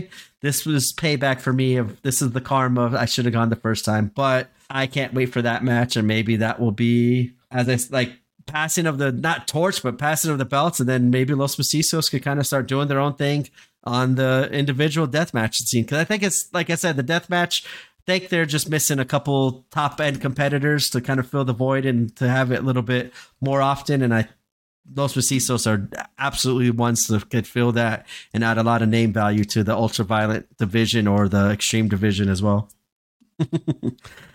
I'm listening, man. I'm just I got like, you. Hmm. No, you're good. No, you you loaded it all in there. And I'm like, damn, your memorable moments were better than mine for sure. No, no, no, no, no. I only had three of them. um, no, that's okay, but you explained them a fuck ton better than I did. Um, Okay, so what about upcoming shows? Do you want me to kind of nail out some upcoming shows coming up, or because I have them listed here if you want me to run them? Yeah, let's uh quickly run through them real fast. Okay, quickly here we go. All right, so the first show coming up next will be GCW Don't Talk to Me. That's on January 20th from Charlotte, North Carolina, 8 p.m. Eastern, 5 p.m. Pacific. Right now, we're looking at Vikingo versus Gringo Loco. Jordan Oliver versus Kerry Morton, Champagne versus uh, Cole Radrick, Ugh. Versus the team of Mason and Pero, Los Macizos versus the Ugly Ducklings, Nick Wayne versus Arez, and Nick Gage will be appearing at that show. Again, that's on January 20th, 8 p.m. Eastern, 5 p.m. Pacific. The second show coming up then will be GCW's Take a Picture 2023, January 21st, 9 p.m. Eastern, 6 p.m. Pacific. This is coming from Huntsville, Alabama. The first match we're showing here that's been advertised is Los Macizos versus the East West Express. Dude, your heart has to be torn. Uh, no. Deppen versus Priest. Blake versus Cabana Man Dan, Marco Stunt versus Action Mike Jackson, also with an appearance from Nick Gage. The last show, you said no. The last show was uh, GCW versus New South. This is coming from Florence, Alabama, January 22nd, 6 p.m. Eastern, 3 p.m. Pacific. Bussy versus the Carnies. Los Macizos versus Infrared. Tony Deppen versus Brandon Williams uh, Blake Christian versus Hunter Drake, and again, an appearance by Nick Gage, maybe a couple appearances by Nick Gage. So that's what's coming up this weekend. That's the 20th, 21st, and 22nd. And we will be watching along with you. Yeah, that's a busy weekend coming up for us as well. Um, okay. So just to give the listeners update, we are going to try to catch up as best we can. Um, I'm not promising anything uh, at all in the near future um, of when episodes will be put out or if we will stay on track or anything like that. It's kind of going to go as a as we go basis to kind of see because like like I said, uh, the reason we didn't record for those last couple weeks, I've had um, a family emergency happened and it's still kind of being settled, but uh, we were able to kind of make time for this one, and we'll see when the next time we can make time for the next episode. But we're gonna try to try to catch up, but I'm not going to promise of catching up in time before all these next shows. So, uh, if you are catching we'll this late, yes, if you are catching this after these shows, which obviously you are, like if it's after like the next shows, uh, I do apologize, but we will try our best, and we do appreciate the listens and all that stuff. Um, that we are still doing here. So uh, we'll see when this this episode will hopefully be put out on the 17th if I get through it tonight. But Cool, cool. we Yeah, will, yeah, we're just going to play catch up as best we can, and we just, uh, we always get it. We always get it done, and we always have something. yeah, We always do. We got it. but we will do our best, and it's going to be fun either way. Whenever it does come out, will be our typical shenanigans that Hell we yeah, always man. do. We've got this. So all right then. Um, we don't know when the next one is yet, but we're gonna get it together. I'm gonna have that review written up. So as soon as you are ready, we will pop that off. But yeah, it's a new year. This is our first one. I don't know how long this recording went, but it went a while, right? Uh yeah, I think we're pushing close to three hours here. Oh, for sure. Good. Good. And with it being a New Year's, maybe we could start off the New Year the right way and get GCW Oh ending yeah, yeah, outright. yeah, yeah. That'll happen. All right, you ready? Let's try Let's it. send them out like we do, hopefully the right way this time. Yeah. All right, you ready? All right. Long, Oh, we fucked it up already. Live. live GC. GCW. Yeah, fuck it. See you later, guys. Happy New Year. Happy New Year.